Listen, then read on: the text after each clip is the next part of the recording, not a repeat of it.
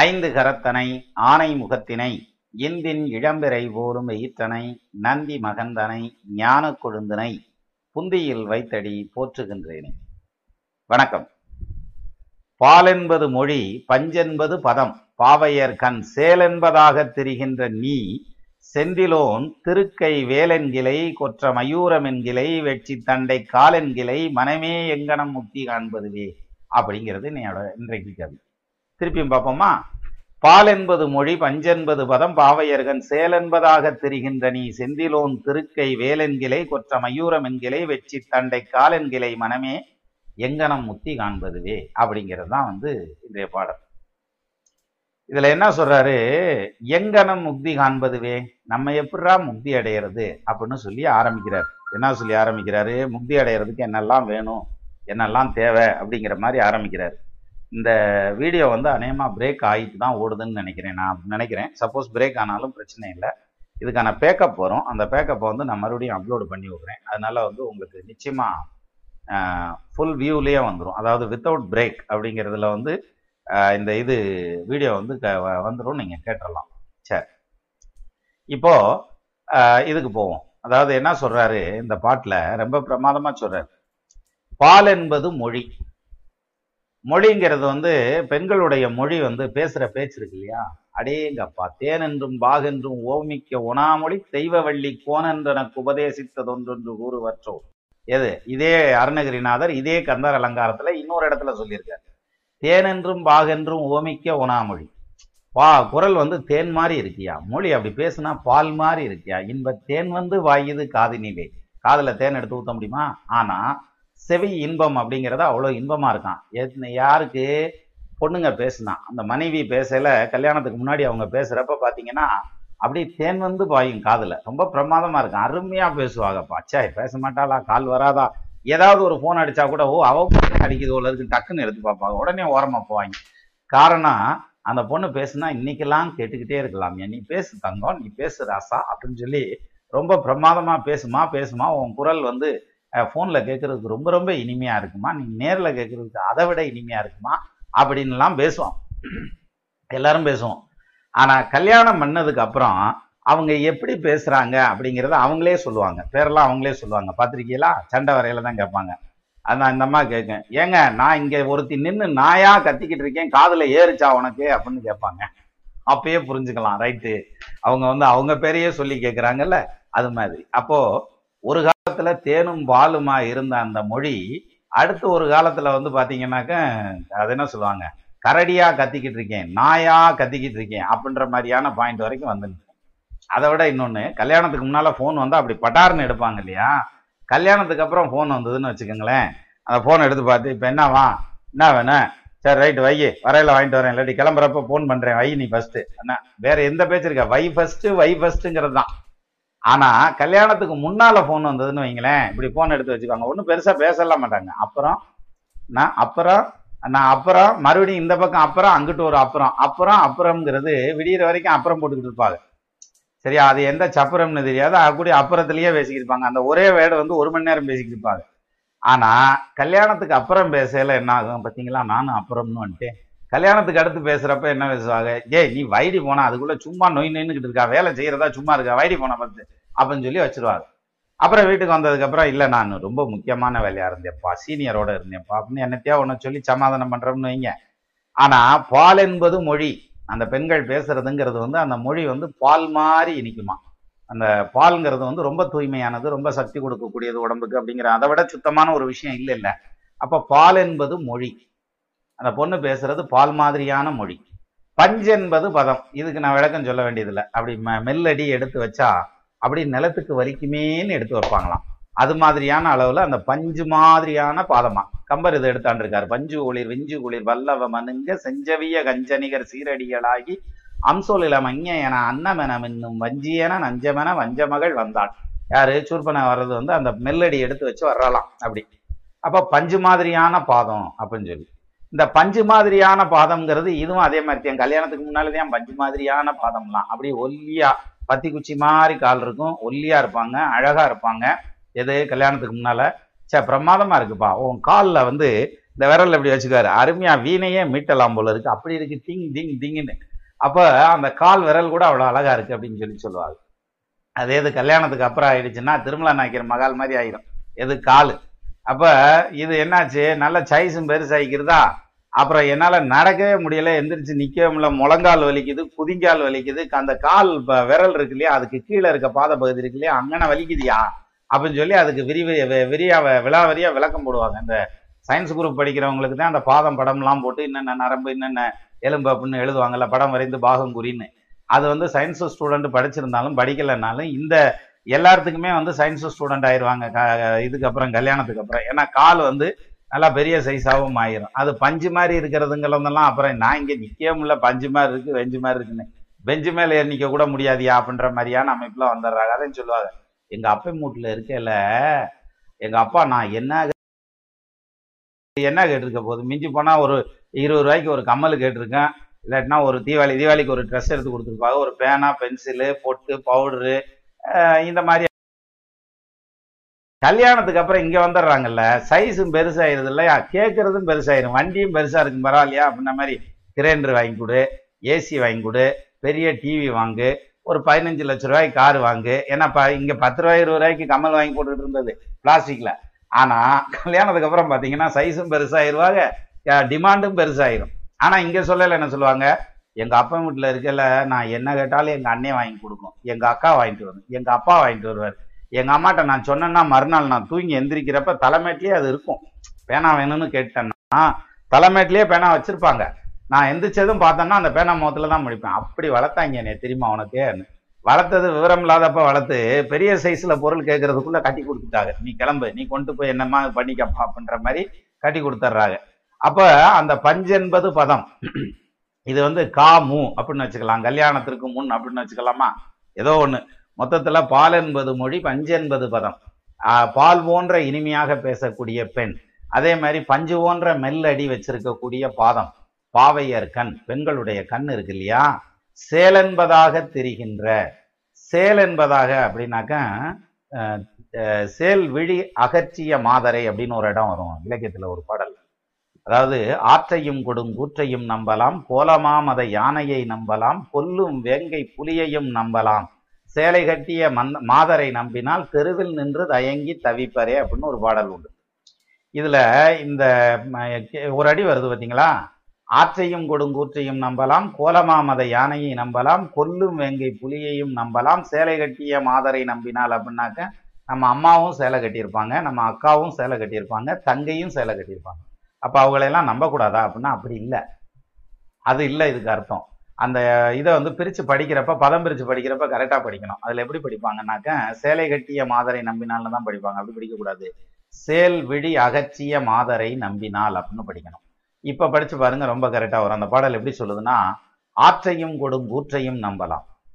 ஆத்துல இப்ப மாதிரி எல்லாம் இல்ல. இப்ப வந்து ரேடியோவில் அறிவிச்சு டிவில எல்லாம் போட்டு பேப்பர்ல எல்லாம் போட்டு முதல்வர் வந்து அணையை திறந்து விட்டார். வெள்ளமேனா பாய்ந்தது அப்படின்னு இருக்கோம் இல்லையா? அப்படி எல்லாம் கிடையாது. முந்தி வந்து ஆத்துல வந்து எப்ப வெள்ளம் வரும் எப்ப வெள்ளம் வராதுன்னு தெரியாது. இவ்வளவு கம்யூனிகேஷன் கிடையாது. பேப்பர் டிவி எல்லாம் கிடையாது. அவன் பாட்டுக்கு சட்டரை திறந்து விட்டுருவான். திமு திமுன்னு வெள்ளம் வந்துடும் ஆத்துல இறங்கி போயிட்டு இருக்க பாதி போகையிலேயே இடுப்புல இருந்த வெள்ளம் கழுத்துக்கு வந்துடும் சர சரன்னு போயிடணும் இல்லாட்டி ஆத்துல இழுத்துக்கிட்டு போயிடும் அப்படி இழுத்துக்கிட்டு போன காலமெல்லாம் ஒன்று உண்டு. இந்த கம்யூனிகேஷன் இவ்வளவு வராதுக்கு முன்னாடி. இப்பெல்லாம் ஃபேஸ்புக்கில் எல்லாத்துக்கும் போட்டுருவாங்க. இந்த அணையில இருந்து இவ்வளவு தண்ணி திறந்து விடுறோம் அப்படி ஸோ அந்த ஆற்றுல க- போய் இறங்கி போகிறோம் இல்லையா? அப்போ அந்த ஆற்று வெள்ளத்தை நம்பக்கூடாது. கம்மியாக இருக்குன்னு நினச்சிட்டு போகக்கூடாது. உள்ளே புதகுழி இருக்கும். திடீர்னு வெள்ளம் வந்துடும் ஏதாவது ஒரு ஆபத்து வந்துடலாம் ஆத் அந்த ஆற்றை கூட நம்பலாம். கொடுங்கூற்றையும் நம்பலாம். உயிரை பிடிக்கிட்டு போகிற யமனை கூட நீ நம்புடா அப்படின்றார். ஆற்றையும் கொடுங்கூற்றையும் நம்பலாம். கோலமா மத யானையை நம்பலாம். யானைக்கு மதம் பிடிச்சிக்கிச்சுன்னா பாகனையை தூக்கி அடிச்சு விட்டு போயிடும் நீ அப்பேற்பட்ட மதம் பிடிச்ச யானை எதிர்த்தாப்புல வந்தா கூட அதையும் நம்பலாம். கோலமா மத யானையை நம்பலாம். கொல்லும் வேங்கை புலியையும் நம்பலாம். வேங்கை புலிக்கு என்ன தெரியும்? கொல்றது மட்டும்தான் தெரியும். வேற எதுவும் தெரியாது அதுக்கு. அப்போ கொல்லும் வேங்கை புலியையும் நம்பலாம். சேலை கட்டிய மாதரை நம்பினால்ங்கிற இடத்துல தான் சேல் விழி அகற்றிய மாதரை நம்பினால் அப்படின்னா இந்த கண் கருவெளி இருக்கு இல்லையா? அந்த கண் கருவிழி நம்ம ஒருத்தரை பார்த்து பேசுறப்ப அவங்க நேராக பார்த்து பேசுவோம் அப்படி நேராக பார்த்து பேசுறப்ப அவங்களும் ஸ்ட்ரைட்டாக நம்ம கண்ணை பார்த்துட்டு இருப்பாங்க.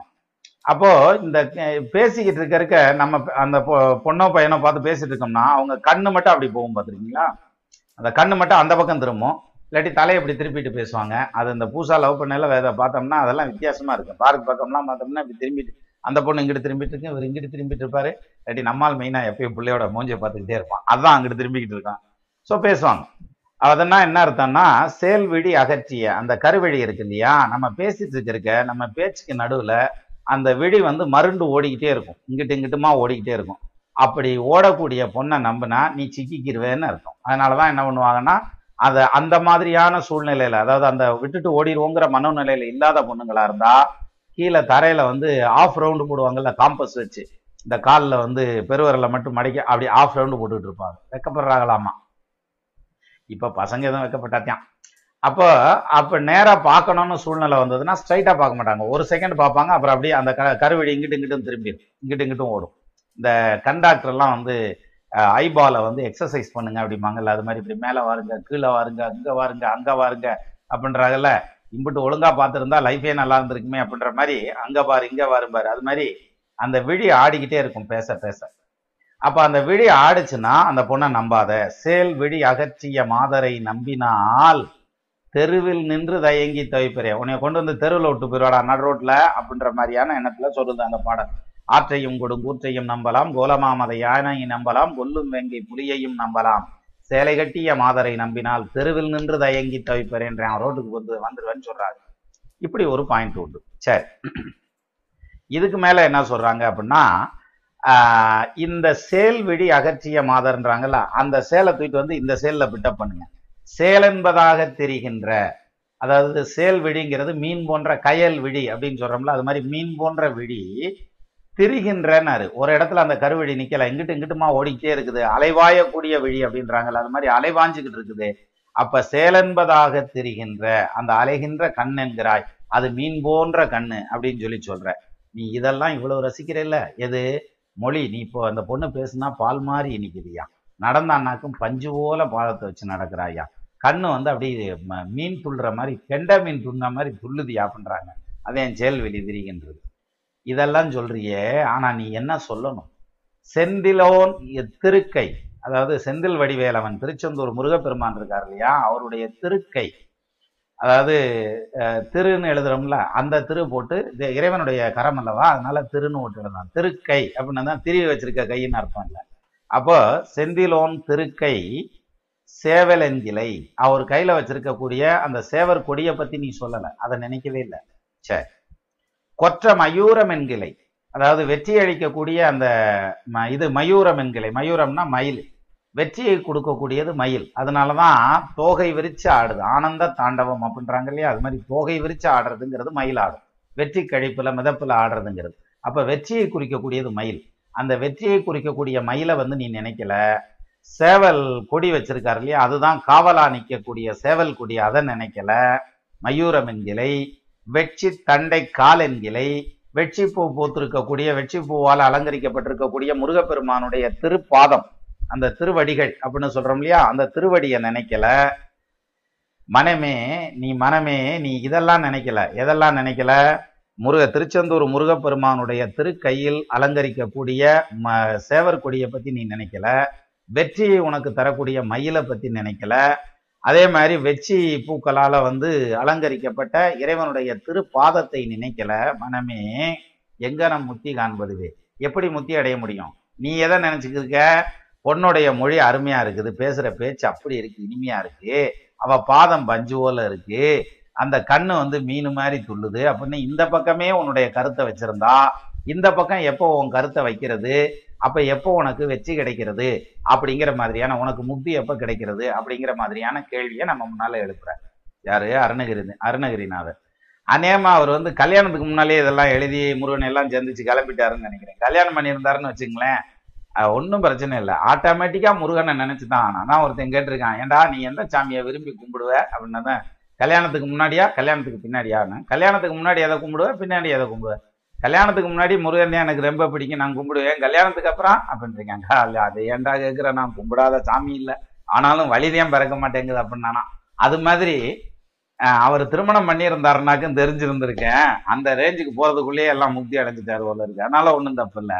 ஸோ நம்ம வந்து எங்கே திரும்பி நிற்கணும் அப்படின்னா பரம்பொருளை நோக்கி இறைவனை நோக்கி நம்மளுடைய சிந்தனையும் கருத்தையும் செயல்பாடுகளையும் திருப்பணும் அப்படிங்கிறதுக்கு அந்த எடுத்துக்காட்டை கொடுக்குறாரே தவிர நீங்க வந்து இந்த பக்கமா சிந்திக்கிறீங்க. ஆல்வேஸ் நீங்க வந்து உங்களுடைய சுயநலத்தை பத்தி உங்களுடைய அந்த ஐம்பொறிகளுக்கு சந்தோஷம் அளிக்கக்கூடிய விஷயங்களை பத்தி மட்டும்தான் சிந்திக்கிறீங்க. அந்த ஐம்பொறியில அவரை மிகிற ரொம்ப கவர்ந்ததுங்கிறது பெண் பாசம் அப்படிங்கிறது அதாவது மோகம் அப்படிங்கிற மையல். அப்ப எல்லாத்துக்கும் அந்த மையல் உண்டு. நம்ம எல்லாருமே வந்து மோகத்தை காமத்தை கடந்தெல்லாம் போக முடியாது. சும்மா வேணா பேசிக்கலாம் ஒரு பில்டப் பண்ணிக்கலாம். முன்னால ஒரு ஸ்கிரீன் போட்டுக்கலாம் பந்தா பண்ணிக்கலாமே தவிர மற்றபடி கடந்து அதாவது நான் தொடாம அப்படி தாண்டி போயிட்டேன் அப்படின்னு சொல்றதுங்கிறதெல்லாம் கிடையாது. அதுக்கெல்லாம் வாய்ப்பே கிடையாது. சரியா? அப்படி இருக்கு அதுக்கு இலக்கியத்துல இருந்து புராணங்கள்ல இருந்து எத்தனையோ எடுத்துக்காட்டுகள் இருக்கு. அப்படி இருக்கிற பட்சத்துல நம்ம வந்து இந்த காம பு- புர என்ன காம கடலிடை மூழ்கி புரள்வர் கீர்த்தி அருட்பாலாம் அறப்பாலை கனவிலும் கருதார் அறிவு ஒன்று- ஒன்றில்லார். குறுப்பால கடவுளர்வால் வேதியர்வால் புறவலர்வால் கொடுக்க கோரார் செருப்பாலை அடிப்போர்க்கு விருப்பாலை ஓடி செம்பொன் சேவித்தீவார்னு கூட ஒரு பாடல்ல வரும். அது மாதிரி அந்த காம கடல்ல மூழ்கி புரள்றதை விட்டுட்டு இறைவன் மேல பக்தியை செலுத்துங்க அப்படிங்கிற மாதிரியான அந்த ஒரு பாயிண்ட சொல்றார். அப்படின்னா என்ன அர்த்தம்? நீ வந்து குடும்பத்தோட இருக்கிறியா? எல்லாத்தையும் விட்டுட்டு காவி எடுத்து கட்டிக்கிட்டு கோயிலுக்கு போயிருன்னு சொல்லலை. அப்படி கிடையாது. செல்விருந்து ஓம்பி வருவிருந்து வார்த்திருப்பான் நல்விருந்து வானத்தவருக்கு. யாரு? வள்ளுவர் சொல்லியிருக்காரு. நீ வந்து செல்வம் நீ ஒரு விருந்து விருந்தினர் வர்றாரு. அவரை கவனிச்சு சந்தோஷமா வழி அனுப்புறீங்க புருஷனும் பொண்டாட்டியும். அதை வா வாசல்ல நின்று பாக்குறீங்க. செல்விருந்து ஓம்பி அடுத்து நமக்கு எப்ப விருந்தாள் வருவாங்கன்னு எதிர்பார்த்து காத்திருப்பாங்களாம் அந்த வாசல்லையே. செல்விருந்து ஓம்பி வருவிருந்து வார்த்திருப்பான். நல்விருந்து வானத்தவருக்கு. அவன் வானத்துக்கு போவேல அவன் வந்து அவனை எதிர்கொண்டு அழைக்கிறதுக்கு ஆளுகள்லாம் இருப்பாங்க அப்படின்ற மாதிரியான பாயிண்ட்ல வள்ளுவர் சொல்றார். அப்போ விருந்தோம்பல்ங்கிறதுக்கே அப்படி சொல்றாரு அப்படிங்கல நீங்க வந்து வீட்டில் இருந்தா அந்த அறத்தை பேணணும் அப்படிங்கிற மாதிரியான ஒரு பாயிண்ட் சொல்றோம் இல்லையா? அறத்தின் வழி வாழணும் அப்படிங்கிறது. அதில் வந்து குடும்பம் குழந்தை இது எல்லாமே தெய்வீ அதாவது எதனா சொல்லுவாங்க? இது தப்பான காரியமெல்லாம் ஒன்றும் கிடையாது. நம்ம பாவிகள்லாம் ஒன்றும் கிடையாது. எது? கல்யாணம் பண்ணிக்கிறது குழந்தை பெற்றுக்கிறதுங்கிறது அந்த குழந்தைகளை வளர்த்து ஆளாக்குறது தன்னை பெத்தவங்களை பார்க்கறதுங்கிறது தன்னை நம்பி இருக்கிறவங்களை பார்க்கறதுங்கிறது கல்வி படிக்கிற பிள்ளைகளுக்கு உதவி பண்ணுறதுங்கிறது வானப்பிரஸ்தம்னு சொல்லுவாங்க. அதாவது குழந்தை இல்லாதவங்களை மெயின்டைன் பண்ணுறதுங்கிறது அப்புறம் வந்து இது துறவரம் பூண்ணவங்களை பேணுறது அப்படிங்கிற மாதிரியான அந்த மாதிரியான விஷயங்கள் தான் வாழ்வியல் அறம். இதில் வந்து கல்யாணம் பண்ணிக்கிறதோ இன்பத்தை தூக்கிறதுங்கிறதோ குழந்தை குட்டிகளை பெற்றுக்கிறதுங்கிறதோ ஒன்றும் தவறு கிடையாது. ஐம்பொறிகள் கொடுத்ததே வந்து எதுக்காக? அனுபவிக்கிறதுக்காக. ஆனால் it should have the limitation அதுக்கு ஒரு லிமிட் வேணும். ஐஸ் சாப்பிட்டா நல்லாத்தையும் இருக்கும். ஒரு ஐம்பது ஐஸை வாங்கி சாப்பிட்டோம்னா அடுத்து வந்து பிரிட்டிஷ்காரன் மாதிரி பேசுவான். ஏன்னா நாக்கு கூட திரும்பாது. இல்லையா? அது மாதிரி வந்துடக்கூடாது. அப்போ அளவுக்கு மிஞ்சினால் அமிர்தமும் நஞ்சு அப்படிங்கிறதுனால தான் நீங்க வந்து காமக்கடல்லையே போயிடாதீங்கப்பா நீ இதெல்லாம் நினச்சிக்கிட்டு இருக்க. ஆனா இதையும் நினைக்கணும்ல. இதை நினைச்சா தானே முக்தி கிடைக்கும் உனக்கு. அதனால இதையும் நினை அப்படின்னு சொல்லி சொல்றாரு. நமது நேயர்கள் ஆள் போல் தழைதழைத்து அருகது போல் வேரூன்றி மூங்கில் போல் கிளைகிழைத்து முதியாமல் வாழ்ந்திருக்க வாழ்கவன வாழ்த்தி அமைகிறேன். வணக்கம்.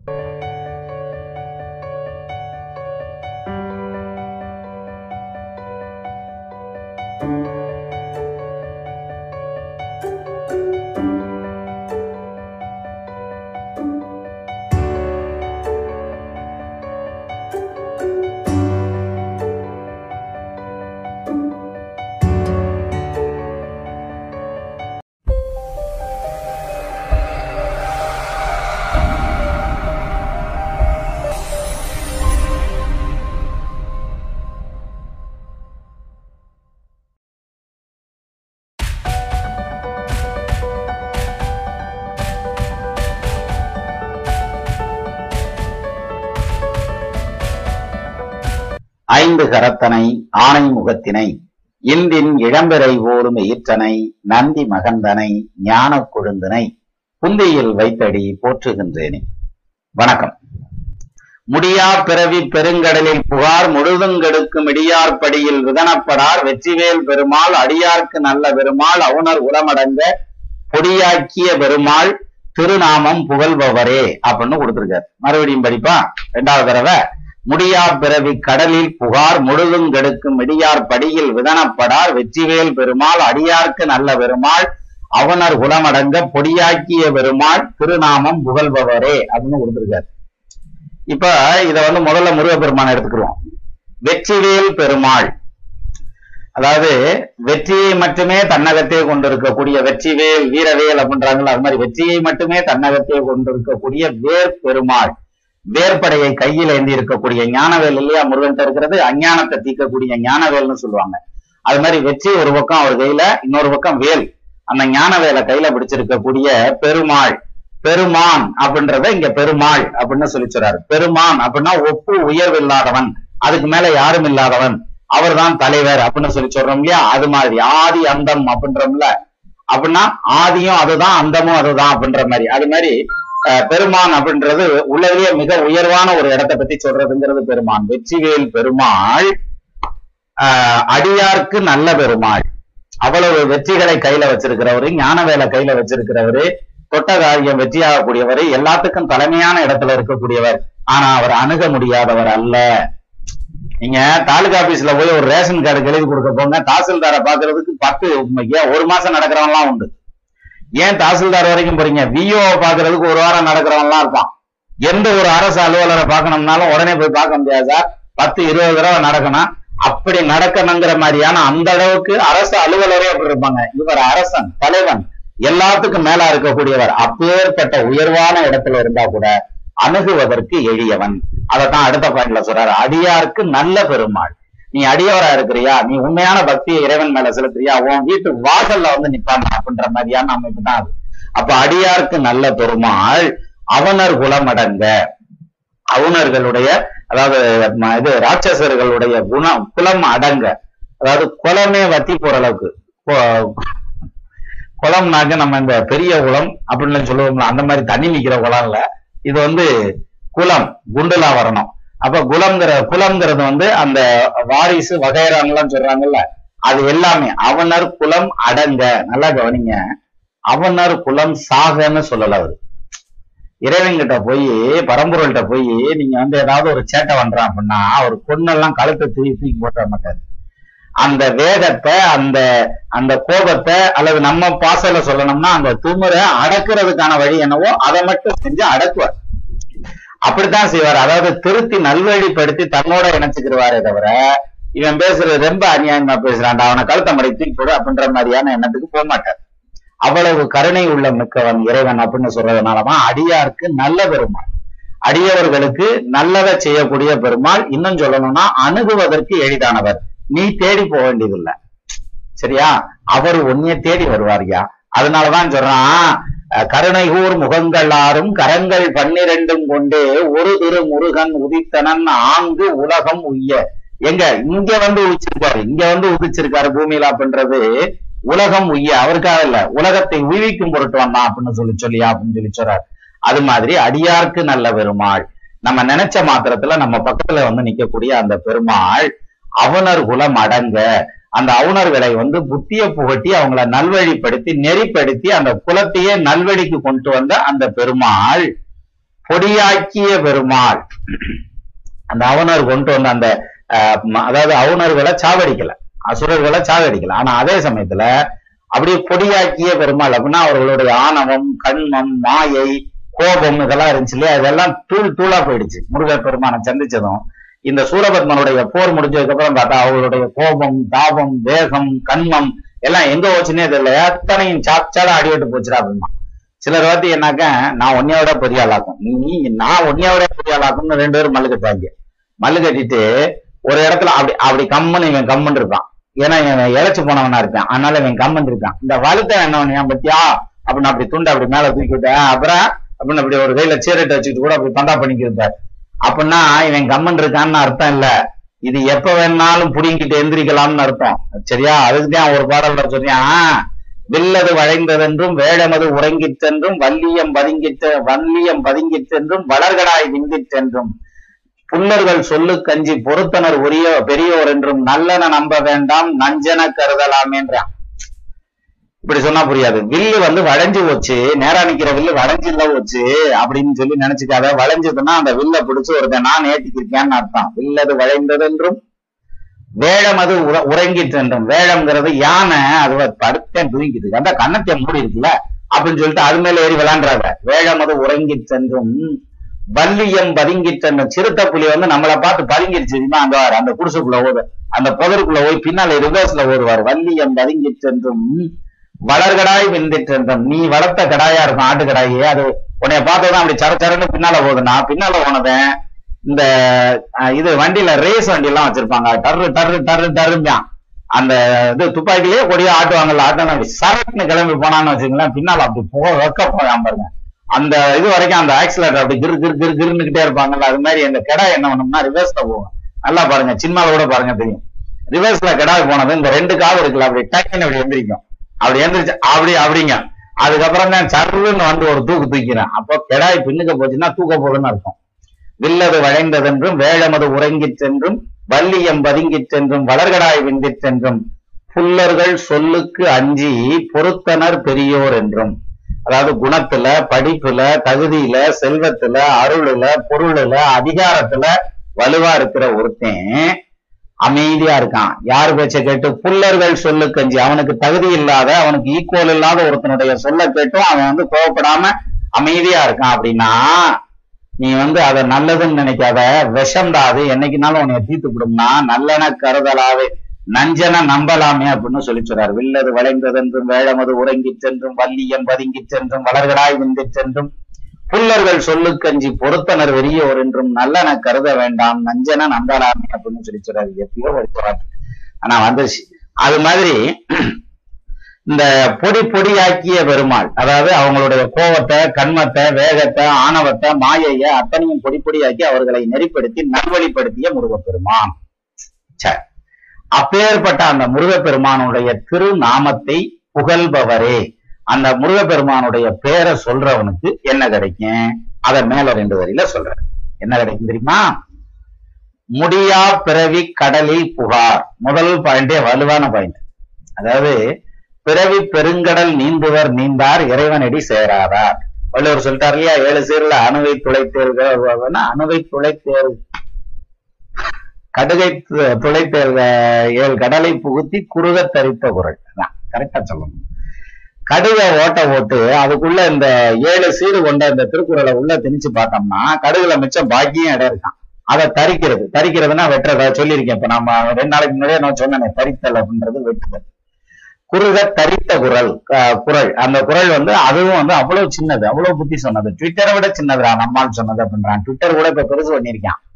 இன்னும் கொஞ்சம் வேர்ட்ஸை வந்து அதிகப்படுத்திக்கலாம் அப்படின்னு போட்டிருக்கேன். ஆனா நம்மால் போடல. ஏழு சீர்னா ஏழு சீர் தான் அகர முதல எழுத்தெல்லாம் ஆதி பகவன் முதற்றே உலகுன்னு ஆரம்பிச்சு ஊடுதல் காமத்திற்கு இன்பம் அதற்கு இன்பம் கூடி முயங்க பெருன்னு இங்க ஆயிரத்தி முன்னூத்தி முப்பதாவது உரல்ல முடிக்கிறப்ப முதல்ல என்ன ஆரம்பிச்சானோ அதுலயேதான் முடிச்சிருக்காங்க கடைசி வரைக்கும் கொண்டு வந்து. அந்த ஏழு சீர் மாத்தவே இல்லை. அது மாதிரியான அந்த திருக்குறள் தான் சொல்லுது பிறவி பெருங்கடல் நீந்துவர். பிறவி கடல்ல நீந்திருவாங்க யாரு? நீந்தார். இறைவனடி சேராதார். இறைவனை பற்றுக்கோடா நீ புடிச்சுக்கிட்டேன்னா இந்த பிறவி கடல்ல நீந்தி போயிடலாம் அது ஒண்ணுதான் உனக்கு இருக்க ஒரே ஒரு வெசல் கடல்ல போறதுக்கு பேர் வெசல் தானே. அந்த ஒரே ஒரு வெசல் வந்து இறைவனை பிடிச்சுக்கிட்டேன்னா கொண்டு போய் அந்த கரையேறிடலாம். நீ ம்? பிறவி பெருங்கடல்ல நீந்தி கடந்துடலாம். இங்க முடியா பிறவி பெருங்கடல். முடியா பிறவி பெருங்கடல்னா எப்- எப்ப அதனுடைய பிறப்பு தழை அறுபடமே தெரியாது. அத்தனை பிறப்புகள் எடுத்துக்கிட்டே இருப்பாங்க. அப்பேற்பட்ட அந்த முடியாத பிறவி பெருங்கடலை தீர்க்கக்கூடிய வலு நீ முருகா என்றோதுவார் முன். நீ முருகனை வந்து ஓதுனா முருகனை கெட்டியா பிடிச்சேன்னா முதல்ல நீ பிறவி கடலை தாண்டிடலாம். ஃபர்ஸ்ட் பாயிண்ட் அதான்.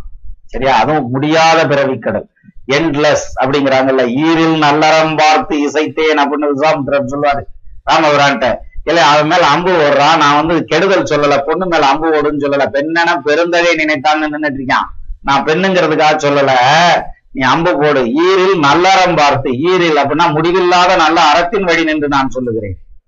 நான் அவன் மேல கோபத்துல சொல்லல. அப்படின்னு சொல்லி சொல்லுவாரு அது மாதிரி முடியா பிறவி பெருங்கடலில் புகார். இந்த பிறவி கடலுக்குள்ள உள்ளேயே போக வேண்டியதில்லை நீ.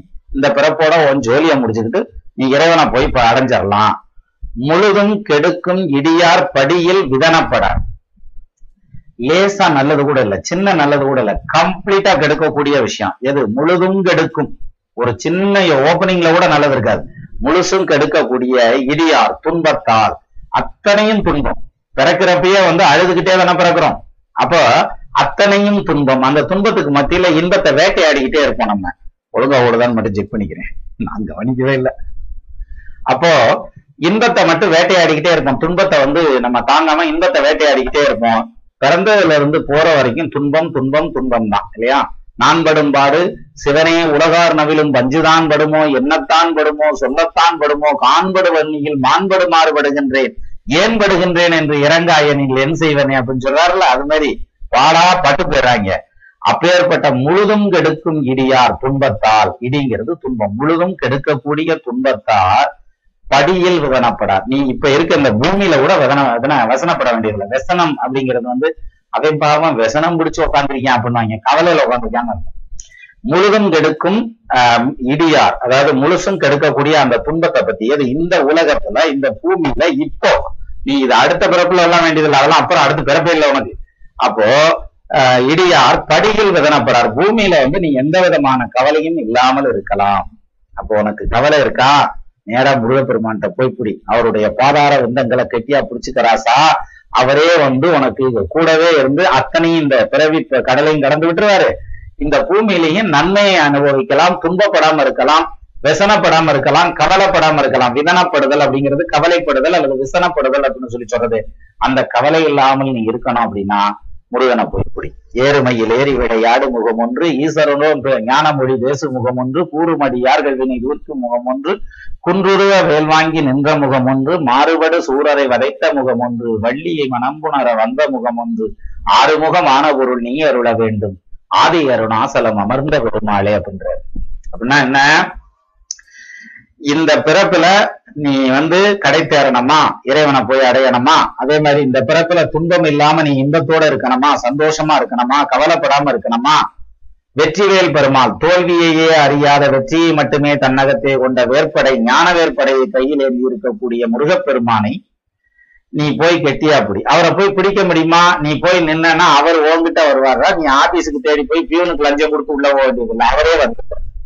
அப்போ வெற்றிவேர் பெருமாள் அடியார்க்கு நல்ல பெருமாள். நீ வேண்டி போறவனுக்கு நல்லதை செய்யக்கூடிய பெருமாள். அவுணர் குலமடங்க பொடியாக்கிய பெருமாள். அவுணர்களுடைய அசுரர்களுடைய குலத்தினுடைய புத்தி எல்லாம் மாறி போற அளவுக்கு அவங்களுக்கு புத்தி புகட்டிய பெருமான் திருநாமம் சொன்னால் உனக்கு பிறவி பெருங்கடல்ல இருந்து விடுதலை கிடைக்கும். இந்த பிறப்புல துன்பம் இல்லாமல் இருப்பாய். அப்படிங்கிறது அதனுடைய திரண்ட கருத்து. சரியா? இப்ப மறுபடியும் அந்த பாடலை பார்ப்போமா? முடியா பிறவி முடியா பிறவி கடலில் புகார் முழுதும் கெடுக்கும் இடியார் படியில் விதனப்படார் வெற்றிவேர் பெருமாள் அடியார்க்கு நல்ல பெருமாள் அவனர் குலமடங்க பொடியாக்கிய பெருமாள் திருநாமம் புகழ்பவரே அப்படின்றது அந்த பாடலுடைய விளக்கம்.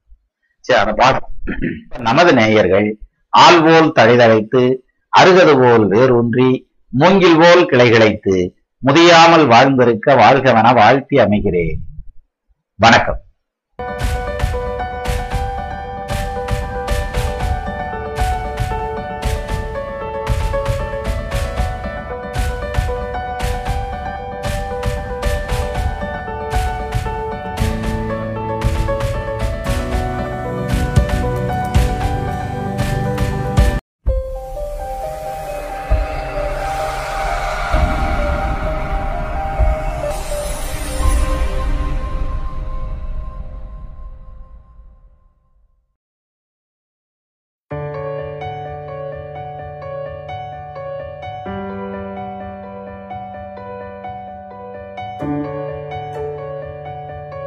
ஐந்து கரத்தனை ஆனை முகத்தினை இந்தின் இளம்பிறை போலும் ஈற்றனை நந்தி மகந்தனை ஞான கொழுந்தனை புந்தியில் வைத்தடி போற்றுகின்றேனே.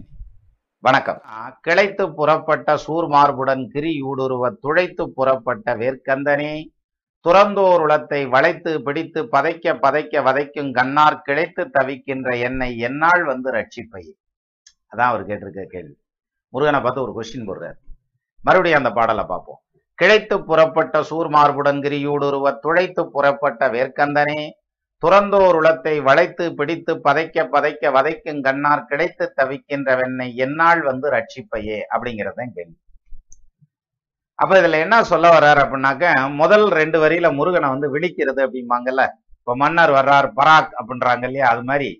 அந்த முருகப்பெருமானுடைய பெருமைகளை சொல்லி அப்பேற்பட்ட முருகப்பெருமானே நீ இவ்வளவு பெரிய அரிய பெரிய காரியங்களை எல்லாம் பண்ணவராச்சே. உங்களுக்கு வந்து என்ன எனக்காக ஒரு காரியம் பண்றதுங்கிறது ஒன்றும் பெரிய விஷயம் இல்லை. அது ரொம்ப சாதாரணமான விஷயம். அதனால தயவு செய்து எனக்கு வந்து சீக்கிரம் வந்து எனக்கு அருள் புரியுங்கள். என்னை உய்த்துணருங்கள் அப்படின்னு சொல்லி சொல்லக்கூடிய அந்த அமைப்புல அவர் ஆரம்பிச்சிருக்காரு. இது எப்படி வருது அப்படின்னா கிடைத்து புறப்பட்ட சூர் மார்புற சூர் மார்புடன் கிரியூடுருவ அப்படிங்கிறதுல இந்த கிடைத்து புறப்பட்ட அப்படிங்கிறத எடுத்துக்கங்க. நம்ம இதுல சொல்றோம்ல அஹ், விநாயகர் துதியில் சொல்றோம்ல ஐந்து கரத்தனை ஆனை முகத்தினை இந்தின் இளம்பிறை ஓரும் எயிற்றனை நந்தி மகந்தனை ஞான கொழுந்தனை புந்தியில் வைத்தடி போற்றுகின்றேனே அப்படின்னு சொல்லிட்டு இப்படி ஆரம்பிக்கிறோம். ஈற்றுல ஒரு கவியில முடிப்போம் ஞாபகம் இருக்குங்களா? அதாவது ஆள் போல் தழைதழைத்து அருகது போல் வேரூன்றி மூங்கில் போல் கிளை கிளைத்து அப்படின்றோம். அதுல கூட ஒருத்தர் கொஞ்ச நாளைக்கு முன்னாடி ஒரு இது கேட்டிருந்தாரு. மூங்கல் வந்து அப்படி நட்டமத்தாயா போகுது அதுன்னு கிளை இல்லாம விடுது அதனால வந்து மூங்கல் கிளைன்னு சொல்லக்கூடாது அப்படின்னு சொல்லியிருந்தார். எனக்கு அந்த யோசனை வந்தது. ஒருவேளை நம்மதி இந்த அப்பா சொல்றோமா அப்படின்னு அதுக்கப்புறம் தான் யோசனை பண்ணையில தெரிஞ்சது. மூங்கிலுக்கு வந்து அந்த மூங்கில விளைய வைக்கிறதுக்கு அப்படியே படுக்க போட்டு மண்ணுல தள்ளி விட்டா போதும். மூடி விட்டோம்னா நீங்க எத்தனை கணு அந்த வைக்கிற மூங்கில் இருக்கோ அத்தனை கணுவுக்கும் அஹ், இது புறப்பட்டு வரும். இது ஒரு ஒரு தாவரமா புறப்பட்டு வரும். ஒரு ஒரு மூங்கில் முளைக்கும். ஒரு கனவு கூட ஏமாத்தாது. எல்லா கனவுல இருந்தும் அந்த மூங்கில் வளர்ந்து வரும். அந்த பச்சை மூங்கில ப பறிச்சு வச்சிட்டோம்னா விதைச்சிட்டா ஒரு ஒரு கனவுல இருந்தும் வரும். அப்ப எதுவுமே மிஸ் ஆகாம எந்த விதமான உயிர் சேதங்களும் இல்லாம உங்க குளம் கிளைக்கணும் தழைக்கணும் ஆள் போல் தழைதழைத்து அப்படின்னா ஆலமரம் வந்து அப்படியே தழைச்சு நிக்கல பாத்தீங்கன்னா அப்படி வெறும் அடர்த்தியா நிக்கும். ஒரு சூரிய வெளிச்சம் அடிச்சதுன்னா கூட கீழே நிழல் விழாது. அந்த இது வெளிச்சம் விழாது. மழை பெஞ்சதுன்னா கூட கொஞ்சம் நேரம் தாங்கும். அந்த அளவுக்கு அடர்த்தியா தழைச்சிருக்கும். அந்த அளவுக்கு நிறைய குழந்தை குட்டிகளோட சந்தோஷமா உங்க குடும்பத்தோட தழைச்சு நிக்கணும் அப்படிங்கிறதையும் சொல்றாங்க. ஆள் போல் தழைதழைத்து அருகது போல் வேரோடி வேரோடி அப்படின்னாக்கா அருகம்புல் வந்து சும்மா இந்த இவ்வளவு- இவ்வளவுதான் இருக்கும். இம்பிட்டு நீளம்தான் இருக்கும். அதை அப்படி கையில பிடிச்சி அப்படி வெடுக்குன்னு சொன்னீங்கன்னா கையை அறுத்துப்படும் அது வராது. எங்க அருகம்புல் கீழே வந்து அந்த கிழங்கு இருக்கும். அந்த கிழங்கோட சேர்ந்து பிடிக்கிட்டுலாம் வராது. அந்த வேரை வந்து நல்லா தோண்டி எடுத்தோம்னா மட்டும்தான் அந்த அருகம்புல் வேரோட வரும் இல்லாட்டி வராது. சும்மா அப்படி பிடிச்சி இழுத்தாலாம் வராது. அந்த அளவுக்கு ரொம்ப ஆழமான பாசத்துடன் பற்றுடன் அப்படி நிக்கணும் அப்படின்னு சொல்லி சொல்றாங்க. ஆள் போல் தழைதழைத்து அருகது போல் வேரூன்றி மூங்கில் போல் கிளை கிளைத்து. மூங்கில் மரம் வந்து எப்படி ஒரு கணு கூட மிஸ் ஆகாம எல்லா கணுவுல இருந்தும் ஆஹ், அந்த தழையானது மூங்கில் மரமானது புறப்பட்டு வருதோ அது மாதிரி ஒரு கணு கூட தவறாம எல்லா கணுவுல இருந்தும் அதாவது எல்லா கிளைகள்ல இருந்தும் உங்களுக்கு எல்லாரும் வந்து தழைச்சு வாழணும் அப்படின்னு சொல்லி அந்த பாடல்ல வருது. அது மாதிரி சூரபத்மன் போருக்கு வரையில அவர் மட்டும் வரல. அவருடைய கிளைகள் அத்தனையும் வருது. மகே மே பேர பேத்தின் வாங்கில அது மாதிரி ஒரு பெரிய குரூப்பே வருது. காரணம் அவங்க எல்லாரும் ஒரே கிளையில இருக்காங்க. ஒரே குடும்பத்துல இருக்காங்க. ஒரே இடத்துல இருக்காங்க. ஒத்த ஒத்த கருத்துல இருக்காங்க. ஒருமித்த எதிரிக்கு முன்னால நிக்கிறாங்க. அப்படிங்கிற அப்படி மொத்தமா கிளம்பி வர்றாங்க அப்படின்ற மாதிரியான அமைப்புல வர்றாங்க. அப்போ கிடைத்து புறப்பட்ட சூர் சூரபத்மன் எப்படி வர்றாரு? கிளைத்து புறப்பட்ட எல்லா பக்கமும் பறந்து விரிந்த தன்னுடைய கிளைகள் அத்தனையும் கூட்டுக்கிட்டு போருக்கு வர்றாப்புல. கிளைத்து புறப்பட்ட சூர் அதாவது சூரபத்மன் அவனுடைய மார்பு அந்த சூரபத்மனுடைய மார்பு இருக்கு இல்லையா? அந்த மார்பு வந்து அவ்வளவு ஸ்ட்ராங்கான மார்பு அப்படின்னு சொல்லி சொல்றாங்க. அதாவது கல்லு போன்ற மார்பு. அந்த மார்பை இந்த முருகப்பெருமானுடைய வேல் வந்து ஊடுருவி துழைச்சது அப்படின்னு சொல்லி சொல்றாங்க. கம்பர் ஒரு இடத்துல சொல்றாருல சொல்லுக்கும் கடிய வேக சுடுசரம் அல்லக்கும் நிறத்தின் மேல் விடுதலும். கல்லொக்கும் நெஞ்சில் தங்காது அப்புறம் கழன்று கல்லா புல்லருக்கு நல்லோர் சொன்ன பொருளென போயிற்றன்றே அப்படின்னு சொல்லி தடாகை மேல அம்பு உடையில ராமபிரான் விட்ட அம்பு அப்படி போய் தச்சதுமே சொல்லுக்கும் கடிய வேகச் சுடுசரம் அதாவது சொல்ற நம்ம சொல்ற வேகம் இருக்குல்ல அந்த ஒலியின் வேகம் ஸ்பீட் ஆஃப் சவுண்ட் அப்படின்னு சொல்றோம் பாருங்க. அந்த ஸ்பீட் ஆஃப் சவுண்டை அன்னைக்கே சிந்திச்சிருக்கான் அந்த ஆள். கம்பர். சொல்லுக்கும் கடிய வேக சுடுதரம் அல்லுக்கும் நிறத்தினால் மேல் விடுதலும் வைர குன்ற நெஞ்சில் தங்காது க- கல்லா புல்லருக்கு நல்லோர் சொன்ன பொருள் என்ன? நான் அதாவது படிக்காதவனுக்கு வந்து அல்லது ஏத்துக்காதவனுக்கு வந்து ஒரு நல்லவங்க ஒரு வார்த்தையை சொல்றாங்கன்னா அவங்க என்ன பண்ணுவான் இந்த கால் வாங்கி அந்த கால் விட்டுறியா அட போடவே கடந்துட்டு போறேன் அப்படின்ட்டு போயிடுவாங்க. அந்த மாதிரியான இந்த காதில் வாங்கி அந்த காதில் விடுற மாதிரி அந்த பாறை போன்ற நெஞ்சை வந்து ராமபிரானுடைய அம்பு இங்கிட்டு தொலைத்து அங்கிட்டு பிடுங்கிட்டு போச்சான் யாரு? இவங்க மாமனார். யாரு? நம்ம பெருமாள் வந்து அப்படி அம்பு விடுறாரு ராமபிரான். அந்த அம்பு வந்து பிச்சுக்கிட்டு போச்சு அப்படின்றாங்க. அப்ப மாமனே அப்படி உடையில மருமையை விடுறதுக்கு கேட்க வேணா அதே மருமையை விடுறாரு கிடைத்து புறப்பட்ட சூர் மார்புடன். சூரபத்மனுடைய மார்பை கிழித்து எரிஞ்சு அப்படி போகுது. அது மட்டும் இல்ல கிரி ஊடுருவ கிரஞ்சமலை இருக்குல்ல கிரினாக்க கிரிங்கிறது வடமொழி சொல். அது வந்து கிரஞ்சமலையை குறிக்கக்கூடியது. கிரஞ்சமலையை ஊடுருவி போச்சு. அப்போ ஒரு மலைய வேல் ஊடுருவி போச்சு அப்படிங்கிறது. யாரு? சூரபத்மன் இல்ல. சூரபத்மன் அத்தனை பேரை திரட்டிக்கிட்டு வந்தாலும் அவன் நெஞ்சையும் பிளந்து அவனுடைய படைகளையும் ஜெயிச்சு அதுக்கப்புறம் வந்து கிரி ஊடுருவ கிரஞ்சமலையும் ஊடுருவி துழைத்து புறப்பட்ட இத்தனையும் தொலைச்சுக்கிட்டு போன வேர் கந்தனே வேர்படையை கையில் தாங்கிய ஞான வேலை கையில் தாங்கிய கந்தனே அப்படின்றாரு. கந்தன் அப்படின்னா அருணகிரிநாதர் தான் சொல்லுவார். கந்தன் அப்படின்னா எதிரி ஸ்கந்தன் அப்படின்னா எதிரிகளுடைய திறமைகளை வற்றச் செய்பவன் அப்படின்னு சொல்லி சொல்லுவாங்க. இன்னொரு விதத்துல தமிழ்ல கந்தன் அப்படின்னா சேர்க்கை செய்யப்பட்டவன் அப்படின்னு சொல்லி சொல்லுவாங்க. அதாவது கருணைகூர் முகங்கள் ஆறும் கரங்கள் பன்னிரெண்டும் கொண்டே ஒரு திரு முருகன் உதித்தனன் ஆங்கு உலகம் உய்ய அப்படின்னு சொல்லி திருமுருகாற்றுப்படையில வரும். அதாவது கருணைகூர் முகங்களாரும் கரங்கள் பனிரெண்டும் கொண்டே கார்த்திகை பண்டிரால வளர்க்கப்பட்டவர் தானே முருகப்பெருமான். ஆறு முகங்கள் கொண்டவர் இல்லையா? அந்த ஆறு முகமும் ஆறு பேரும் ஒன்னா சேர்ந்து வந்ததுங்கிறது கந்தன் அப்படின்ற அமைப்புல தமிழ்ல சொல்றாங்க. சோ அந்த வகையில் அப்பேற்பட்ட கந்தனே எப்பேற்பட்ட கந்தனே படையோட வந்தவனையும் மொத்தமா கிழிச்சு தொங்க விடுற மாதிரியான ஒரு பவர்ஃபுல்லான ஞான வேலை கையில் வைத்திருக்கக்கூடிய கந்தனே அப்படின்னு சொல்லி ஆரம்பிக்கிறார். ஆரம்பிச்சு இப்ப வந்து இவரை சொல்லியாச்சு. யாரு? ம- இது முருகப்பெருமான வெளிச்சாச்சு எடுத்து சொல்லியாச்சு. இப்ப அவர் ரெக்வஸ்ட்டை வைக்கிறார். என்ன ரெக்வஸ்ட் வைக்கிறார் தெரியுங்களா? துறந்தோர் உளத்தை வளைத்து பிடித்து பதைக்க பதைக்க வதைக்கும் கண்ணார்க்கே கிளைத்து தவிக்கின்ற வெண்ணை என்னால் வந்து ரட்சிப்பையே அப்படிங்கிறதான் கேள்வி. துறந்தோர் உள்ளத்தை. துறந்தோர்க்கும் துவாதவர்க்கும் இறந்தோர்க்கும் இல்வாழ்வான் என்பான் துணை அப்படின்னு சொல்லி திருக்குறள்ல பார்த்திருப்போம்.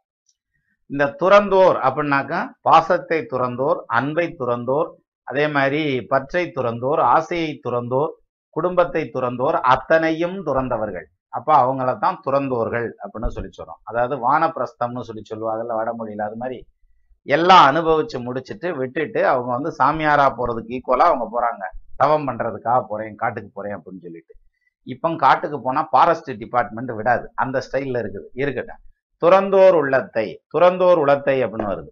இந்த துறந்தோரை எதுக்கு ஃபர்ஸ்ட் எடுக்கிறாரு அப்படின்னாக்க ஏன்டா நீ நேரத்துக்கு வர முடியலையா அப்படின்னாக்க எனக்கு பின்னால போலீஸ் வண்டி கூட நின்றுக்கிட்டே இருந்தது. டிராபிக்ல என்ன செய்யாம அப்படின்னு சொல்லி சொல்லுவாங்க. அதாவது நான் லேட்டா வந்ததை விட என்னை விட சிறந்தவர்கள் எல்லாம் லேட்டா வர்றாங்க. என்னை விட சிறந்த பொருள்கள் எல்லாம் தடையாத்தான் நிக்குது அப்படின்ற மாதிரியான பாயிண்ட்ல சொல்ற மாதிரி இவர் வந்து அவருக்கும் உயர்வான ஒரு விஷயத்தை எடுத்துக்கிறார். யாரு? அருணகிரிநாதர். தன்னை விட உயர்வான ஒரு விஷயத்தை எடுத்துக்கிறாரு. துறந்தோர்க்கும். அதாவது துறந்தார் உளத்தை அப்படின்னாக்க இந்த முற்றும் துறந்த முனிவர்கள் அப்படின்னு சொல்லி சொல்றாங்கல்ல அது மாதிரி துறந்தவர்களுடைய உள்ளத்தை அவங்கள எடுத்துக்கல நேரா அவங்க உள்ளத்துக்குள்ளேயே போறார் உளத்தை அப்படின்னு சொல்லி சொல்லி துறந்தோர் உளத்தை அப்படின்னா துறந்தவர்களுடைய உள்ளத்தை நேரா அந்த உள்ளத்துக்குள்ள போறார் உள்ளத்தை வளைத்து பிடித்து அப்பேற்பட்ட துறந்தார் எது? ஆசையை துறந்தவர்கள் பற்றை துறந்தவர்கள் அன்பை துறந்தவர்கள் குடும்பத்தை துறந்தவர்கள் அத்தனையும் அனுபவித்து துறந்தவர்கள். தோய்ந்தே கடந்தான் தசரத சக்கரவர்த்தின்றார்ல ராமபுராண எத்தனை கம்பராமாயணத்துல அது மாதிரி தோய்ந்தே கடந்த மாதிரி அனுபவித்து கடந்தவனா இருந்தாலும் மொத்தத்துல வந்து வானப்பிரஸ்தம்னு போனதுக்கு அப்புறம் அல்லது சாமியாரா போனதுக்கு அப்புறம் அல்லது துறந்தோரா போனதுக்கு அப்புறம் அவங்களுடைய உள்ளத்தை அவங்கள விட்டுருங்க. அவங்களுடைய உள்ளத்தை அப்படி ஒரு வளை வளைச்சு பிடிக்குதான். என்ன பிடிக்குதான்? வளைத்து பிடித்து பதைக்க பதைக்க வதைக்கும். இல்ல இல்ல என்ன விட்டுரு என்ன விட்டுரு அப்படின்னு தவியா தவிக்கிறியான் தவிச்சாலும் விட்டு துவைச்சு எடுக்குதுடா ஒரு விஷயம் அப்படின்னு சொல்லி ஆரம்பிக்கிறாரு. எப்படி? துறந்தோர் உள்ளத்தை வளைத்து பிடித்து பதைக்க பதைக்க வதைக்கும் கண்ணார். வதைக்கிறது யாரு? கண்ணார். கண்ணாருங்கிறது வேல் ஒன்றும் அழகிய விழிகளை உடைய பெண்கள் அப்படின்னு சொல்லி சொல்றாங்க. அந்த பெண் மயக்கம் அப்படின்னு சொல்றாங்கல்ல மையல் அப்படின்னு சொல்றாங்கல்ல காமம்னு சொல்றாங்கல்ல அந்த காமம் வந்து விடமாட்டேங்கிறது. நான் நேத்து தேன் சொன்னேன் யாராலும் ஜெயிக்க முடியாது. ஜெயிக்கிற மாதிரி பாவலா வேணா பண்ணிக்கலாமே தவிர ஜெயிக்க வெல்லாம் முடியாது அப்படின்ற மாதிரியான அமைப்பு. இல்லை நான் வென்று விட்டேன் அப்படின்னாக்க எங்கேயோ ரிப்பேர் ஆகிவிட்டான் அப்படின்னு தான் அர்த்தமே தவிர அது பொண்ணா இருந்தாலும் ஆணா இருந்தாலும் இயல்பான விஷயங்கள் இயல்பா தான் நடந்தாகணும். சன் ரைசஸ் இந்த ஈஸ்ட் சார் பூமி தோன்றது நல்ல தோன்றின காலத்துல இருந்து சூரியன் கிழக்க உதிக்கணும் மேற்க மறையணும். இல்ல இல்ல. இன்னைக்கு மட்டும் ஆகஸ்ட் பதினஞ்சாம் தேதி வரைக்கும் ஆப்போசிட்ல ஊச்சி மறைஞ்சிக்கிற அப்படின்னம்னாக்கா அது எப்படி? சாத்தியப்படாது. இயல்பான விஷயங்களுக்கு மாறுபட்ட விஷயங்கள்ல நம்ம நி- திரும்பி நின்னோம்னா நிச்சயமா அந்த இயல்பு ம- இயற்கை மறுபடியும் கொண்டு வந்து உங்களை அங்கேயே விட்டுறான் அதான் அறம்னு சொல்றது. ஏன்னா இது ஆள் பார்த்து செய்யக்கூடிய வேலை இல்லை. அதே மாதிரி ஒருத்தருக்காக செய்யக்கூடிய வேலை இல்லை. எது? உலகம் சுத்த பூமி சுத்துறதும் சூரியன் உதிக்கிறதும் மறையறதும் அந்த இயல்பான இயற்கையில நடக்கக்கூடிய நிகழ்வுகள் யாராலும் நிறுத்தப்பட முடியாது யாராலும் துவக்கப்பட முடியாது யாராலும் தாமதிக்கப்பட முடியாதுங்கிற மாதிரியான இயல்பான விஷயங்கள். அந்த இயற்கைங்கிறது தான் அறம். அதுதான் இறைவன் அப்படின்னு சொல்லி சொல்றான். அந்த இறைவன்ல இருந்து வழுவி நம்ம எங்கிட்டாவது தனியா போனா அது திருப்பியும் கொண்டு வந்து அங்கனையே போட்டோம் நம்மள. திருப்பி இழுத்துக்கிட்டு வந்து விட்டுரும். சும்மான்னு சொல்ல முடியாது. அது மாதிரி இந்த துறந்தோர்கள் எல்லாம் என்ன பண்றாங்கன்னா இயல்புக்கு எதிராக எல்லாத்தையும் வெறுத்து அப்படி தனியா போறாங்க. இறைவனை மட்டுமே நான் கும்பிட போறேன் அப்படின்னு சொல்லி போறாங்க. இந்த ஐம்பொறிகள் இருக்கு இல்லையா அந்த ஐம்பொறிகளும் என்ன பண்ணுது? நேரா புடிச்சு இழுத்துக்கிட்டு வந்து விட்டுருது. எது? ஓர ஒட்டார் ஒன்றை உண்ண ஒட்டார் மலரிட்டு உணதுதால் சேர ஒட்டார் ஐவர் செய்வது என் அந்த அஞ்சு பொறிகளும் சேர்ந்து செய்யறது என்ன? ம- ஓர ஒட்டார் ஒன்றை உண்ண ஒட்டார் மலரிட்டு உணதுதால் சேர ஒட்டார் ஐவர் செய்வது என் யான் சென்று தேவருகிய சோரனிட்டு ஊரனை சூரனை காருடல் சொரிகக்க கூறகட்டாரிகி டோரிமை பொழுது நிற்கொன்றவனேன்னு இதே கந்தர் அலங்காரத்துல அண்ணன் இருநாதர் எழுதுறாரு. அப்போ முருகப்பெருமானுடைய நீ உன்னுடைய துணையோட தான் நான் அந்த ஐம்பொறிகளையும் கடக்கணும்ப்பா அப்படின்னு சொல்லி சொல்றாரு. அந்த ஐம்பொறிகளை கையில வச்சுக்கிட்டு இந்த பெண் மயக்கம் அப்படிங்கிற அந்த பெண் மையல் அந்த ஆசை அப்படிங்கிறது வந்து துறந்தோர் உள்ளத்தை வளைத்து பிடித்து அப்படி ஒரு வலை வளைச்சு அப்படி கையில பிடிச்சிக்குது. சுத்தி பிடிச்சு அடிச்சு துவைக்கிற மாதிரி. எது? பதைக்க பதைக்க ஏன்னா நீங்கள் வந்து சே நம்ம இதெல்லாம் பேசக்கூடாது இதெல்லாம் யோசிக்க கூடாது அப்படின்னு சொல்லிட்டு அப்படி கிண்ணுன்னு வந்து இதெல்லாம் தப்பு அப்படின்னு சொல்லி நிற்கிறாங்கன்னு வச்சுங்களேன் அது ஒரு லிமிட்டட் டைமுக்கு தான் நிற்கும் அதுக்கப்புறம் திருப்பி இந்த பெண்டுலம் கடியாரத்தில் அந்த மாதிரி டிங் டாங்னு ஆட ஆரம்பிச்சு இதை இப்படி சொல்கிறத விட இப்படி எடுத்துக்கோமே. அதாவது பகலில் சண்டை வந்துடும் காலையில் சண்டை ஓட்டுக்குருவாங்க புருஷன் மண்டாட்டி பயங்கரமாக சண்டை கட்டுவாங்க. எப்படி சண்டை கட்டுவாதுறீங்களா கையில் வில்லம்பு மட்டும்தான் இருக்காது. இருந்துச்சுன்னா ஏகே பாட்டி செவன் இருந்தால் அப்படியே சல்லடையாக தொலைச்சிடும் அந்த அம்மா இவரை. அந்த கண்டிஷனில் பேசிக்கிடுவாங்க ரெண்டு பேரும். பேசிட்டு அவர் அவர் வேலைக்கு போயிடுவார் இந்த அம்மா இந்த அம்மா வேலைக்கு போயிரு அப்புறம் ஈவினிங் வரையில பார்த்தீங்கன்னாக்க ரெண்டு பேரும் இவங்க ஒன்று வேலைக்கு போகாதவங்களா இருந்தாலும் போறவங்களா இருந்தாலும் அந்த ரெண்டு பேரும் பாத்தீங்கன்னாக்க அங்க ஆபீஸ்ல இருந்து வரையிலேயே நம்மால் எப்படி வருவான்னு தெரியுமா? சண்டை ஓட்டு வேற போயிருக்கானா? கடப்பாறு கம்பி மாதிரியே வருவான். அப்படியே வருவான் பார்த்துக்கோங்க வளையெல்லாம் மாட்டார். அப்படி நட்ட குத்துலயே வந்து அப்படியே சோபால டக்குன்னு உட்காருவார். அந்த அம்மா டீ கொண்டு வந்தாங்கன்னா டீ பாய் மேல டம்முன்னு வச்சுட்டு போயிடுவாங்க அதுவும் பேசாது. அப்போ எங்களுக்குனாக்கும் என்ன? ஏண்டா எங்களுக்குன்னா என்ன? இது இல்லையா? கௌரவம் இல்லையா? அப்படின்ற மாதிரி அந்த அம்மா வச்சுட்டு போயிரு உடனே நம்மால என்ன பண்ணுவார்? அந்த டீயை பார்ப்பாரு. டீயை குடிக்கிறதா வேணாமா? டெய்லியும் குடிச்சு பழகிருக்கமே. நாக்குது கேட்குது அதனால எடுத்து குடிச்சிட்டு வாச்சிட்டு அவர் வாட்டுக்கு போய் கையில மாட்டு ரொம்ப முக்கு முக்கிய முக்கியமாக புக்கு எடுத்து படிப்பாரு ஃபோன் எடுத்து பார்ப்பாரு. இந்த அம்மா பார்ப்பாங்க. என்ன சரி ஆளையே காணும் சத்தத்தை காணும் ரூம்குள்ளே வேணான்னு அப்படின்னு சொல்லிட்டு எட்டி பார்த்தா ஒரு பயங்கரமா வேலை பார்த்துக்கு இருக்காராம். அப்படி வேலை பார்ப்பார். அப்படி பார்த்ததுக்கு அப்புறம் அப்புறம் சாப்பிட்றப்பையும் அதே மாதிரி தான் ஒருத்தருக்கு ஒருத்தர் அப்படி சம்மந்தம் இல்லாமல் ரொம்ப அத்தியாவசியமான ஒன்று ரெண்டு பேச்சு மட்டும்தான் பேசுவாங்க. அத்தியாவசியமான தேவைகளை ஏற்பட்டால் மட்டுமே குவாரண்டைன் டைம்ல வெளியில போங்க இல்லாட்டி வெளில போகாதீங்கன்றாங்கல்ல அது மாதிரி நம்மால் அத்தியாவசியமான தேவை வந்தா மட்டும்தான் ஒரு வாரத்தை ரெண்டு வாரத்தை பேசுவார். அந்தம்மா அப்படித்தான் பேசுவாங்க. உடனே இல்லாட்டி அப்படியே சும்மா குண்டா அப்படி நகர்த்தி வைப்பாங்க. நம்மளாலே எடுத்து ஊற்றிக்கிடுவார் சாப்பிட்டுட்டு போய் படுத்துருவாங்க இந்த படுக்கிற வரைக்கும் ஓகே சார் அதுக்கப்புறம் இவங்க ரெண்டு பேர்த்துக்குமே தூக்கம் வராது. யாரு? உண்மையான அன்பு இருக்கக்கூடிய கணவன் மனைவி அப்படின்னு எடுத்துக்கிட்டா அவங்களுக்கு ரெண்டு பேர்த்துக்குமே தூக்கம் வராது. ஆனா நம்மால் குரட்டை விடுற மாதிரியே நடிப்பான். இந்த அம்மா பயங்கரமா தூங்குற மாதிரியே நடிப்பாங்க. இது என்ன ஆகும்னா ஒரு ஸ்டேஜ்ல தெரியாம கைய கால் அப்படி மேல பட்டுச்சு தூக்கத்துல அப்படின்னா காலையில சண்டை சமாதானமாகி விட்டது அப்படின்ற மாதிரி முடிஞ்சு வச்சு அப்போ இந்த வேகம் இருக்குது பாருங்க. அதாவது நான் இனி உன்கிட்ட பேச மாட்டேன் நீ மனுஷன் பேசுவான் அவன்கிட்ட நீ என்ன மனுஷன் பிறப்பா நான் எத்தனை வாட்டி தான் புத்தி சொல்றது உனக்கு அப்படின்னு இவரு.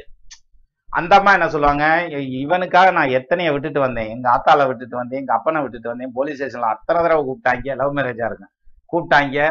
ஆனாலும் நான் அத்தனை பேரையும் தூக்கி எறிஞ்சிட்டு வந்து உனக்கு புள்ளியாபத்தை கொடுத்து உட்காந்துருந்தா என்ன பேச்சு பேசுறான் பாரியா? எனக்கா இந்த ஒரு சின்ன விஷயத்த அட்ஜஸ்ட் பண்ணி போக மாட்டானாவே அப்படின்ற மாதிரியான அமைப்புல இந்த மாதிரி இருப்பாங்க. அப்ப ரெண்டு பேர்த்துக்கு இருக்கக்கூடிய அந்த வேகம் அப்படிங்கிறது வந்து பாத்தீங்கன்னா ஒரு ஸ்டேஜ் வரைக்கும் தான் நிற்கும் அதுக்கப்புறம் சர்ன்னு ஒட்டிக்கிறோம் எப்படி காந்தத்தை அப்படி விலைக்கு வச்சதுன்னு சரக்குன்னு வந்து ஒட்டிக்குது. அதான் அதனாலதான் ஆயிரத்தி முன்னூத்தி முப்பதாவது குரல்ல திருவள்ளுவர் சொன்னார் ஊடுதல் காமத்திற்கின்பம் அதற்கின்பம் கூடி முயங்க பெரியனா அதாவது புருஷன் பொண்டாட்டி கடையில் சண்டை வரணுங்கிறது வந்து அந்த காமத்தை அதிகப்படுத்துறதுக்கு அறிஞர் அண்ணா தான் ஒரு இடத்துல எழுதுவாரு. கணவன் மனைவி சண்டையில யாரு தோக்குறானோ அவங்க தான் ஜெயிச்சாங்கன்னு அர்த்தம் அப்படிம்பாரு. அதுல நிறைய ஆயிரம் அர்த்தங்கள் இருக்கு. ஏன்னா இது வந்து இந்த சப்ஜெக்ட் வந்து கத்தி மேல நடக்கிற மாதிரி. கொஞ்சம் வழுக்குனம்னாலும் விரசம் ஆயிரும் அது மாதிரியான ஒரு சப்ஜெக்ட் இது. அப்ப அவர் தான் எழுதுவாரு அண்ணன் புருஷன் பொண்டாட்டி சண்டைக்குள்ள வந்து எவன் தோக்குறானோ? மனைவி தோத்தானா மனைவி ஜெயிச்சான்னு அர்த்தம். கணவன் தோத்தான்னா கணவன் ஜெயிச்சிட்டான்னு அர்த்தம் அப்படின்னு சொல்லி சொல்றாரு. அதே மாதிரி இங்க வந்து வள்ளுவர் என்ன சொல்றாரு? மனைவி மேல இருக்க அன்பு கணவன் மேல இருக்க உன்னுடைய அன்பு அதிகரிக்கணுமா?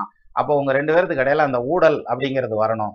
அதுக்கப்புறம் வரக்கூடிய கூடல் இருக்கு இல்லையா? அது இன்னும் வேகமா இருக்கும் அப்படின்ற மாதிரியான ஒரு பாயிண்ட்ல சொல்றாங்க இது கணவன் மனைவிக்கு இடையில அதாவது உலகியல் இன்பத்துல இருக்கிறவங்களுக்கு இடையில. ஆனா துறந்தோர் உலத்தை அப்படின்றாரு இங்க அருணகிரிநாதர். எது? உலக உலகியல் இன்பத்துல இல்லறத்தை தூக்கிறதுங்கிறது வந்து நெறி அதாவது குடும்ப நெறி. அது வந்து அது தவறு கிடையாது. மனைவியோடு கூட இருக்கிறதுங்கிறது தவறு கிடையாது. ஒரு பாடல் தான் நான் அடிக்கடி சொன்னனே. அதென்ன காடே திரிந்தென்ன காற்றைய புசித்தென்ன கந்தை சுற்றி ஓடை கெடுத்தென்ன உள்ளன்பில்லாதவர்கள் ஓங்கு விண்ணோர்கள் நாடே இடை மருதீசர் மெய்யன்பர்வால் ஆஹ், நாரியர்வால் வீடே இருப்பினும் மெய்ஞான வீட்டின்பம் எய்து வரை அப்படின்னா. நீ ஒழுங்கா சாமியை கும்பிட்டுக்கிட்டு வீட்டுல உன் பொண்டாட்டியோட இருந்தாலே உனக்கு சொர்க்கம் கிடைக்கும்டா அப்படின்றான். அப்படிங்கல நீ காடு தெரிய வேண்டியதில்லை கந்த சுத்த வேண்டியதில்லை பிச்சை எடுக்க வேண்டியதில்லை எதுவும் செய்ய வேண்டியதில்லை அப்படின்றாரு. அப்போ முக்தி அடையிறதுங்கிறதுக்கு நம்ம தியானம் பண்ணணும் காட்டுலதையும் சுத்தணும்ன்றதெல்லாம் இல்லை. இருந்தாலும் இந்த துறந்தோர்கள் இருக்காங்க இல்லையா? அத்தனையும் துறந்துட்டு போற அந்த துறந்தோர்கள் அவங்களுடைய உள்ளத்தையும் வளைத்து பிடித்து பதைக்க பதைக்க உள்ளம் பதைக்குது அவங்களுக்கு. ஐயா இதெல்லாம் தப்பு எனக்கு தெரியுது வேண்டாம் செய்யக்கூடாது அப்படின்னு தெரிஞ்சாலும் போய் குச்சிரியாண்டாமா அதனாலதான் நிறைய சாமியார் வரல ரிப்பேரும் வருது. ஏன்னா அவங்களுக்கு எதெல்லாம் கிடைக்கலையோ எதெல்லாம் அவங்க ஏங்குனாங்களோ யாரு சாமியாருக்கு முன்னால சா மு சாமி இப்ப அப்படின்னு வச்சுக்கிற வேண்டியதான் அது சாமியார் ஆகிறதுக்கு முன்னால எதெல்லாம் அவங்க கிடைக்கலன்னு ஏங்குனாங்களோ அதெல்லாம் இவங்க சாமியார் ஆனதுக்கு அப்புறம் காலில் வந்து விழும். அவங்க பக்கத்துல வந்து விழும். அத்தனையும் உலகத்தில் உலகத்துல உள்ள எத்த எல்லா விஷயங்களும் அவங்க முன்னால காலில் வந்து விழும். அந்த இடத்துல கண்ட்ரோலா இருக்கணும் இல்லையா? இந்த ஐம்பொறிகள் அப்படி லேசா வைப்ரேட் பண்ணி விட்டான் அப்படியே டமால்னு அது மேல விழுந்தாருன்னா முடிஞ்சு வச்சு சோழி முடிஞ்சு ரிப்பேர் ஆயிரும் பேர். ஸோ அந்த வகையில வளைத்து பிடித்து பதைக்க பதைக்க உடம்பு வந்து அப்படியே பதைக்குதான். வேணாம் இது தப்பு அப்படிங்கிறது தெரியுது. அந்த பதைக்க பதைக்க வதைக்கும் கண்ணா அப்படியே போட்டு வேதனையை ஏற்படுத்தக்கூடிய இந்த பதைக்க பதைக்க அப்படின்னாக்க சொற்பொருள் பின்வரு நிலையணின்னு சொல்லுவாங்க. ஒரே சொல்லு ரெண்டு தடவை வந்து ஒரே பொருளை கொடுக்கறது. வேற ஒரு வேற வேற பொருளை கொடுத்தா அது சொல் பின்வரு நிலையணி இது சொற்பொருள் பின்வரு நிலையணி அப்படிம்பாங்க இலக்கியத்துல. ஸோ அப்படி பதைக்க பதைக்க வதைக்கும் கண்ணார். அப்படி துன்பப்படுத்தக்கூடிய பெண்களை கிளைத்து தவிக்கின்ற அதாவது கிளைத்துன்னு இந்த இடத்துல எடுத்துக்க முடியாது. பதைக்க பதைக்க வதைக்கும் கண்ணாருக்கு இழைத்து தவிக்கின்ற. அவங்களுடைய நினைப்புல சாமியாரே சிக்கி சின்ன நான் சாதாரணமான மனுஷன். ம்? அவங்களுடைய நினைப்புல இழைச்சு தவிக்கின்ற. அப்படி ஒரு ஏக்கத்துல சே கட்டினா இப்படி பொண்ணு இருக்க நம்ம அங்க வாரியா அந்த பிள்ளை இப்படி இருக்கியா? அங்க வாரியா இது நல்லா இருக்கியா? அது நல்லா இருக்கியா? அப்படின்னு பேசுறோம் இல்லையா? அப்போ அந்த இழைத்து தவிக்கின்ற அந்த இயக்கத்துல பேசுறோம்ல நான் சாதாரண மனுஷன் எனக்கு எல்லா விஷயமும் அழகா இருந்தா அழகா இருக்குன்னு சொல்லுவான். நல்லா இல்லைன்னா நல்லா இல்லைன்னு சொல்ல போறேன். இது இயல்பான குணம் தானே இப்ப ஒரு பூவை பாக்குறோம் பூ வந்து இந்த கிரீன் கலர்ல வந்து அந்த ரெட் கலர் இருக்கிறது அவ்வளோ அழகா இருக்கு அப்படின்னு சொன்னா கேட்கறதுக்கு நல்லா இருக்கும். இதே இது வந்து அது அழகா இருந்தும் அப்படி சொல்லலை அப்படின்னு நான் சொல்ல மாட்டேன் இதெல்லாம் அப்படின்னு சொல்லி இப்படி திரும்பி நின்னோம்னா நம்ம நம்ம மாமியார் மருமக சட்டையில இருக்கோம். வாழ்க்கையை இயல்பா வாழ வேணாமா? அந்த வாழ்க்கை அப்படிங்கிறதும் வாழ்றது அப்படிங்கிறதும் இயற்கையை ரசிக்கணும். ஸோ அந்த வகையில இறைவனுடைய படைப்புகள் பெண்கள் பூவையர்னு சொல்றோம். நல்லா இருக்காங்க. நான் அழகா இருக்காங்க அப்படின்னு சொல்லல. அதுக்கு மேல மனசு சஞ்சலப்படுது இல்லையா? உள்ளத்தால் உள்ளலும் தீதே பரன்பொருளை கள்ளத்தால் கொள்வேமெனர் அப்படின்னு சொல்லி சொல்றாரு. உள்ளத்துல ஒரு தீது அல்லது உள்ளத்துல ஒரு சின்ன அப்படி ஒரு பிளாக் மார்க் வருதுன்னு வச்சுக்கோங்களேன் அது இயல்பான விஷயம் அப்படிங்கிறான். அந்த பிளாக் மார்க் மேலும் வராம அதை டக்குன்னு ரப்பர் எடுத்து அழிச்சு விட்டோம்னா அதுதான் சுத்தம். ஸோ அந்த வகையில தான் சொல்றாரு இழைத்து தவிக்கின்ற எண்ணெய் நான் இந்த மாதிரி சாதாரண குற்றங்கள் செய்யக்கூடிய சாதாரண மனுஷன். சாதாரண மனுஷன் என்னைய என்னால் வந்து ரட்சிப்பிய நீ வந்து எப்பத்தாய நீ காப்பாத்துவ? உன் கிருபையால என்னை ரட்சித்து அருள்வது எக்காலம்? அப்படின்னு சொல்லி சொல்றார். யாரு? அருணகிரிநாதர் முருகப்பெருமானை பார்த்து கேட்கிறார். இது வந்து அவர் கேட்கறது இல்ல அவரெல்லாம் ரச்சிச்சிட்டாரு அவருக்கு வந்து சொர்க்க பதவி எல்லாம் கிடைச்சிருச்சு. அது பிரச்சனையே இல்லை. அதெல்லாம் இதுக்கு முன்னாலேயே கிடைச்சிருந்திருக்கும். ஆனா நமக்காக இந்த பாடல் பாடுறார். அப்ப நம்ம தான் அப்படி இருக்கோம். யாரு? துறந்தோர் உளத்தை வளைத்து பிடித்து பதைக்க பதைக்க வதைக்கும் கண்ணார்க்கு இடைத்து. சாமியாரா நிக்கிறவனையும் பாடாப்படுத்தி எடுக்கக்கூடிய பெண்களுடைய ஆசை. அந்த பெண்ணாசைங்கிறது பெண்ணாசை மட்டும் இல்ல பொன்னாசையா இருக்கலாம் மண்ணாசையா இருக்கலாம் பெண்ணாசையா இருக்கலாம் வேற என்ன பாசத்தால பிணிவெட்டு இருக்கலாம். இப்படி எல்லாத்துலயும் பிணிவெட்டு நிக்கக்கூடிய சாதாரண மனிதர்களாகிய எங்களை நீ வந்து எப்ப காத்தருள்வாய்? முருகப்பெருமானே அப்படின்னு சொல்லி கேட்கிறார் நீ என்ன சாதாரண முருகனா? கிளைத்து புறப்பட்ட சூர்மார்புடன். அவன் குலத்தோடையே சண்டைக்கு வந்தான். ஒருத்தன் சண்டைக்கு வந்தா பரவாயில்ல. மொத்த குலத்தையும் கூட்டிக்கிட்டு சண்டைக்கு சண்டைக்கு வந்தானே அவன் மார்பை பிழந்து எரிஞ்சியே அவனுடைய கிரஞ்சமலையை தூள் தூளாக்குனியே அப்பேற்பட்ட வேர்படையை கையில வச்சிருக்கக்கூடிய கந்தபெருமானே சாமியாரையே பாடாப்படுத்துற பெண்ணாசைங்கிறது வந்து என்னை விட மாட்டேங்குது. நான் சாதாரண மனுஷன். என்னைய வந்து எப்ப நீ காப்பாத்துவ? என்னை எப்ப வந்து ரட்சித்து அருள் புரிவா? இறைவனை விரைவில் வா அப்படின்னு சொல்லி கேட்கிறாரு யாரு? அருணகிரிநாதர் வந்து முருகன்ட்ட நம்ம சார்பா நின்னு கேட்கிறார் ஆக்சுவலா இது நமக்காக கேட்கக்கூடிய விஷயம் அப்படிங்கிறது தான் இதனுடைய அமைப்பு. இதுலதான் சொல்றாரு அந்த பெண்களை வந்து கண்ணுக்கு வந்து சொல்றாங்க இல்லையா? கண்ணார்க்கு இழைத்து தவிக்கின்ற வதைக்கும் கண்ணார் அப்படின்னு சொல்லி சொல்றாங்கல்ல இதுல ருசியான விஷயம் அது ஒண்ணுதான். வதைக்கும் கண்ணார் அப்படின்னா அவங்க அப்படி பார்த்தாலே நம்ம கண்ணுல பார்த்தோம்னா என்னடா ஆந்த கண்ணுல பாக்குறேன்ற மாதிரி தான் இருக்கேன் ஆனா அந்த பிள்ளைங்க பாருங்க அந்த கருவெளியில அந்த மை போடுவாங்க இல்லையா? இந்த கீழே அதுக்கு பேர் என்ன? காஜலா என்னவோ சொல்லுவாங்க. அது போட்டு அது அதே மாதிரி மேலையும் போட்டு என்னென்னமோ போட்டு அதெல்லாம் பண்ணி நிற்கல நமக்கு சாதாரணமாக பார்த்தா நம்மளுக்கு தெரியாது சார். கைமை கண்மை போட்டுருக்காங்கன்னு தெரியாது. ஆனால் கண்ணை பார்த்தா அவ்வளோ அழகாக இருக்கும். அந்த ரெண்டாவது நம்ம மாதிரி விடிய விடியெல்லாம் தூக்கம் முழிக்க மாட்டாங்கல்ல. அதனால டக்குன்னு தூங்கி எந்திரிக்கிறதுங்கிறதுனால அந்த வெள்ளை விழி இருக்கு இல்லையா? கருவெளியில் வெண்விழி இருக்கு இல்லையா? அது வந்து ரொம்ப பியூராக ஒயிட்டாக இருக்கும். அவங்க லேசா அப்படி இப்படின்னு இங்கிட்டு கண்ணை இங்கிட்டு திருப்பினாங்கன்னா அப்படியே ஓடும். அதான் கையல் வெளின்னு சொல்லி சொல்லியிருக்கேன். கண்ணு பேசுதுடா அப்படின்னு சொல்லி சொல்றாங்கல்ல வள்ளுவர் தான் ஒரு இடத்துல எழுதுறாரு கண்டார் உயிருண்ணும் தோற்றத்தால் பெந்தகை பேதை கமைந்தன கண்.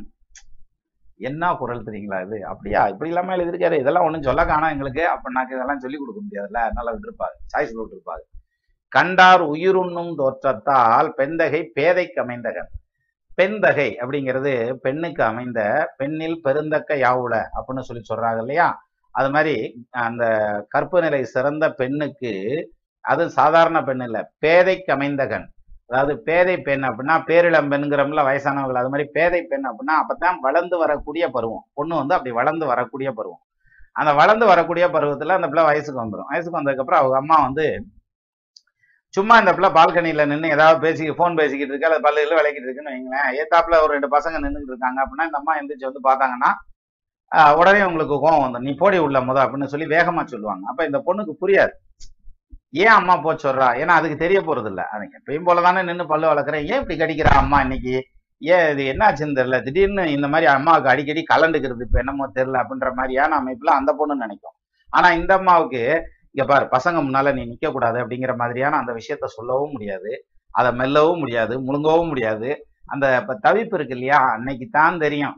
அவங்க அந்த அந்த அம்மா இருக்கா இல்லையா அவங்க அம்மா இருக்கும் இல்லையா அது கூட இந்த பிள்ளை வயசுக்கு வந்தப்ப இப்படித்தான் பதச்சிக்கிட்டு அந்த பிள்ளைய காப்பாத்தி கொண்டு வந்து ஒருத்தன் கையில புடிச்சு கொடுத்துருக்குங்கிறது அன்னைக்கு தான் தெரியும். தான் பிள்ளை வயசுக்கு வந்ததுக்கு அப்புறம் தான் தெரியும்.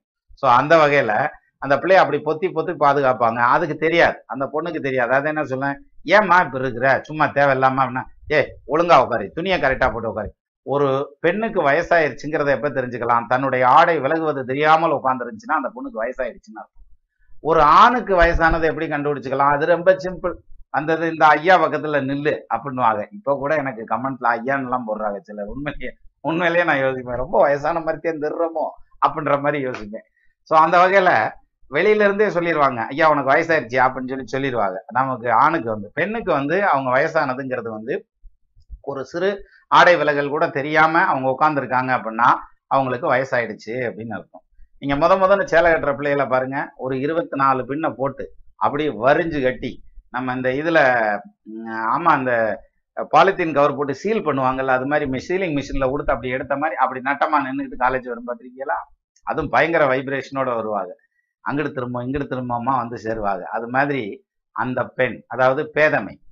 இதுல ஒண்ணும் பெருசா இது பண்ண போறது இல்லைனாலும் அந்த பேதமைங்கிறது வந்து அறியாத்தன்மை. அந்த பேதமைக்கு அமைந்த கண் அந்த பொண்ணுடைய கண் எப்படி இருக்கான்? வள்ளுவர் சொல்றாரு அத. கண் எப்படி இருக்கான்? கண்டார் உயிருண்ணும் தோற்றத்தால். பார்த்தவன் உயிரை அப்படியே தின்றுமாம்யா அள்ளி எடுத்து பருகிருமா அப்போ இவ இருக்கிறது பேதை பெண் விவரம் தெரியாத பொண்ணு. ஆனா அவளுக்கு அமைஞ்சிருக்க கண்ணு உசுரே தின்றும்டான்றான் இதான் முரண்தொடைன்னு வாங்கல அது மாதிரி முரண்பாடு. இந்த பக்கம் வந்து ஒன்றும் விவரம் தெரியாத பொண்ணு அது பேதை பெண். இந்த பக்கம் வந்து அந்த பொண்ணுக்கு அமைஞ்சிருக்க கண்ணு இருக்கே அது அடுத்தவன் உயிரையே தின்றும்டா அப்படின்னு சொல்லி சொல்றாங்கல்ல அது மாதிரி தின்னே விடும்டான்னு சொல்லி சொல்றாங்க. இந்த கண்ணை பத்தி சொல்லல நம்ம கம்பர் ஒரு இடத்துல அருமையா சொல்லியிருப்பார். பிரமாதமான ஒரு பாடல் அந்த பாடல் நான் சொல்றேன். அதாவது இதை சொல்லல கடைசியில நீங்களும் சொல்லிடுவீங்க என்னரும் நலத்தினால் இணைகளை நின்றொழி கண்ணோடு கண்ணினை கவ்வி ஒன்றை ஒன்று உண்ணவும் நிறைவராது உணர்வும் ஒன்றிட அண்ணலும் நோக்கினான். ம் அடுத்த வார்த்தை நீங்க சொல்லிடலாம் அவளும் நோக்கினான். இல்லையா? ரொம்ப ஃபேமஸான பாடல். என்னரும் நலத்தினால் இணையளி நின்றொழி கண்ணோடு கண்ணினை கவ்வி ஒன்றை ஒன்று உண்ணவும் நிலைவராது உணர்வும் ஒன்றிட அண்ணலும் நோக்கினான் அவளும் நோக்கினாள். அப்ப ரெண்டு பேரும் வந்து அந்த கண்ணாலேயே அப்படி பேசினாங்களாமா. இதுக்கு விளக்கம் சொல்ல ஆரம்பிச்சா அது இன்னும் அரை மணி நேரம் ஓடி இருந்த பாடல் அதனால இதை விட்டுருவோம். ஸோ அப்போ அந்த இது இந்த கண்டார் உயிருண்ணும் தோற்றத்தால் அதாவது ஒரு பக்கம் உசுரை தின்றும்டா ஆனால் இன்னொரு பக்கம் பார்த்தா அந்த திங்கக்கூடிய அவ்வளோ பெரிய மெஷின் இருக்கக்கூடிய அந்த உடம்பு பேதை பெண். ஒன்றும் தெரியாத பெண்ணா இருப்பா. இப்படி முரண்பாடுகள் நிறைந்தது தான் அந்த பெண் அப்படிங்கிற மாதிரியான அமைப்பில் இருநோக்கு இவள்கண் உள்ளது. ஒரு நோக்கு நோய் நோக்கு மற்றொன்று அந்நோய் மருந்து அப்படின்றாரு திருக்குறள்ல. இன்னொரு இடத்துல சொல்றாரு. இவ கண்ணு இருக்கே ரெண்டு கண்ணு. அதுல ரெண்டு நோக்கு இருக்கு. ரெண்டு விதமான பார்வை இருக்கு. ஒரு நோக்கு நோய் நோக்கு. அந்த பார்வை அப்படி பார்த்துட்டானா உங்களை பார்த்துட்டானா உங்களுக்கு அவ்வளவுதான் நோய் வந்துடும் அது என்ன நோய்? காம நோய் வந்துடும் இன்னும் மற்றொரு அந்நோய்க்கு மருந்து இன்னொரு நோக்கு இருக்கு. அது என்ன நோக்கு தெரியுமா? அந்த நோய்க்கு மருந்து அதையே தான் சாப்பிடணும். அதான் மருந்து. இது எப்படி இருக்குன்னா இப்போ காய்ச்சல் வந்துருச்சுன்னா கசாயம் குடின்னு சொல்லுவோம். கசப்பான உருளை குடி அப்படின்னு சொல்லி சொல்றேன். இது அப்படி இல்லை. உனக்கு வந்து அந்த பொண்ணால நோய் வர்றதுங்கிறது காம நோய் வரும். அந்த நோய்க்கான மருந்து அந்த பொண்ணே தான் மருந்து அப்படின்றாரு. இரு நோக்கு இவள்கன் உள்ளது. ஒரு நோக்கு நோய் நோக்கு மற்றொன்று அந்நோய் மருந்து. இன்னொரு நோக்கு வந்து அந்த நோய்க்கு மருந்தே அந்த பொண்ணு தான் அப்படின்னு சொல்லி சொல்றாரு. திருவள்ளுவர். இப்படிலாம் இப்படிலாம் டிசைனா பேசியிருக்காங்க நிறையா. அப்பேற்பட்ட அந்த கண்கள்.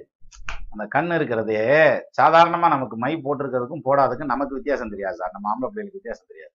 ஆனால் அவங்க போட்டுட்டு நின்னாங்கன்னா அந்த கண்மை போட்டுட்டு நின்னா அவ்வளோ அழகா இருக்கும் அப்படின்ற மாதிரியான அமைப்பில் எல்லாம் நம்மளுக்கு ரசிச்சிருக்காரு. அருணகிரிநாதர் ரசிச்சிருக்காரு திருவள்ளுவர் ரசிச்சிருக்காரு கம்பர் ரசிச்சிருக்காரு. அவங்க ரசிச்சதை அப்படியே ரசமா புழிஞ்சு கையில கொடுத்துருக்காங்க பாருங்க. அப்போ அதை இலக்கிய நயத்தோட கொடுத்துருக்காங்கிறது படிச்சு படித்து இன்புறக்கூடியது அப்படின்னு சொல்லுவாங்கல்ல அது மாதிரி நினைச்சு நினைச்சு இன்புறக்கூடிய விஷயம் இது எனவே இப்ப மறுபடியும் கடைசியா அந்த பாடல் ஒரு தடவை பார்த்துருவோமா? பெண்ணாசையை ஒழிக்கிறது எப்படி? அதுக்காக பிரார்த்தனை பண்றது எப்படி? அப்படிங்கிறது தான் இது. கிடைத்து புறப்பட்ட சூர்மார்புடன் கிரியூடுருவ துழைத்து புறப்பட்ட வேர்க்கந்தனே துறந்தோர் உளத்தை வளைத்து பிடித்து பதைக்க பதைக்க வதைக்கும் கண்ணார் கிடைத்து தவிக்கின்ற என்னை என்னால் வந்து ரட்சிப்பையே அப்படின்னு சொல்லி கேட்டிருக்காரு. இதுதான் அருணகிரிநாதர் வந்து இன்னைக்கு நமக்கு கொடுத்திருக்கிற பாடல். நமது நேயர்கள் ஆஹ், ஆள் போல் தழைதழைத்து அருகது போல் வேரூன்றி மூங்கில் போல் கிளைகிழைத்து முதியாமல் வாழ்ந்திருக்க வாழ்கவென வாழ்த்தி அமைகிறேன். வணக்கம்.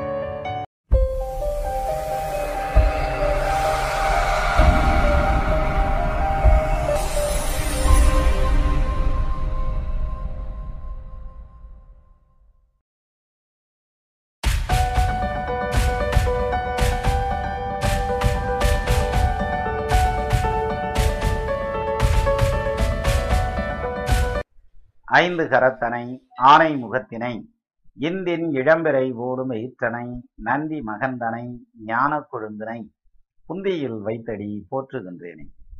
வணக்கம். பொட்டாக வெறுப்பை பொருத கந்தா தப்பி போனதொன்றர் ஒன்றற்கு எட்டாத ஞான கலைதருவாய் இருங்காம விடாய் பட்டார் உயிரை திருகி பருகி பசிதனிக்கும் கட்டாரி வேல்வெளியார் வலைக்கே மனம் கட்டுண்டதே அப்படின்னு சொல்லிச்சுறாரு.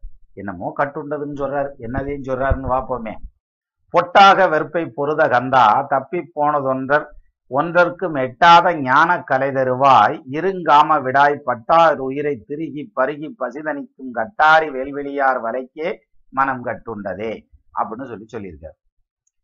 இந்த நாலு வரியில மிகப்பெரிய உலக இயல்புகளை சொல்றாரு. எப்படி சொல்றாரு அப்படின்னு பார்த்தோம்னா ரொம்ப ஆச்சரியமான விஷயம்.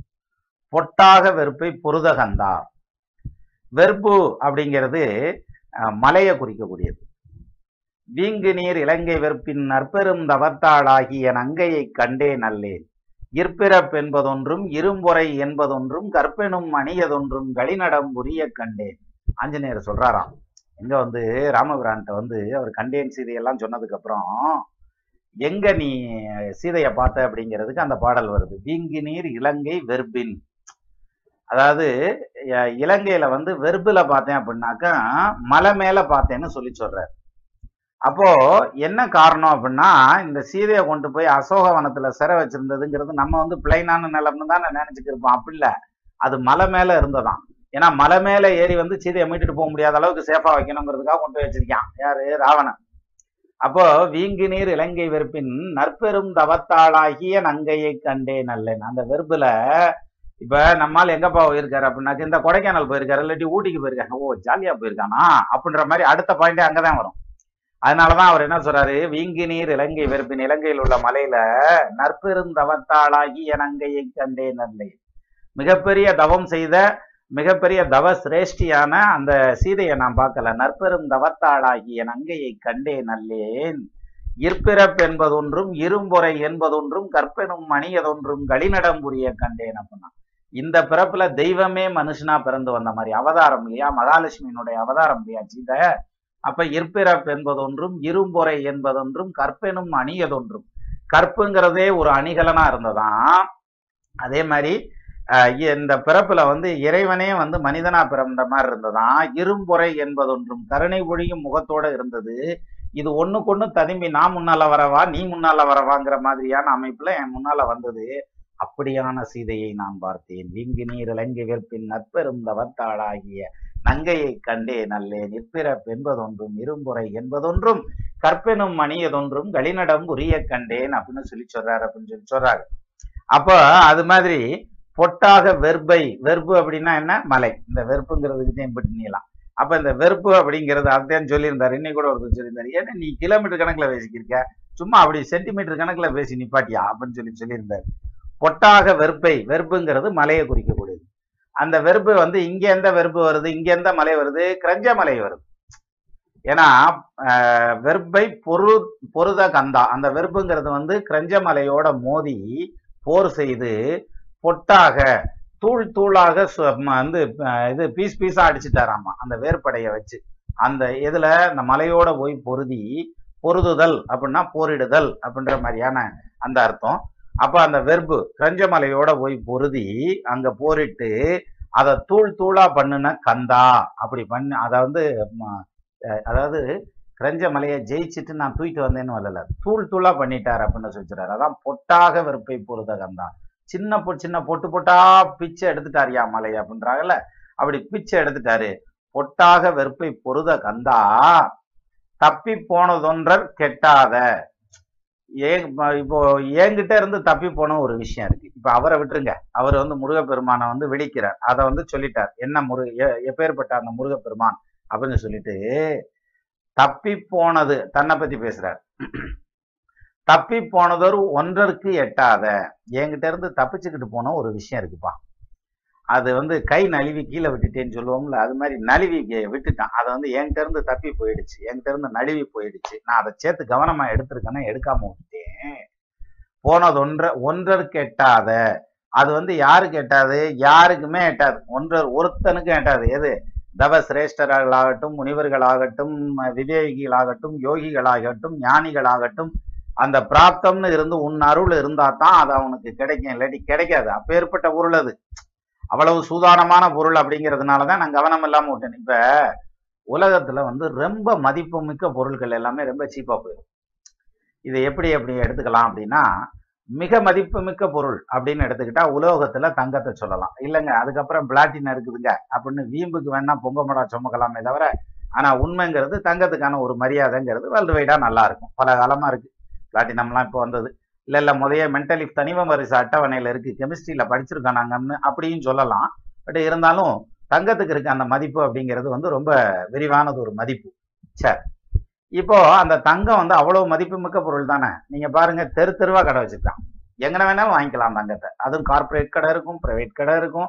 அப்புறம் வந்து பழைய தங்கத்தை விற்கிறதுக்கு இருக்கும் வாங்குறதுக்கு இருக்கும். அதாவது அது மதிப்புமிக்க பொருள். ஆனா சந்து சந்தா கிடைக்கும். நீங்க எங்க வேணாலும் போய் வாங்கிக்கலாம். சரியா? பெட்ரோல் அதாவது எரிபொருள் அப்படிங்கிறது வந்து மிக மதிப்பு மிக்க பொருள். அது இல்லைன்னா உலகம் இயங்காது அப்படின்றாங்க. ஆனால் ரோட்டுக்கு நாலு பங்கு இருக்கும். ஏத்து பங்கு இருக்கும். சரிங்களா? அதை விடுங்க. இப்போ கொரோனாவில் பார்த்தீங்கன்னா மைனஸில் போகுது டாலருடைய ம- அந்த இது ஆயிலுடைய வேல்யூ வந்து மைனஸில் போகுது. அவங்க பணம் கொடுத்து எடுத்துட்டு போங்கன்றாங்க. சும்மா எடுத்துகிட்டு போங்கன்னு சொன்ன காலம் போய் பணம் கொடுத்து எடுத்துகிட்டு போங்கன்றாங்க. ஆனாலும் நம்ம எடுக்க முடியல. ஏன்னா ரிசர்வாயர் இல்லை. நமக்கு சேர்த்து வைக்கிறதுக்கு இந்த டேங்க் கெப்பாசிட்டி எல்லாம் இல்லை. அந்த அளவுக்கு விழுந்துருச்சு அப்படின்றாங்க. அதே மாதிரி படிப்புன்னு எடுத்துக்கிட்டா மருத்துவம் மிக உயர்வான படிப்பு. டாக்டர் படிப்புங்கிறது ரொம்ப உயர்வான படிப்பு. தெய்வத்துக்கு இணையாதனதுங்கிறோம். ஆனா அந்த டாக்டர் படிப்புல பாத்தீங்கன்னா எல்லா பக்கமும் டாக்டர் இருப்பாங்க. எல்லா இடத்துலையும் எல்லா இடங்கள்லையும் ஒரு அதாவது ஒரு ஸ்பெஷலிஸ்ட் அப்படின்னா அதே மாதிரி நாலு ஸ்பெஷலிஸ்ட் இருப்பாங்க. ஸோ அது மாதிரி மதிப்புமிக்க பொருட்கள் எல்லாமே ரொம்ப சாதாரணமாக கிடைக்கக்கூடிய விஷயங்கள் அப்படிங்கிறது. அது மாதிரி இங்க இது மதிப்புமிக்க பொருள். யாரு? இந்த இது அருணகிரிநாதர் தவறவிட்ட பொருள் வந்து மதிப்புமிக்க பொருள். ஆனா இது கிடைக்காது. இது உன்னுடைய அருள் இருந்தா மட்டும்தான் கிடைக்கும். அதை வந்து எனக்கு பிடிச்சிக்கூடியா அப்படின்னு கேட்கிறாரு தப்பி போனதொன்றற்கு எட்டாத ஒன்றுக்கும் எட்டாது. யாராலையும் பிடிக்க முடியாது அதை. அது என்னதுன்னா ஞானக்கலை தருவாய். ஞானக்கலை. ஏன்னா முருகனுடைய கையில இருக்கிறது என்ன வேல் ஞானவேல். பலமுறை சொல்லிட்டேன் நான். ஞானவேல் கையில வச்சிருக்காரு. அதனாலதான் ஞான பண்டிதன் அப்படின்னு சொல்லி சொல்லுவாங்க முருகனை. அந்த ஞானத்தை கொடுக்கறதுங்கிறது முருகப்பெருமானால தான் கொடுக்க முடியும். அந்த வேல் வந்து அம்பிகைட்ட இருந்து வந்ததுன்னு சொல்றாங்கல்ல ஞானத்தின் வடிவாய் நிற்கக்கூடிய வேல். அந்த வேலு ஞான வேலை கையில வச்சிருக்கக்கூடிய ஞான பண்டிதன் தான் நமக்கு ஞானத்தை கொடுக்க முடியும். ஞானத்தை கொடுத்துட்டா அறிவாகட்டும் செல்வமாகட்டும் பொருளாகட்டும் எல்லாத்தையும் சம்பாரிச்சுக்கலாம். அந்த ஞானம் கைவல்யமாகணும் அப்படிங்கிறது தான் அதுல மெயினான விஷயம். சரி. அப்போ அந்த ஞான கலை தருவாய் அந்த ஞானத்தை எனக்கு கொடு. நான் அதை தவற விட்டுட்டேன். ஏன் தவற விட்டேன்? எனக்கு நிறைய வேலை இருந்தது. நான் கொஞ்சம் பிஸியா இருந்தேன். அதுல தவற விட்டுட்டேன். அப்படி என்ன ஞானத்தை தவற விடுற அளவுக்கு பிஸியான வேலை. அதாவது ரொம்ப முக்கியமான பொருள் இது. கிடைத்தற்கரிய பொருள். பரம்பொருளுடைய அனுகிரகம் இருந்தால் மட்டும்தான் கிடைக்கும். ஆனா அப்பேற்பட்ட அப்பேற்பட்ட பொருள் நான் தவற விடுற அளவுக்கு நான் கொஞ்சம் பிஸியா இருந்தேன். நான் வேற ஒரு முக்கியமான வேலையில இருந்தேன். அப்படின்னா இதை விட முக்கியமான வேலை என்ன வேலை? அதைத்தான் அடுத்து சொல்றாரு. இருங்காம விடாய் பட்டார் உயிரை. திருகி பருகி பசிதனிக்கும் கட்டாரி வேல்வெளியார் வலைக்கே மனங்கட்டுண்டது அதாவது இருங்காம விடாய் அதாவது என்னாலும் இருக்கக்கூடிய காமம் அப்படிங்கிற மாதிரியான ஒரு விஷயம். காமம்ங்கிறது வந்து உலகம் தோன்றின காலத்துல இருந்து ஏன் உயிரினம் தோன்றின காலத்துல இருந்து காமம் இருக்குங்க. அப்பத்தான் வந்து உயிரினம் பல்கி பெருக முடியும். அது இறைவனுடைய அனுகிரகம். நம்ம இயற்கைக்கு எதிராக போறேன்னு நினைச்சுக்கிட்டு நான் அதெல்லாம் ஆஹா, நான் எங்களுக்கு காமம்லாம் பிடிக்காது. அப்படின்ற மாதிரி ஒரு ஓரமா போய் நின்றுக்கு இருந்தோம்னா உலகம் எப்படி பல்கி பெருகணும்? அப்போ வளர்ச்சி அப்படிங்கிறது ஆண்டவன் அதுக்காகத்தான் படைச்சிருக்கார். அப்ப காமம் அப்படிங்கிற அந்த ஒரு விஷயம் மிக பழமையானது. என்றைக்கும் இருக்கக்கூடியது அன்றைக்கும் இருந்தது இன்றைக்கும் இருக்கிறது நாளைக்கும் இருக்கும் என்றைக்கும் இருக்கக்கூடிய ஒரு விஷயம்ங்கிறது காமம். அதைத்தான் சொல்றாரு இருங்காம விடாய். என்னாலும் இருக்கக்கூடிய புவி இருக்கும் அளவுக்கும் ஜீவராசிகள் இருக்கும் அளவுக்கும் இருக்கக்கூடிய நிலைத்து நிற்கக்கூடிய காமம்ங்கிற ஆசை இருக்கே. காம விடாய் விடாய்னா ஆசை. அப்ப என்றும் இருக்கக்கூடிய காம விடாய் அந்த ஆசை என்ன பண்ணுமா? பட்டார் உயிரை. அதுல போய் பட்டுட்டோம்னு வச்சுக்கோங்களேன். பட்டுட்டோம் மீன்ஸ் படுதல் அப்படின்னாக்க தாக்கப்படுது அந்த காம நோயால தாக்கப்பட்டுட்டால் அந்த நோய் வந்து வந்துருச்சுனால் என்ன ஆகுமா? பட்டார் உயிரை திருகி. இது வந்து ஒரு சிலருக்கு எக்ஸ்பீரியன்ஸ் ஆயிருக்கும். அதாவது லவ் பண்றப்ப பாத்தீங்கன்னா அந்த பொண்ணு லேசா அப்படி கோச்சுக்கிட்டான்னா சரி ரெண்டு நாளைக்கு நம்மால் நெம்ப சோகம் ஆயிருவியான் சாப்பிட முடியாது தூங்க முடியாது பேச முடியாது. இவங்க அம்மா உன்னை கேட்டுக்கிட்டு இருந்தா ஐம்பாட்டுக்கு அண்ணாந்து பார்த்துக்கிட்டு உட்காந்துருக்கான் என்னடான்னு கேட்டாப்னா ஒன்றும் இல்லை அப்படின்னு தெரிஞ்சுச்சு போவாரு. அதாவது விஷயம் என்னன்னா அந்த பொண்ணு மறுபடியும் சுமூகமா பேசுற வரைக்கும் நம்மால் அப்படியே இருப்பார். உடனே சோகமயம் ஆயிடுவார். என்ன காரணம்? நிறைய பாசம் வச்சிருக்கான்னு அர்த்தம். ப்ளஸ் வந்து அந்த பாசம்ங்கிறதுக்கும் இந்த காமம்ங்கிறதுக்கு ரொம்ப பெரிய வித்தியாசம்லாம் ஒன்றும் கிடையாது. ஒன்று மாற்றி ஒன்று இது கடந்து அங்கே போக போகுது அது கடந்து இங்கே வரப்போகுது அவ்வளோதான் வித்தியாசம். இதில் வந்து ஒரு பால் பாத்திரத்தில் இருக்குன்னா மேலே இருக்க பால் சிறப்பானது கீழே இருக்க பால் மோசமானதுன்னு அர்த்தம் இல்லை. எல்லாமே பால் தான். அது மாதிரி அந்த காமமும் பாசமும் வந்து அவனை வந்து மயக்கி வச்சிருக்கோம். அது உயிரை திருகும் அப்படின்றார். எது மனசுக்குள்ள அப்படி பிணையுமா? விசைஞ்சு எடுத்துருமா? எது வீட்டுக்காரம்மா சண்டை போட்டுட்டு போச்சுன்னு வச்சுங்களேன் பீறிட்டு எழுந்துருவான் நம்மளுக்கு பிசையாது பீறிட்டு எழுந்துருவான். அப்போ ரொம்ப சந்தோஷம்டா. போன வாக்குலயே ஒரு பத்து நாளைக்கு அங்க இருந்துட்டு வா. உங்க அம்மாவுக்கு வேற உடம்பு சரியில்லைன்னாங்க கால் வேற வலிக்குதுன்னாங்க வயசான காலத்துல பாவம் முடியும். உங்க அம்மா அங்கனே தானே பத்து நாளைக்கு இருந்து ஹெல்ப் பண்ணிட்டு வா. உங்க அண்ணனுக்கு அறிவு இருக்காது உங்க அண்ணி கூட உங்க அம்மாவுக்கு ஒத்து போகாது. அதனால நீ அங்கனையே இருந்து ஒரு ஒரு வாரங்கிறது ரெண்டு வாரம் கூட இருந்துட்டு வா சாமி அப்படின்னு சொல்லுவான். இவன் இங்க இருந்து போன் பண்ணி. அந்த அம்மா கரெக்டா சொல்லுவா. நான் இல்லைன்னு ஊரில் ஐம்பது பேலையும் கூட்டு வந்து வச்சு கூத்தடிச்சுட்டு இருந்தேன். நான் வந்து அவ்வளோதான் உண்டு இல்லைன்னு பண்ணிப்பிடுவேன் வீடு வீடாக இருக்கணும். அப்படின்ட்டு போயிருப்பாங்க. இந்த அம்மா போயிருப்பாங்க. இவங்க வந்து பார்த்தோம்னா மூணு இடத்துல கையில் அப்படி வட்ட வட்டமாக சுற்றி சுற்றியாக நின்றுருக்கேன். கண்ட இடத்துல துணி கிடக்கேன் நாலு நாளைக்கு வீட்டில் வீட்டு வீட்டுக்காரம்மா இல்லைன்னாக்கா அந்த வீடே வந்து குடோன் மாதிரி ஆக்கிடுவாங்க நம்ம. வீடு வீடாக இருக்கிறதுங்கிறது குடோன் மாதிரி ஆக்கிடுவாங்க எல்லா பொருளையும் எல்லா இடத்துலையும் போட்டு வச்சுருப்போம் இல்லையா? அதனால குடோன் மாதிரி ஆயிரும். அப்போது வீட்டுக்காரம்மா கோச்சிட்டு போனால் சந்தோஷம். ஆனா இங்க வந்து எப்படி பட்டார் உயிரை திருகி அந்த காதலி இருக்கா இல்லையா? அந்த காதலி ஏதாவது ஒரு வார்த்தை சொல்லிட்டா அல்லது நம்மளை தப்பா புரிஞ்சுக்கிட்டா அப்படின்னா அப்படியே உசுரையே பிணையுமா? இது கல்யாணத்துக்கு அப்புறமும் சில விஷயங்கள்ல நடக்கும். எப்படி நடக்கும்னா ரெண்டு பேர்த்துக்கும் கருத்து வேறுபாடு வந்துடும் பிரச்சனை வந்துடும் இந்த பிரச்சனையில இதை தீக்கணும்னு இருந்தாலும் தவியா தவிப்பான். இந்த அம்மா என்ன பண்ணுவாங்கன்னா சரி இனிமே இவங்கிட்ட இருந்து புலத்தனம் பண்ணோம்னா அது நிச்சயமா நம்ம ஃபியூச்சருக்காகாது நம்ம பிள்ளைக்காகாது முதல்ல நான் வெளியில போயிடணும் இருந்து. அப்படின்னு சொல்லி இந்த அம்மா கிளம்புவாங்க. இவர் வந்து என்ன பண்ணுவாருன்னா திருப்பி திருப்பி அந்த அம்மாவை பேசணும்னு நினைப்பாரு. யாரு பொண்டாட்டிகிட்டத்தையும் திருப்பியும் பேசணும் பேசணும். ஏ கொஞ்ச நேரம் எங்கிட்ட பேசுறியே அப்படின்னம்னாக்க மாமியார் பேசுவாங்க மச்சினையும் பேசுவியான் மாமனார் பேசு. ஆனா உள்ளதுலயே வந்து நாறு நாரா போறது மாமனார் தான் ஏன்னா அவர் சொல்றது ஒருத்தரும் கேட்க மாட்டாங்க. அந்த கல்யாணத்துக்கு முன்னாடி பாத்தீங்கன்னா அந்த அப்பாவை கேட்டு சொல்றேங்க அப்படின்னுவாங்க. எங்க அப்பாவுக்கு தெரிஞ்சு அவ்வளவுதான் அப்படிம்பா இந்த பிள்ளை கல்யாணத்துக்கு முன்னால. அதே மாதிரி அந்த அம்மா சொல்லுவாங்க ஏன்னா வ- இந்த வீட்டுக்காரர் வெளில போயிருக்காருங்க வரட்டுமுங்கன்னு மாமியார் சொன்னோம். ஆ ஓ பெரிய மரியாதையான ஃபேமிலி போல இருக்கு அப்படின்னு நினைச்சுக்கிட்டு நம்ம இருந்தோம்னா கல்யாணத்துக்கு அப்புறம் தான் தெரியும் நம்மால் சிரிப்பு போலீஸா இருந்திருக்காண்டான்னு. யாரு? மாமனார். நாறு நாரா கழிச்சு வச்சிருப்பாங்க. அந்த அதனாலதான் மாமனார் அப்படின்னு சொல்லி சொல்லி வச்சிருக்காங்க போல இருக்கு. ஸோ அது மாதிரி நம்மால் சிரிப்பு போலீஸ் தான் இருந்திருப்பாரு.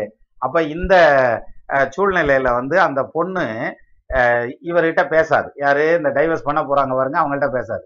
அப்ப அவருக்கு ஒரு மனம் பதறும் பாருங்க. இந்த கணவனுக்கு மனம் பதறும் பாருங்க. ஏன்டி இப்படி பண்ற?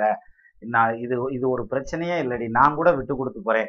நான் பேசுறத முத கேடு கேட்டுட்டேன்னா நீ சொல்றதுபடியே நான் ஒத்து வரேன் அதையாவது கேட்டு தொலை அப்படின்னம்னா அது கடைசி வரைக்கும் நீங்க என்ன சொல்ல வர்றீங்கன்னு கேட்காமலே அந்த பொண்ணு பிரிஞ்சு போறப்போ ஒரு வேதனை வரும் பாருங்க.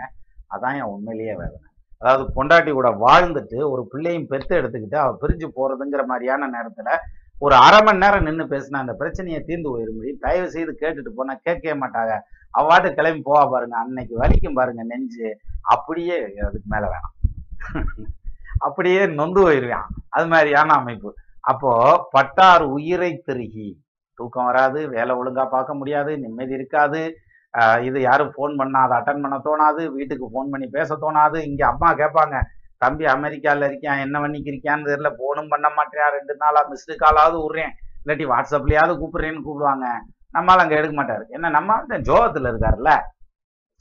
இப்படி ஒரு சாரர் இருப்பான் சிலர் வந்து சோகத்தை வந்து கொண்டாடிடுவாங்க. தாடி வச்சு தண்ணி அடிச்சு சோகத்தை கொண்டாடிட்டு ரைட்டு பழையன கழிதலும் புதியன புகுதலும் புதுவதன்று உலகத்து சரி விட விட விட இன்னொரு ஒண்டாட்டியா கட்டப்பா அப்படின்னு சொல்லி அப்படி போயிடுவாங்க சிலருக்கு அப்படி பைபாஸ் ரூட் எல்லாம் கூட இருக்கும். சிலருக்கு ரெண்டு மூணு பைபாஸ் கூட இருக்கும். ஸோ நம்ம அதெல்லாம் விட்டுருவோம். விதிவிலக்குகள் விதியாகாது. அப்போ பட்டார் உயிரை திருகி அந்த மனசு வலிக்குதுன்னு சொல்றேன் பாருங்க. உடம்புக்கு ஒண்ணுமே இருக்காது சார். நல்லத்தே இருக்கு. ஆனா பசியே இருக்காது தூக்கமே வராது. எந்த வேலை எதை சொன்னாலும் ஒன்றும் ஓடாது. அது மாதிரியான அமைப்புல அதான் அந்த காம நோய் அப்படின்றான். காம விடாய் அந்த ஆசை.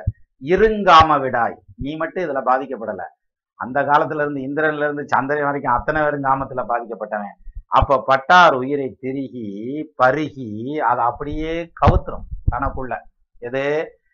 ப- ம- இந்த ம- காமம்ங்கிறது வந்து தனக்குள்ளேயே கவுத்துக்கும். தானே தூக்கக்கூடியது அப்படிங்கிற மாதிரியான அமைப்பு இல்லையா?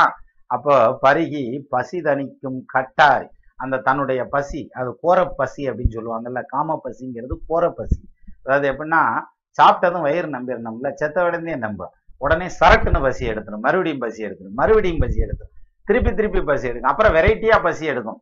இப்படி எல்லாம் விதவிதமா போகணும் வைங்க. அப்போ உயிர் அப்படியே திருகி பருகி தன்னுடைய பசியை தணிச்சுக்கும். தன்னுடைய அஹ், பசியை தணிச்சுக்க கூடிய பெண்மையை பத்தி அப்படி சொல்றாரு. பசி தணிக்கும் கட்டாரி வேல்விழியார். அவங்க விழி கண் எப்படி இருக்கான்? கட்டாரி வேல்விழி. கட்டாரினா கூற கட்டாரி இட்டோருமை பொழுதினில் கொன்றவனே. ஓர ஒட்டார் ஒன்றை உண்ண ஒட்டார் மலரிட்டு உணர்ந்தால் சேர ஒட்டார் ஐவர் செய்வது என். யான் சென்று தேவருகிய சோரனி டூரனை சூரனை காருடல் சோரி சோரிகக்க கூரகட்டாரி இட்டோருமை பொழுதினில் கொன்றவனேன்னு இன்னொரு இடத்துல கந்தர அலங்காரத்துல கொடுக்குறாருல அது மாதிரி கூரகட்டாரி எது கூரகட்டாரி பெண்களுடைய விழி. விழிங்கிறது வேல் விழியால் அப்படின்னு சொல்லி சொல்றாங்கல்ல அதான் சொல்றாரு. கட்டாரின்றார். பெரிய கோடாலிடா அந்த பிள்ளைய கண்ணெல்லாம் வேல்விழியார் வலைக்கே வேல்விழியார் அதாவது வேலை போன்ற கூர்மையான விழி கொண்டவர்கள் அப்படின்னு சொல்லுவாங்க. இந்த வேல்விழியை பத்தி நம்ம எல்லாருமே கடந்து வந்திருப்போம். அதை கடக்காம வந்துட்டான்னா மேபி ஆம்பளையா இருக்கிறது கஷ்டம்னு சொல்லி அர்த்தம். படிக்கிற காலங்கள்ல அல்லது வேலைக்கு போற காலங்கள்ல அந்த வயசு காலங்கள் அப்படின்னு வர்றப்ப அல்லது ஸ்கூலுக்கு போறப்பெல்லாம் பாத்தீங்கன்னா அந்த பிள்ளை ஏ இவன் பக்கத்துல சொல்லுவேன் ஏய் அந்த பிள்ளைய நீ பாக்குதுடா அப்படின்னா. இந்த பக்கத்துல இருக்க சும்மாவது ஏத்திருவேன் ஏல என்னடா அந்த பிள்ளை உன்னைய திருப்பி திருப்பி பார்த்துட்டு போறா? ரெண்டு வாட்டி மூணு வாட்டி பார்த்துட்டு போறா? அப்படின்னது உடனே நம்மளுக்கு அப்படி அரை அடி மேல நிற்பான் இந்த நடந்து போக போக அரை அடி அப்படி மேல எந்திரிச்சிருக்கான். எந்திரிச்சு அப்படி பறந்த மெனிக்கே போய்க்கிருக்கான் அப்படின்னா லேசா அந்த பொண்ணு ஒண்ணுமே பேச வேண்டியதில்லை. சும்மா ரெண்டு தடவை திரும்பி பார்த்தாலே போதும். நம்மால் மெல்ட் ஆயிடுவார். சரியா? நம்மைத்தான் பார்க்கிறானோ என்று அவள் பார்க்க. நம்மையும் பார்க்கிறாளே என்று இவன் பார்க்க. பாவைக்கோ அது வெறும் மோதல். பாவம் இவனுக்கோ அதுவே காதல் அப்படின்றியா புதுக்கவிங்க அது மாதிரி சும்மா சாதாரணமா பார்த்தா கூட அப்படியே மனசை உரிக்கிறோம் அப்படின்னு சொல்லுவாங்கல்ல.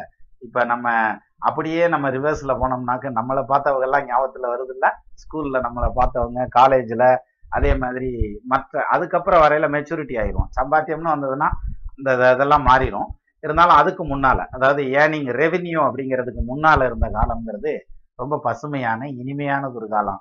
அந்த இடத்துல ஒரு பொண்ணு அப்படி திரும்பி பார்த்துட்டானாலே அப்படி அத்தனையும் உருகிரும்டான்னு சொல்றான்ல அப்படி அத்தனையும் உருகிருமா. அந்த செய்யற வேலை அத்தனையும் மறந்துடுவாங்க அதே மாதிரி மனசுக்குள்ள அப்படியே அப்படியே சந்தோஷத்தை உள்ள மத்தாப்பு பூத்து பூக்கும் அப்படின்னு சொல்றாங்கல்ல அது மாதிரி மத்தாப்பு கிழம்புதாம்மா ரொம்ப வர்ணிச்சுட்டனும் சரி அப்பேற்பட்ட அந்த பார்வை இருக்கு இல்லையா? அவங்க வேல்வெளியார் வலை அது வந்து பெரிய வலை. அந்த வலைய விரிச்சாச்சுன்னா யாருமே தப்ப முடியாது சார் அந்த வலையில இருந்து. சாதாரணமா மனுஷனா இருக்கிறவனே தப்ப முடியாது. அப்புறம் வந்து ஏன் தெய்வமா இருக்கிறவங்களே தப்பல அப்படின்ற மாதிரியான அமைப்பெல்லாம் சொல்றாங்க. எப்படி சொல்றாங்கன்னாக்க அது கூட எடுத்து வச்சுனேன் நேத்து கூட சொல்லியிருந்தேன் நீங்க. அதாவது ம் எண்ணரும் நலத்தினால் இணைகள் நின்றுளி கண்ணோடு கண்ணினை கவ்வி ஒன்றை ஒன்று உணவு உண்ணவும் நிலைபெறாது உணர்வும் ஒன்றிட அன்னலும் நோக்கினான். அவளும் நோக்கினாள் இல்லையா? அப்படி ரெண்டு பேரும் பாக்குறது அப்படின்றது அந்த பார்வை அப்படிங்கிறது வந்து அந்த ஒரு கண்ணும் ஒரு கண்ணும் ஒன்னு ஒண்ணு சாப்பிடுதாமா? அந்த அளவுக்கு பாத்துக்கிறாங்க அப்படின்னா. அப்ப அந்த பார்வைன்னு இருக்கிறது வலை அப்படின்னு சொல்லி சொல்றாரு. அப்பேற்பட்ட வலைக்கே மனம் கட்டுண்டதே. என்னுடைய மனம் அந்த வலையில கட்டுண்டு நின்னு போச்சு. என்னால வெளியிலயே வர முடியல. நான் நான் இந்த வேலை தான் பார்த்துக்கிருந்தேன் அருணகிரிநாதர் சொல்றாரு நான் இந்த வேலை தான் பார்த்துக்கிருந்தேன் வேறு வேற ஒரு வேலையும் பார்க்கல. எந்த வேலை? இந்த கட்டுண்டு நிற்கக்கூடிய இந்த வேலை தான் பார்த்துக்கிருந்தேன் அதில் என்னுடைய ஞானத்தை விட்டுட்டேன்.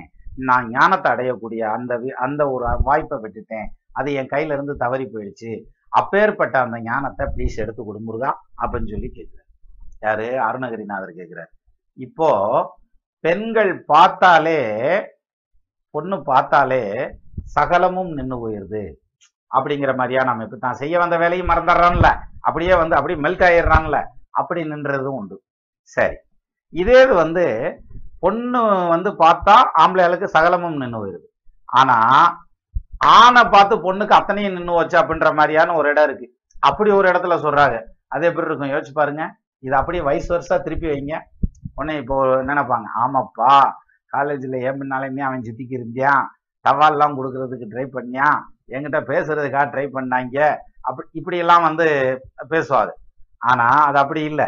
அதாவது என்னன்னா இந்த ஒரு அதாவது பெண்ணு வந்து பார்த்துட்டா ஆணுக்கு சப்த நாடியும் ஒடுங்கிருது சகலமும் ஒடுங்கிருதுன்றான்ல அது மாதிரி ஒரு ஆணை பார்த்து பெண்ணுக்கு ஒடுங்குமா? அப்படின்னா ஒடுங்கும் அப்படின்றான். யாருக்கு ஒடுங்குச்சு? அப்படின்னா ராமபிரான் வந்தாராம். அப்ப பிள்ளைங்கெல்லாம் பார்த்தாங்களாம் தோள் கண்டார் தோளே கண்டார். தொடுகடல் அண்ண தா- கமலம் அன்ன தாள் கண்டார் தாளே கண்டார். தடக்கை கண்டாரும் அதுவே அகுதே வாழ் கொண்ட கண்ணார் யாரே? வடிவினை முடிய கண்டார். ஊழ்கொண்ட சமயத்தன்னான் உருவு கொண்டாரை ஒத்தார் அப்படின்னு சொல்லி கம்பர் எழுதுறாரு. எப்படி வருது அது? பிச்சு எடுத்துட்டான் அந்த இடத்துல. அதாவது தோள் கண்டார் தோழே கண்டார். தோழை பார்த்தவன் அப்படி தோ அந்த பொண்ணு ராமபிரான் நடந்து வர்றார். எல்லாம் பொம்பளை பிள்ளையில தான் ஆம்பளை சைட் அடிப்பான்ல. இங்க ஆம்பளை பிள்ளைய பொம்பளை சைட் அடிக்கிற மாதிரி காமிச்சிருக்காரு. எப்படின்னா அந்த ஊர்ல இருக்க பொண்ணுங்கெல்லாம் ராமபிரான் நடந்து வர்ற அழகை பாக்குறாங்க எப்படி பாக்குறாங்கன்னா அப்படி தோழை பார்த்ததுமே ராமனுடைய தோழை பார்த்ததுமே தோல் கண்டார் தோழையே கண்டார். அந்த தோலையே தான் பார்த்துட்டு இருக்காங்க. ஏன்னா இவ்வளோ அழகா இருக்கா? அப்படின்னு அதை பார்க்கறதுக்குள்ள அவர் கடந்து போயிடுறாரு ராமபுரான். அப்ப ராமன் எப்படி இருந்தார்? நீளமான தோள்களுடன் இருந்தார் அப்படிங்கிறதோட தெரியும். வேற எதுவும் தெரியாது அவங்களுக்கு. தோல் கண்டார் தோளைய கண்டார். தொடு கடல் கமல மன்ன தாழ் கண்டார் தாளே கண்டார். தொடுகடல் அப்படின்னாக்க காலில் வந்து அந்த இது தண்டை போட்டிருப்பார் இல்லையா? அந்த தண்டை வந்து கமலம் போன்ற அவருடைய பாதங்கள்ல சிவந்த பா சிவந்த பாதம்னு எடுத்துக்க முடியாதுல்ல? சீதைக்கு தானே சிவந்த பாதம். கருத்த பாதங்கள்னு வச்சுக்கிடுவோம். ஏன்னா அவர் நம்மால் கருப்பு தானே. அப்ப அந்த தண்டை வந்து அந்த பாதத்தின் மேல விழுந்துருச்சான் அந்த தண்டையோடு கூடிய அந்த பாதம் இருக்குல்ல அவ்வளவு அழகா இருந்ததாம். தாள் கண்டார் தாளே கண்டார். அப்ப ராமன் எப்படி இருந்தாரு? அந்த தண்டை போட்டுட்டு கால் பிரமாதமா இருந்துச்சு. பாதம் இருந்துச்சுல அதான் ராமன் அப்படிம்பாங்களாம். இது பார்த்தவங்க தான் இன்னொன்னு நிமிந்தே பார்க்க முடியலையே. க- தடக்கை கண்டாரு மகுதி அப்படி வேலை வில்ல பிடிச்சிட்டு அப்படி வர்றாருல அந்த கையை பார்த்தவங்க அந்த கையே தான் பார்த்தாங்களாம். ராமபுரம்னா இந்த புஜம்லாம் அப்படி இருக்கும் அப்படி கை இருக்கும் அப்படின்னு சொல்லி சொன்னாங்களாம். தடக்கை கண்டார் மதுரை. வாழ் கொண்ட கண்ணார் யாரே வடிவினை முடிய கொண்டார். முடிய கண்டார். அதாவது வாழ் கொண்ட கண்ணார். வேல் விழியார்னு சொல்றாங்கல்ல இங்க அது மாதிரி வாள் வெளியார். அதாவது அப்படி மின்ற மாதிரியான வாழ் போன்ற விழிகள் கொண்ட பெண்கள் வாழ் கொண்ட கண்ணார் யாரே வடிவினை முடிய கண்டார். ராமபிரானுடைய வடிவை யார் கடைசியில தலையில இருந்து கால் வரைக்கும் யார் பார்த்தா? ஒருத்தரும் பார்க்கல. எப்படி தெரியுமா? ஊழ்கொண்ட சமயத்தன்னான் உருவு கண்டாரை ஒத்தார். ஊழ்கொண்ட சமயத்தன்னான் உருவு கண்டாரை ஒத்தார்னா உலகத்துல பல மதங்கள் இருக்கும். இல்லையா? எத்தனையோ மதங்கள் இருக்கும். ஒரு ஒரு மதத்துக்கும் அவங்களுடைய கடவுள் அப்படிங்கிறத அவங்க ஒரு மாதிரியான உருவகத்துல வச்சிருப்பாங்க. சிலர் வந்து அஹ், இப்படி வச்சிருக்காங்க அப்படி வச்சிருக்காங்க நம்ம விமர்சனத்துக்கு போகணும் ஒவ்வொருத்தரும் ஒவ்வொரு கடவுள் வச்சிருப்பாங்க. அதை விட்டு புறச்சமய கடவுள்னு சொல்றோம் இல்லையா? இன்னொரு சமயத்தினுடைய கடவுளை எந்த ரூபத்திலையும் ஏத்துக்க மாட்டாங்க. இம்மி அளவு கூட. இவங்க எல்லாரும் சமயத்தை பின்பற்றுகிறவர்கள். ஆனா ஊழ் கொண்ட சமயத்தன்னான் உருவு கண்டாரை ஒத்தார். எல்லா சமயங்களும் ஒரே இடத்துல தான் வந்து சேருது. எல்லா இறைவனும் அவன் தான் அந்த சமயத்தார் படைச்சு வச்சு அவங்க கும்பிட்டுக்கிட்டு இருக்கக்கூடிய அத்தனை சுவாமிகளும் திருவுருவங்களும் அத்தனை வடிவங்களும் வந்து ஒரே இடத்துக்கு தான் போய் சேருது. பல இடங்கள்ல இருந்து வரக்கூடிய நதி கடலை நோக்கி போற மாதிரி ஒரே இடத்துல தான் போய் நிக்குது. அப்படிங்கிறத புரிஞ்சுக்கிட்டான சமயத்தை புரிந்து கொண்டவர்கள். இவங்க சமயத்தை பின்பற்றுகிறவர்கள் சமயத்தை பின்பற்றுகிறவர்கள் இன்னொரு சமயத்தினுடைய சாமியை வந்து ஏத்துக்க போறதில்ல அந்த உருவத்தை பார்க்க போறதில்ல தெய்வத்தை கேட்க போறதில்ல அதை பத்தி யோசிக்க போறதே இல்லை.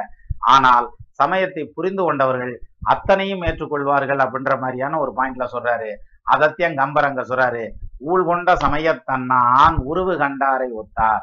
இந்த சமயத்தை பின்பற்றுகிறவர்கள் தன்னுடைய சமயத்துல எப்படி கெட்டி பிடிச்சி கட்டியா நிப்பாங்களோ அதே மாதிரி ராமபிரான் நடந்து வரையில தோலை பார்த்த பொண்ணு தோலை மட்டும்தான் பார்த்துக்கிட்டு இருந்தா. கையை பார்த்தவங்க கையை மட்டும்தான் பார்த்துக்கிட்டு இருந்தாங்க.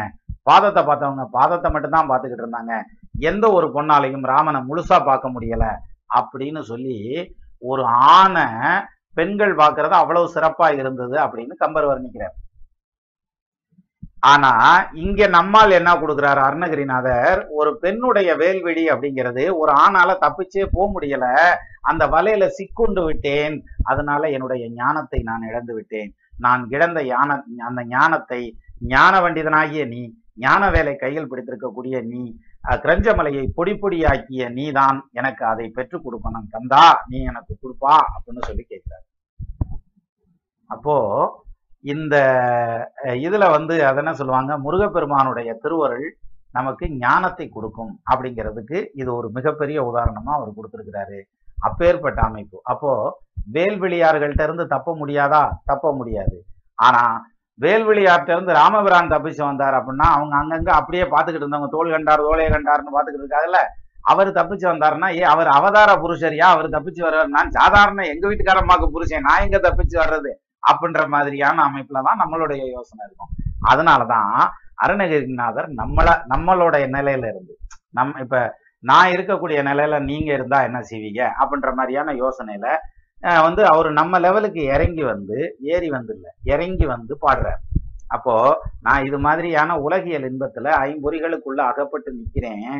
என்னைய தயவு செய்து ஞானத்தை கொடுத்து கிடைத்துட்டு இருப்பா அப்படின்னு சொல்லி கேட்கிறார். அதான் இந்த பாடலுடைய திரண்ட கருத்து. திருப்பியும் பார்க்கலாமா பாட்டை? பொட்டாக வெறுப்பை பொருத்த பொருத கந்தா தப்பி போனதொன்றர் கெட்டாத ஞான கலை தருவாய் இருங்காம விடாய் பட்டார் உயிரை திருகி பருகி பசிதனிக்கும் கட்டாரி வேல்விழியார் வலைக்கே மனம் கட்டுண்டது அப்படின்னு சொல்லி சொல்றாரு நமது நேயர்கள் ஆள் போல் தழைதழைத்து அருகது போல் வேரூன்றி மூங்கில் போல் கிளைகிழைத்து முதியாமல் வாழ்ந்திருக்க வாழ்கவென வாழ்த்தி அமைகிறேன். வணக்கம்.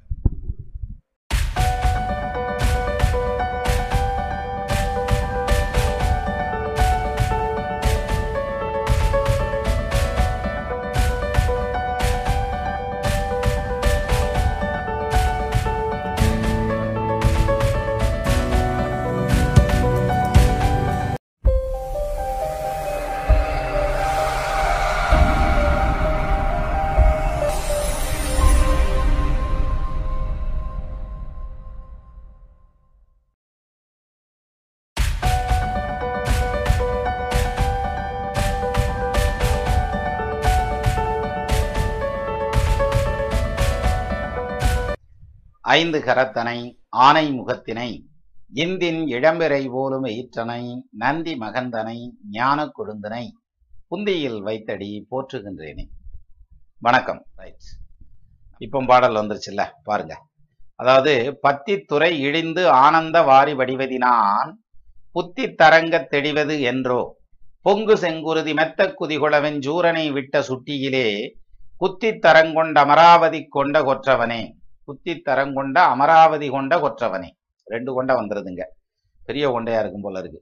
பத்தித்துறை இடிந்து ஆனந்த வாரி வடிவதினான் புத்தி தரங்க தெளிவதென்றோ ஒங்கு செங்குருதி மெத்த குதிகுளவன் சூரனை விட்ட சுட்டியிலே குத்தி தரங்கொண்ட அமராவதி கொண்ட கொற்றவனே அப்படிங்கிறது இன்றைய பாடல்.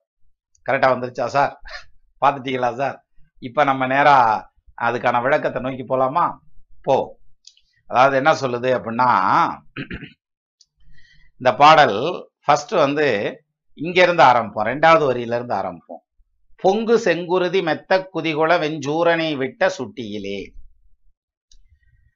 இவர் இவரு ஜ- முருகப்பெருமான் வந்து ஞான வேலை கையில பிடிச்சிட்டு இருக்காரு இல்லையா? அந்த வேல் வந்து ஞானவேல் அம்பிகைட்ட இருந்து வாங்கின வேல்.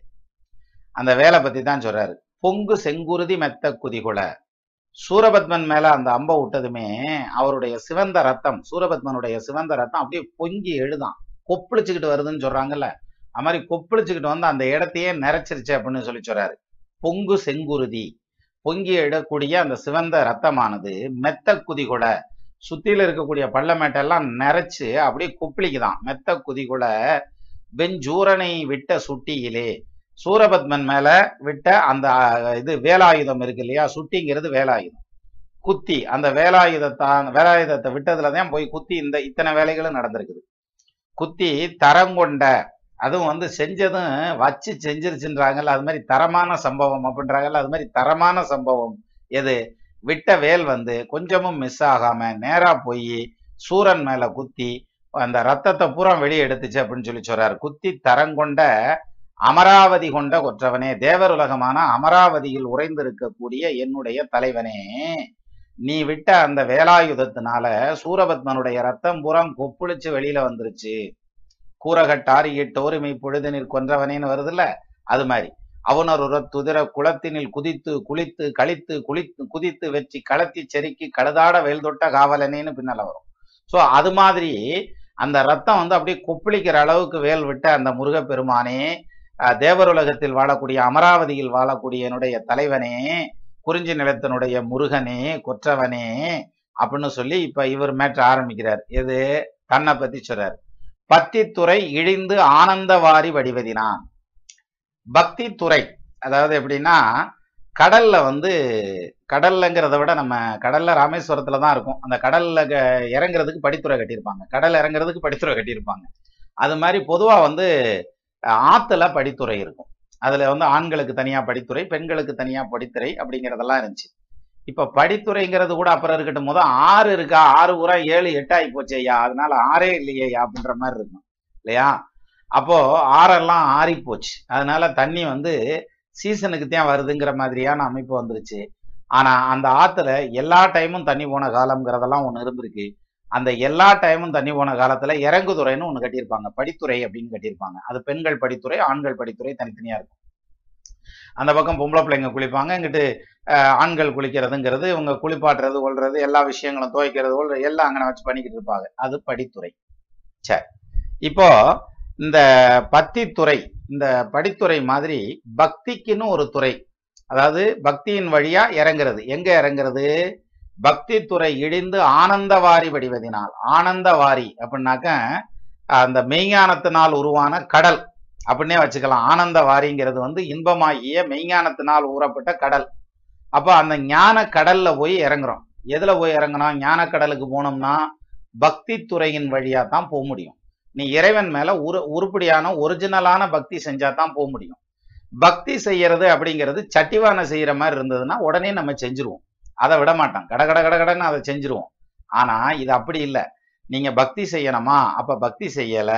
பரம்பொருள்கிட்ட பரம்பொருள்கிட்ட போய் நான் இதை செய்யறேன் அதை செய்றேன் அபிஷேகத்துக்கு தூக்கி தலையில கொட்டுறதுக்கு பேர் பக்தி இல்லை. அப்படி இல்லை. பக்திங்கிறது வந்து நான் கொண்டு போய் கட்டுக்கட்டா உண்டியல்ல போடுறேன் அப்படிங்கிறது பக்தி இல்லை. அது கிடையாது. பக்திங்கிறது நீங்க கஷ்டப்படுறவங்களுக்கு உதவி செய்யறது அப்படிங்கிற மாதிரியான அமைப்பு. இந்த இப்ப எத்தனையோ சமுதாய தொண்டு நிறுவனங்கள்லாம் பாத்தீங்கன்னா சாப்பாடு கொடுக்குறாங்க. இது முடியாதவங்கள மனநல பாதிக்கப்பட்டவங்களை எல்லாம் கூட்டிட்டு வந்து அவங்கள எல்லாம் சரி பண்ணி வைக்கிறாங்க. நிறைய நடக்குது. அஹ் அப்போ ஏழையின் சிரிப்பில் இறைவனை காணலாம் அப்படின்னு சொல்லி சொல்றாங்க. அந்த வகையில யாருக்கு தேவை இருக்கிறதோ அந்த தேவைக்கு நம்ம உதவிக்கு போய் நிக்கிறோமா? நாலு பேர்த்துக்கு பிரயோஜனமான ஒரு வாழ்க்கை வாழ்றோமா? அது இறைவனுக்கு செய்யும் தொண்டு. மகேசனுக்கு செய்யும் தொண்டு அப்படின்னு சொல்லி சொல்றாங்க. அப்போ நாலு பேர்த்துக்கு தேவைப்படுறவங்களுக்கு பண்றதுங்கிறது தான் பக்தி. தேவையில்லாதவர்களுக்கும் பண்றது வந்து பக்தி இல்லை அப்படின்னு சொல்லி சொல்லுவாங்க. அதான் ஒரு பாடல். நான் ஏற்கனவே சொன்ன பாடல் தான். அதாவது உண்ணான் ஒளிபெறான் ஓங்கு புகழ் செய்யான் துன்னருங்கேளீர் துயர்களையான் ஆஹ், கொன்னே வழங்கான் பொருள் காப்பானேல் அ- ஆ இழந்தான் என்று எண்ணப்படும். அப்படின்னு சொல்லி ஒரு பாடல் உண்டு. உண்ணான். நிறைய பணம் சம்பாதிச்சு வச்சிருக்கான். தான் சாப்பிட மாட்டான். உண்ணான் ஒளிபெறான் அதாவது ஒளிபெறக்கூடிய ஈதல் இசைப்பட வாழ்தல் அப்படின்றாங்கல்ல. அப்படி புகழ்பெற்ற வாழ்க்கை வாழ்றதுக்கு நாலு பேர்த்துக்கு கொடுக்கணும்னு மனசு வராது. மனசார கொடுக்கணும்னு மனசு வராது. டேக்ஸ் போட்டா கட்டிடுவாங்க. இல்லாட்டினாக்கா அவ்வளவுதான். அதை பிடிக்கும் இதை பிடிக்கும்னா கட்டிடுவாங்க. அப்போ உண்ணான் ஒளிவரான் ஓங்கு புகழ் செய்யான். அதாவது தனக்கோ அல்லது பரம்பொருளுக்கோ புகழ் அளிக்கக்கூடிய பல விஷயங்கள்ல நிறைய செலவு பண்ணலாம். அதுவும் செய்ய மாட்டான். துன்னருங்கேளீர் துயர்களையான். கேளீர்னா தன்னுடைய சொந்த பந்தம் நண்பர்கள். அவர்களுடைய துயரத்தை களையறதுக்கு தன்னுடைய செல்வத்தை செலவு செய்ய மாட்டான். துன்னருங்கேளீர் துயர்களையான் கொன்னே வழங்கான். உயிர் போகக்கூடிய ஆபத்துல இருந்தா கூட என்னமும் தரமாட்டான். கொன்னே வழங்கான். பொருள் காத்திருப்பானேல். அப்பேற்பட்ட பொருளை அவன் கையில வச்சுக்கிட்டு காத்திருந்தான்னா அ- ஆ இழந்தான் என்று எண்ணப்படும். அவன்கிட்ட அந்த பொருள் இருக்கிறதும் ஒண்ணுதான் இல்லாம போறதும் ஒண்ணுதான். அவன் பிச்சைக்காரனா இருக்கிற மாதிரி தான் கோடீஸ்வரனா இருந்தாலும் அப்படின்னு சொல்லி சொல்றாங்க. அப்போ நம்ம கையில இருக்கிறத நாலு பேர்த்துக்கு உதவி செய்யணும். நாலு பேர் மனம் மகிழ்ந்தா அது நமக்கு ஒரு புண்ணியம். அப்ப புண்ணியம்ங்கிறது பொன் விலங்கு அப்படிங்கிறதுனால நிஷ்கர்மத்துல எப்படி செய்யறது? இறைவனுடைய பெயரால நம்ம அதை செஞ்சோம்னா அந்த உதவியை செஞ்சோம்னா அதனால வரக்கூடிய புண்ணியமாகட்டும் பாவமாகட்டும் எதுனாலும் நம்ம கிட்ட வந்து சேராது. நம்ம செய்யக்கூடிய காரியங்கள் அதனாலதான் கர்ம யோகம்னு சொல்லி சொல்றான். நீ செய்கின்ற அத்தனை காரியங்களுக்கும் இறைவன் பேரால செய். ஆண்டவனை நினைச்சு செய். அவனுக்கே அர்ப்பணம்னு செய். சகலமும் சிவார்ப்பணம் கிருஷ்ணார்ப்பணம்ன்றாங்கல்ல அது மாதிரி அத்தனையும் உனக்கே அர்ப்பணம்னு செய். அப்படி செஞ்சாதான் சரணாகதி தத்துவம். அதனால வரக்கூடிய அத்தனையும் உன்னைய பாதிக்காது. அதனால வரக்கூடிய பாவ புண்ணியங்கள் உன்னைய பாதிக்காது. நிஷ்கர்மத்துல போய் நின்னுக்குருவேன்னு சொல்லி சொல்றாங்க அப்போ இந்த இதுல நம்மால சிலர் வந்து ரொம்ப விவரமா இருப்பான் எப்படி விவரமா இருப்பான்னா இப்போ ஒரு அரசன் ஒரு நாட்டோட அரசன். அந்த அரசனுக்கு வந்து சாகாத அமிர்தம். ஒருத்தர் ஒரு சாமியார் கொண்டு வந்து கொடுக்குறாரு. இந்த பார் இந்த கப்பில் இருக்கிறது சாகாத அமிர்தம். இந்த அமிர்தத்தை சாப்பிட்டேன்னா உனக்கு இறப்புங்கிறதே கிடையாது. அதனால இதை வந்து நீ வ- வ- வச்சு நான் சொல்கிறப்ப சாப்பிட்டுக்கன்னு சொல்லிடுறாரு. சொல்லிட்டு கொடுத்துட்டு போயிடுறாரு. இதை அரண்மனையில் இருந்தவன் கேட்டுக்கிட்டு இருந்தா அவன் எடுத்து சாப்பிட்டுட்டான். சாப்பிட்டதை மன்னர் பார்த்துட்றாங்க. அல்லது மன்னருக்கு தகவல் தெரியுது. மன்னருக்கு தான் செவரெல்லாம் கண்ணு இருக்குமே. அதனால பார்த்துட்றாங்க. உடனே அவனை கூப்பிட்டு வச்சு உனக்கு மரண தண்டனை அப்படின்றாரு. ஏன்னா அவர் சாப்பிட்றத சாப்பாடை பிடிங்கி சாப்பிட்டுட்டான்ல. அதுவும் மன்னர் சாப்பிட்றது அதனால டென்ஷன் ஆயிடுவார்ல உனக்கு மரண தண்டனை அப்படின்ட்டு. இப்ப இவன் கேட்டிருக்கான் சுவாமி நான் அதெல்லாம் ஒன்றும் பிரச்சனை இல்லை ஏற்றுக்கிறேன் மரண தண்டனை கொடுத்து என்னை கொண்டு போய் தூக்குல போட்டு சாக அடிச்சிட்டீங்கன்னு வச்சுங்களேன் நான் செத்து போனேன்னா அது அமிர்தம் கிடையாது. அப்போ மன்னனை ஒரு சாமியார் ஏமாத்திட்டு போயிருக்காருன்னு அர்த்தம் அமிர்தத்தை கொடுத்து. ஒண்ணு. சரி. நான் சாகலைன்னு வச்சுக்கோங்க அது ஒரிஜினலான அமிர்தம் தான் அப்படிங்கிற மாதிரியான அமைப்புல நம்ம எடுத்துக்கிறலாம். ஆனா செத்து போயிட்டேன்னா நீ வந்து நீ அப்ப தப்பு செய்யாத ஒருத்தனுக்கு நீ தண்டனை கொடுத்த மாதிரி ஆகி போயிருமியா? ஒரு டூப்ளிகேட் அமிர்தத்துக்கு. அதனால நீங்க என்னை வந்து கொன்னீங்கன்னாக்கா அதனால பிரயோஜனம் இல்லாம போயிடும் அல்லது கொல்லணும்னு நீங்க தூக்குல போட்டீங்கன்னா அது ஒரிஜினல் அமிர்தமா இருந்தா நான் தான் சாக மாட்டேனே. அப்புறம் நீ கொன்னு என்ன பண்றது? அப்போ ஒரு மன்னன் ஆணையிட்டும் ஒருத்தனை கொல்ல முடியவில்லைங்கிறது மன்னனுடைய ஆணை இன்வேலிடா போயிடும் அல்லது நான் செத்து போயிட்டேன்னா நீ ஒரு நிரபராதியை கொன்ன குற்றத்துக்கு ஆளாயிருவ பாத்துக்க. அப்படின்னு இந்த இதுல சொல்றாங்கல்ல வடிவேல் ஜோக்கில் சொன்ன மாதிரி கொலை உள்ள உயிர்வடா அப்படின்ற மாதிரி அப்படி ஆயிருமியா அப்படின்னானா. உடனே சரி ரைட் இது இது என்னடா தலையை பிச்சுக்கிற மாதிரி இருக்குன்னு அவனை விடுதலை பண்ணி விட்டாங்க அப்படின்னு சொல்லி சொல்றாங்க. அது மாதிரி நம்ம வித்தையா வித்தியாசமா நம்ம இறைவனையே சேர்த்து ஏமாத்துறோம் நாலு பேர்த்துக்கு தெரியற மாதிரி நாங்க வந்து ஓ- என்ன உதவி பண்றோம் தான தர்மம் பண்றோம் அப்படின்ற மாதிரி பண்றாங்க இல்லையா? அது இல்லை தான தர்மம். மனசால பண்றதுங்கிறது இன்னொருத்தர் பார்க்கணுங்கிறதுக்காகவோ நான் வந்து அதை போட்டோ எடுத்து போடுறேன் நாலு பேர்த்துக்கு சொல்றேன் அஞ்சு பேர்த்துக்கு சொல்றேன் அப்படின்னு சொல்லி தானம் கொடுக்குறாங்கல்ல அதுக்கு பேர் தானம் இல்ல. அதுக்கு பேர் தானம் இல்ல. அது நிதானம் இல்லாத செயல்னு வேணா சொல்லலாம். அப்பேற்பட்ட அந்த தான தர்மங்கள் கொடுத்து அந்த பக்தி துறையில் இழிந்து இழிந்துன்னா கேவலப்பட்டுன்னு அர்த்தம் கிடையாது. நமக்கு இழிந்துன்னா அது ஒண்ணுதானே தெரியும்? அப்போ இழிந்து அப்படிங்கறது அதை விட்டு விலகுதல். எது? பக்தி துறையில் இழிந்து. அந்த பக்திங்கிற இடத்துலயே நிக்காம அந்த பக்தியை வந்து ஒரு அஹ், வழியா பயன்படுத்தி எங்க போய் இறங்கணும்? ஆனந்த வாரி ஞான வாரின்னு சொல்றோம் இல்லையா? வாரினா கடல். அப்ப ஞானத்துல போய் ஞான கடலுக்குள்ள போய் இறங்கணும். எதன் வழியா? பக்திங்கிற துறையின் வழியா ஞான கடலுக்குள்ள போய் இறங்கினா அங்க போய் படிவதனால் அங்க போய் மூழ்குவதால் புத்தி தரங்க தெளிவதென்றோ என்னுடைய புத்தி சஞ்சலம் இல்லாமல் தெளிவடைஞ்சு ஞானத்துல மூழ்கி திழைப்பது என்னைக்கு? அப்படின்னு சொல்லி அவர் கேட்கிறார் யாரு? முருகன்ட்ட கேட்கிறார் நீ ஓம்பாட்டுக்கு இருக்க படைச்சு விட்டுட்டு கம்முன்னு இருக்கியா எனக்கு இந்த மாதிரியான ஆனந்த கடல்ல நான் மூழ்கணும்.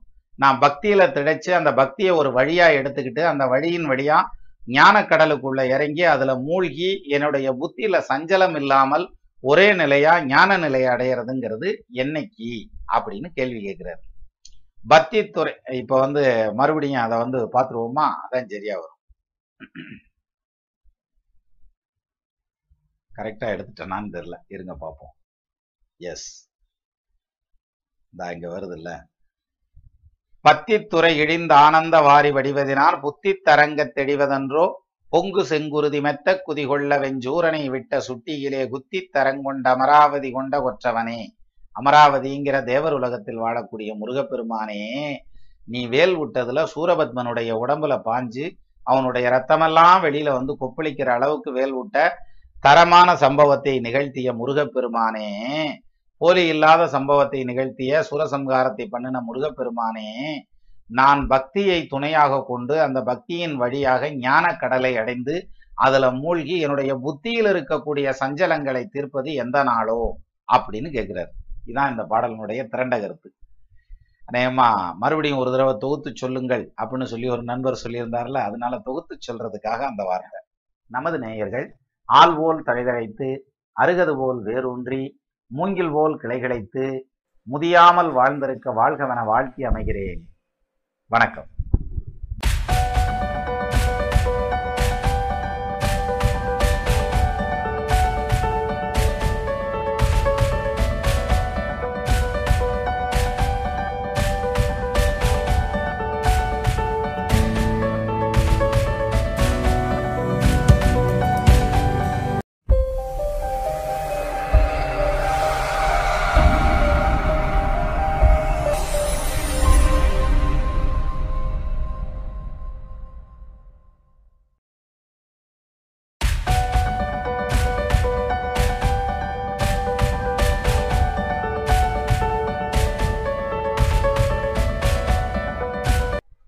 ஐந்து கரத்தனை ஆனை முகத்தினை இந்தின் இளம்பிறை போலும் ஈற்றனை நந்தி மகந்தனை ஞான கொழுந்தினை புந்தியில் வைத்தடி போற்றுகின்றேன்.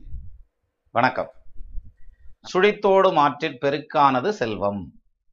துன்பம் இன்பம் கழித்தோடுகின்றது எக்காலம் நெஞ்சே கரிக்கோட்டு முத்தை கொழித்தோடு காவிரி செங்கோட நென்கிலை குன்றமெட்டும் கிழித்தோடு வேலை நென்கிலை எங்கனே முத்தி கிட்டுவதே. இவ்வளவுதான் அந்த பாட்டு. ரொம்ப சிம்பிளா முடிச்சிருக்கேன் சுழித்தோடு மாற்றில் பெருக்கானது செல்வம்.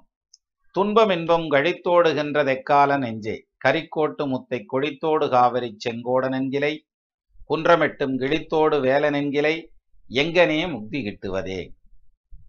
இதான் சார் இந்த பாட்டு. இப்போ பாட்டு என்ன சொல்லுதுன்னு பார்ப்போமா முதல் வரிக்கு போயிடுவோம் ஃபஸ்ட்டு லைன் என்ன சொல்லுது?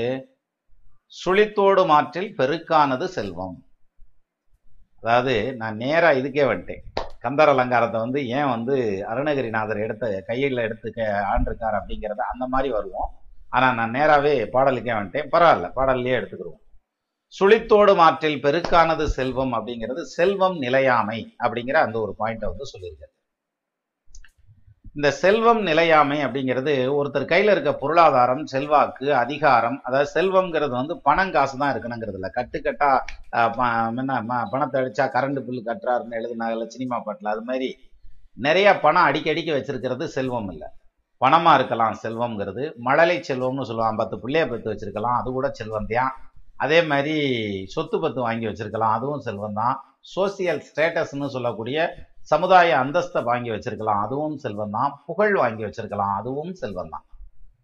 அப்போ செல்வம் அப்படிங்கிறது வந்து நம்ம நினைக்கிற மாதிரி காசும் பணமும் பரிசுக்குள்ளேயும் பாக்கெட்டுக்குள்ளேயும் கார்டுல பேலன்ஸ் ஆகும் நிற்கிறதுக்கு பேர் மட்டுமே செல்வம் அல்ல. பொருள் செல்வம் இருக்கு அருள் செல்வம் இருக்கு இன்னும் சொல்லணும்னா செவி செல்வம் இருக்கு மழலை செல்வம் இருக்கு இன்னும் இந்த ப்ராப்பர்ட்டி சம்மந்தப்பட்ட செல்வம் இருக்கு. இப்படி நிறையா. அதுல புகழ் செல்வம் அப்படிங்கிறது மிக உயர்ந்த செல்வம் அப்படின்னு சொல்லி சொல்றாங்க. அதனாலதான் தோன்றின் புகழோடு தோன்றுக.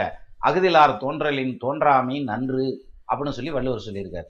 தோன்றுனா அதாவது பிறந்தா பேருவுகளோடு இருந்து நாலு பேர் நல்லவேன்னு சொல்ற அளவுக்கு வாழணும். அப்படி இல்லைன்னா பிறக்காம பேசாம இருந்துக்கிறது மேன்மடா தேவையில்லாம ரிஸ்க் எடுக்காதீங்க அப்படின்னு சொல்லி சொல்லியிருக்காரு வள்ளுவர் சொல்லியிருக்காரு. அப்போ நம்ம நினைக்கிறோம் இல்லையா அந்த பொருளாதாரம் கையில இருக்கக்கூடிய பொருள் ஆஹ் கட்டுக்கட்டா வச்சிருக்க பணம் அதே மாதிரி அந்தஸ்து கௌரவம் இதெல்லாம் பார்த்தீங்கன்னா வித்தின் ஏ ஃப்ராக்ஷன் ஆஃப் செகண்ட்லாம் அடிச்சு தூக்கி எறிஞ்சிட்டு போயிடும் இதை வந்து இதில் ஒரு இடத்துல சொல்கிறாங்க அதாவது பொருளாதாரம்ங்கிறது வந்து ஒருத்தருக்கு மேலே போக போக போக போக போக நிறையா வருமானம் கூடிக்கிட்டே போக போக எல்லாரும் அவங்கள வந்து மதிப்பு மரியாதைலாம் பண்ணுவாங்க. கையெடுத்து கும்பிடுவாங்க. சும்மா கண்டுக்காமல் போனவங்க கூட வந்து வணக்கம் வச்சுட்டு போவாங்க. அப்போது அந்த மாதிரியான ஒரு சூழ்நிலைக்கு போகும்போது இவங்கெல்லாம் என்ன நினச்சிப்பாங்கன்னா சரி நம்மளத்தையும் வந்து கும்பிட்றாங்க. நமக்குத்தையும் அம்பிட்டு மரியாதை இருக்குது அப்படின்னு நினச்சிக்கிறாரு. கிடையாது. அந்த உடம்புக்கோ அந்த ஆன்மாவிற்கோ அந்த மரியாதை கிடையாது. அது உருவாக்கி வச்சிருக்கக்கூடிய சொத்துக்கு தான் அந்த மரியாதை. அது புகழ் சொத்தாக இருக்கலாம் பொருளாதாரமாக இருக்கலாம் பேரு அந்தஸ்து கௌரவமாக இருக்கலாம் சொத்து பத்தா இருக்கலாம் எதுவாக வேணாலும் இருக்கலாம். அந்த உருவாக்கி வச்சிருக்க அந்த சொத்துக்கு தான் மரியாதையை தவிர நமக்கு கிடையாது. நம்ம பெரிய காரில் போய் இறங்குறோம் கப்பல் மாதிரி காரில் போய் இறங்குறோம். எல்லாரும் ஒடியாந்து பக்கத்தில் நிற்கிறாங்கன்னா ச்சே நான் வந்துட்டேன்னு எப்படி நிற்கிறாங்க வர அப்படின்னா நீங்கள் வந்த காருக்கு தான் வந்து நிற்பான் தொண்ணூறு பர்சன்ட் அதுக்கு தான் வந்து நிற்பானே தவிர உங்களுக்காக வந்து நிற்கிறதுங்கிறது கம்மியாக தான் இருக்கும் அப்போது கையில் பொருளாதாரம் இருந்ததுன்னா அது வேற மாதிரி இருக்கும். கையில் பொருளாதாரம் இல்லைன்னா இன்னும் வேற மாதிரியான மதிப்பு மரியாதையை கிடைக்கும். பொன்னோடு மணி உண்டானால் புலைஞனும் கிடைஞன் என்று தன்னையும் புகழ்ந்து கொண்டு சாதியில் மனமும் செய்வர். மன்னராய் இருந்தவர்கள் வகை கெட்டு போனாராயில் பின்னையும் யாரோ என்று பேசுவார் ஏசுவார் என்றான். அதாவது என்ன சொல்றான்? பொன்னோடு மணி உண்டானால் சொத்து சுகம் போக்குவரத்து எல்லாத்தோட அந்த ப- நிறைய செல்வாக்கு வந்துருச்சுன்னு வச்சுங்களேன் புலைஞனும் கிளைஞன் என்று நீ எந்த தாழ்ந்த நிலையில இருந்தாலும் சரி உனக்கு படிப்பு இல்லையா அறிவு இல்லையா அல்லது வந்து செல்வாக்கு இல்லாதவனா உயர்குடி பிறப்பு இல்லையா அல்லது உங்க ஃபேமிலி பேக்ரவுண்ட் ஒன்றும் கிடையாது எதுவுமே தேவையில்லையா? பொன்னோடு மணி உண்டானால் புலைஞனும் கிளைஞன் என்று தன்னையும் புகழ்ந்து கொண்டு நான் அவர்கிட்ட போய் சம்மந்தம் வச்சுக்க போறேன்னு சொல்லி அவனையும் புகழ்ந்துக்கிட்டு நாங்கள் எப்பேற்பட்ட ஃபேமிலி தெரியுமா அப்படின்னு தன்னையும் புகழ்ந்து கொண்டு சாதியில் மனமும் செய்வர். அவங்க ஜாதியில் பொண்ணு எடுத்துப்பாங்க. தான் பொண்ணை கொடுப்பாங்க. சரியா? மன்னராய் இருந்தவர்கள் வகை கெட்டு போனாராகில் அவன் என்னதான் பெரிய அளவில் ஒரு பிரபலமாக பிழைச்சவனாக இருந்தாலும் வகை கெட்டு போனாராயில் பின்னையும் யாரோ என்று பேசுவார். யாருன்னு தெரியலப்பா அவன் ஏதோ சொந்தம்னு சொல்லி அவன் தான் சொல்லிட்டு நான் சொன்னேன் நான் சொந்தம்னு? எனக்கு அப்படின்னு சொல்லி வசதியானவன் கெட்டு போயிடுவானா பின்னையும் யாரோ என்று பேசுவார் ஏசுவார். ஏசியும் சொல்லிடுவாங்க அப்படி சொல்லி சொல்றாங்க. அதுக்கு தான் சொன்னா பொருளாதாரத்தை பார்த்து பழகிறதுங்கிறது தான் இந்த உலகம். ஆனால் அருள் உலகம் அப்படிங்கிறது பொருளாதாரம் தேவையில்லைங்க. நீ பொருளாதாரத்தை கொண்டு போனேன்னா அதுக்கு வந்து எந்த வேல்யூமே கிடையாது. ஓடும் செம்பனும் ஒக்கவே நோக்குவர்னு சொல்லி சொல்கிறாங்க இல்லையா? அதாவது உடஞ்சி போன ஓட்டையும் தங்கத்தையும் ஒரே மாதிரியான பார்வையில் தான் பார்ப்பாங்களாம். இது இப்படி சொல்கிறத விட ஈஸியாக புரிகிற மாதிரி சொல்கிறேன் பாருங்க. வீட்டுக்கார அம்மாவையும் செகண்டையும் செகண்ட் சேனலையும் அப்படி ஒரே பார்வையில் பார்க்குறது. அப்படி பார்க்க மாட்டாங்க. பார்த்துருக்கீங்களா? முதல் வீட்டுக்கார அம்மாவை பார்க்கல அப்படி குருன்னு இருப்பான். அதே இது அப்படி செகண்ட் வந்து நின்னாங்கனாக்கா அப்படி சில்லு சில்லுன்னு ஆயிடுவார். நம்மால் ஏசிக்குள்ளே வந்த மாதிரி ஆயிடுவார். இது இயல்பான விஷயம் இல்லையா? அப்போது இது மாதிரியான ரெண்டுக்கும் ஒரே பார்வை அப்படிங்கிறது எல்லாத்துக்கும் பெரும்பாலும் வராது. இதில் தான் சொல்கிறாரு அருள் உலகம் எப்படி எடுத்துக்குமா? சங்க நிதி பதும நிதி இரண்டும் தந்து தரணியோடு வானலரத் தருவரேனும்.